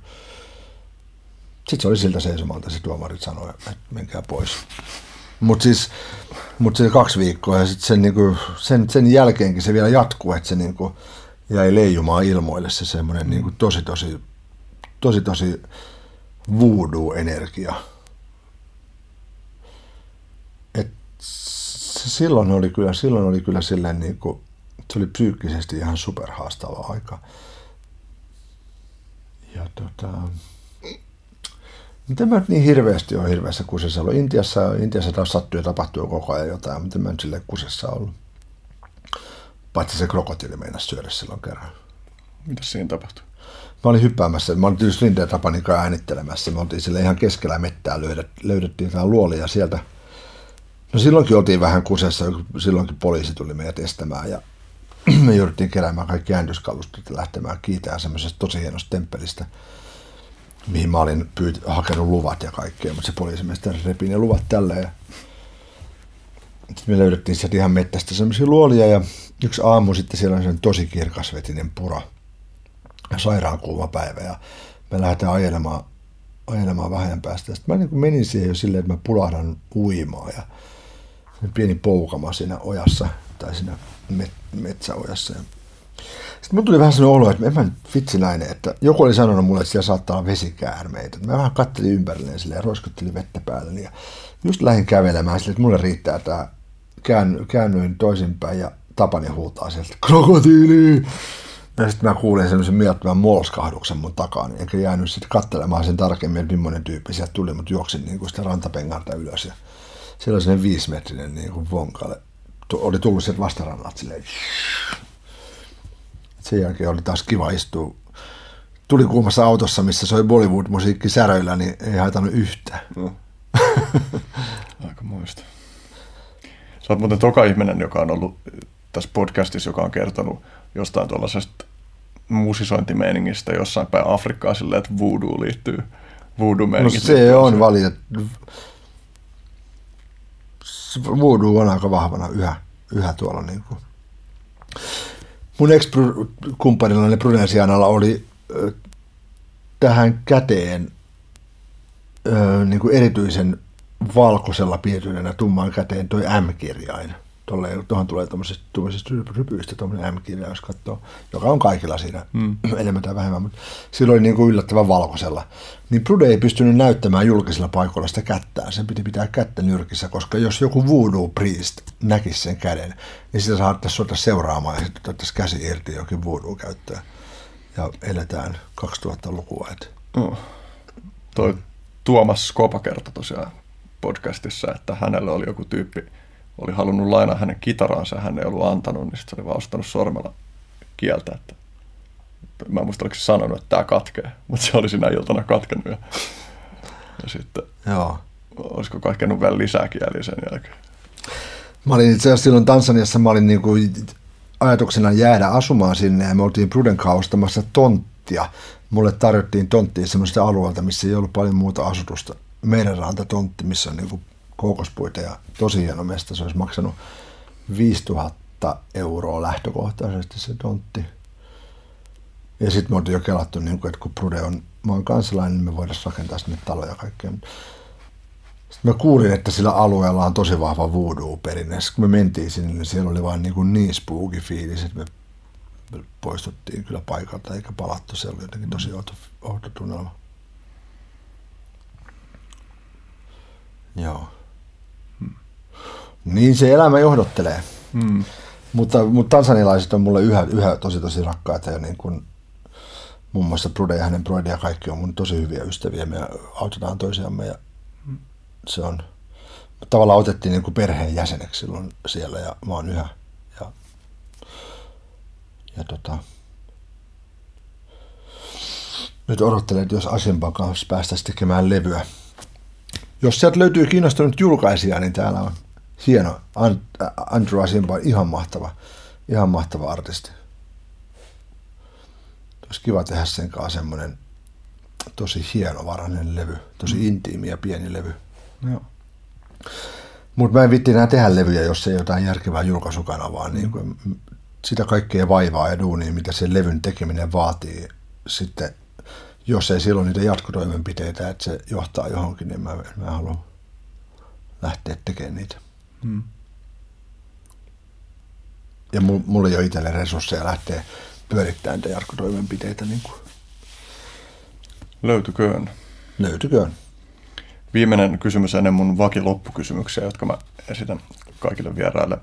Tai itse asiassa tämä ei, ole nyt kysymys, vaan mä pyydän sua kertoa sen tarinan siitä keikalle unessa kannetusta henkilöstä, koska Aa. Eläkeläisten, eläkeläisten yhteydessä mä muistan kaksi tapausta. Että toisella kerralla Tavastialla Toppo Koponen vietiin jääkaapissa lavalle, mutta se ei ollut sammunut, mutta eläkeläisten Saksan kiertueella, joka on tarina sinällään E2-kiertue, missä mä ja H.C. Andersenin silloinen kitaristi Emppo oltiin tuuraamassa Toppokoposta, kun Toppo ei päässyt rundille. Ja me mentiin kahdestaan tuuraamaan, niin paikkaamaan Topon tontti. Ja hyvin onnistuneesti. mutta mutta tota, siihen aikaan eläkeläisten liveaktiin liittyi vahvassa määrin alkoholin juonti.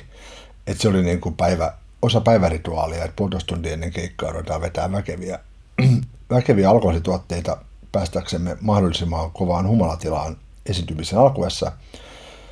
Ja siinä onnistuttiin aina hyvin. Ja kerran sitten Empo oli valmistautunut asiaan jo siinä määrin, että tota, sammui ennen keikkaa tosiaan takahuoneeseen tälle tuolille. Ja sitten niin kuin Empo, mennään keikalle, ei mitään liikettä. Ja todettiin, että ei me nyt kaveria jätetä sinne takahuoneeseen nukkumaan yksinään, että me kannetaan sinne tuolissa lauteelle. Ja oli iso keikka vielä tuhansia ihmisiä ja emppusi omalle paikalle ja mikki eteen ja mandolinin käteen odottamaan sitten jossain neljännessä biisissä. Ja voi herää. Rupee soittamaan. Se oli ihan mahtavaa. Mä mietin, kun mä luin ton tarinan. Mä en tiedä, siinä tarinassa ei käynyt silloin ilmi, että mikä bändi oli kyseessä, mutta mutta se tuntuu aika kuumottavalta ajatukselta, niin kuin, että joku ihminen herää. Mutta okei, nyt kun tietää, mikä bändi on kyseessä, niin se on niin varmaan Joo, se smoothimpaa kuin monen muun bändin kanssa. Kyllä.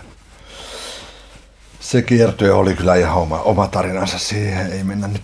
No, no mielenkiintoinen. Mä en ole, niin kuin, en ole juurikaan kuunnellut kyseistä bändiä, mutta tiedän kyllä silleen maineelta ja meiningiltä vähän. Joo. Ja mitä teitä oli jollain levyllä 150 vierailijaa? Aa.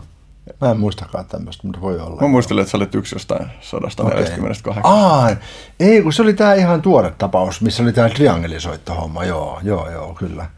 Joo. Mä tein oman featuringin itse asiassa Japanista. Se oli, että jokainen voi itse kuvata niin kuin missä mm. onkaan. Niin no. Triangelin iskun, niin joo. En mä kuullut sitä biisiä, mutta joo, kyllä. Mm. No, loppukysymykset odottaa. Ensimmäisenä voit kertoa jostain asiasta, joka inspiroi sua jostain asiasta, joka inspiroi mua. Mulla tuli ekaksi heti mieleen joku, joku niin kuin rakkauteen liittyvä teema, mutta tota noin,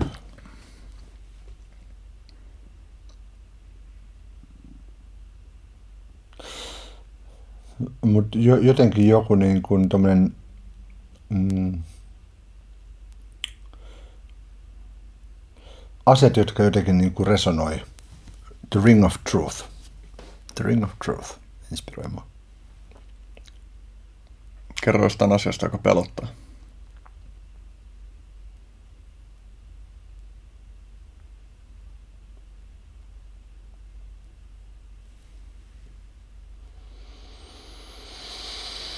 Hmm. En mua oikein, ei mua pelota kuolema. Mä olen valmis periaatteessa lähtemään koska vaan, mutta mun on nyt vaan tarkoitus olla täällä, mutta mikäs mua pelottaa? Korkeat paikat mua pelottaa, joo. Mulla vähän tykkää korkeista paikoista. Joo. Käytkö korkealla paikalla? Joskus, mulla on sellainen hassu suhde, että mun tekee mieli hypätä korkealla paikoilla. Mulla ei ole minkäänlaista itse, itse tuohon viettiä mm. eikä itsemurhaituksia, mutta mulla on silti aina kun mä oon jossain korkealla, niin mulla on sellainen, niin kuin, äh, siitä, siitä tulee sellainen, mä en tykkää olla korkealla paikoilla sen takia. Mä kiipesin joskus kerrostalon kyljessä olevat tikkaat sinne katolle ja mä muistan sen fiiliksen, kun kiipesi niitä, niin sit sitä miettii, että mitäs mulla vaan tulee nyt semmoinen impulssi, että päästään irti, että mä pystyn vastustamaan sitä. Kyllä. Just joku tämmöinen. Mä en tykkää yhtään korkeista paikoista. Mä, mua ei vedä yhtään puolensa mikä askuvarjohyppy tai benchi tai mikään niin kuin, pff, hmm. never. Joo. Kerro jostain asiasta, joka on muoka, muovannut sua. Joka on muovannut mua. Hmm. No, noi henkiset harjoitteet ja kurssit on muovannut mua tosi paljon. Sellainen opettaja kuin Lauri Siirala on muovannut mua tosi paljon Suomesta ja sitten se Barry Long aikoinaan. Mutta niiden, niiden kautta tulleet niin kun kurssit ja henkiset harjoitteet on muovannut mua tosi paljon. Hmm. Ja sitten Ja sitten erilaiset muutkin henkiset harjoitteet, niin kuin esimerkiksi eläkeläisten kierto. Jos asiat sujuu hyvin, niin minkälaisessa suunnassa sä menet viiden vuoden päästä? Eläkeläisten kiertoilla?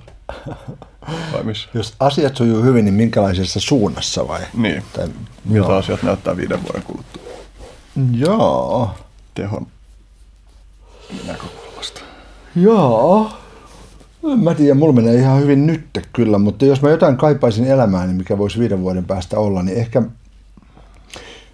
musta olisi tosi tosi kiva elää kumppanuutta rakkauden hyväksi jonkun naisen kanssa, kenen kanssa me rakastetaan toisiaan, me rakastetaan elämää. Tahtoisin tota, tai tahtoisin, mutta olisin valmis niin kuin elämään semmoistakin elämää täällä ollessani vielä. Mm. Ehkä mieluummin viiden vuoden päästä, ettei nyt ihan ikä loppuna, vaikka ei mulla mitään kiirettä ole. Mm. Joo. Mm. Viimeinen kohta kuuluu niin, että voit toivottaa ihmislajille jotain. Kiitollisuutta. Mun rupesi heti soimaan Jukka-pojan biisi päässä, se on hieno biisi. Se voisi laittaa soimaan tähän lopputekstiin alle, jos, jos tulee itse asiassa se ei ole lopputeksti, tässä on vain niin kaksi loppukuvaa. Okei, okay. Mutta... no jokainen voi laittaa omalla Spotify. Jukka Pojan kiitollisuutta, se on biisi. No, siitähän me puhuttiin alkupätkällä ja se mm. toimii. Kiitos. Kiitos. Heti rupesin tästä. No niin, tästä tuli tämä spontaani visio, että kokeillaan vielä vähän, että minkälaisia ääniä lähtee tilasta.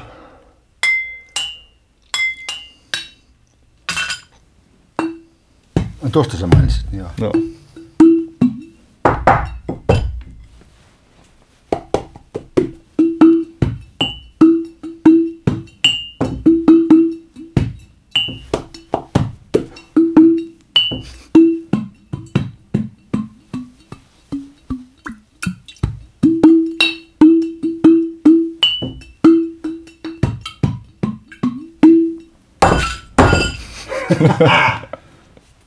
Jätetään se siihen.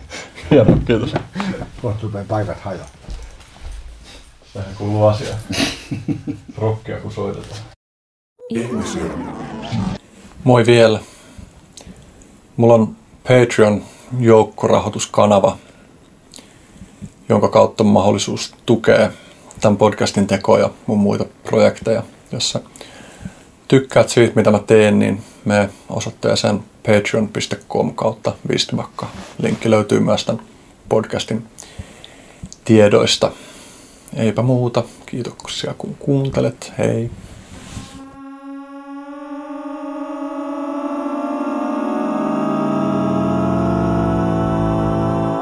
Club. Ihmisiä, siis eläimiä. Ihmisiä, siis eläimiä.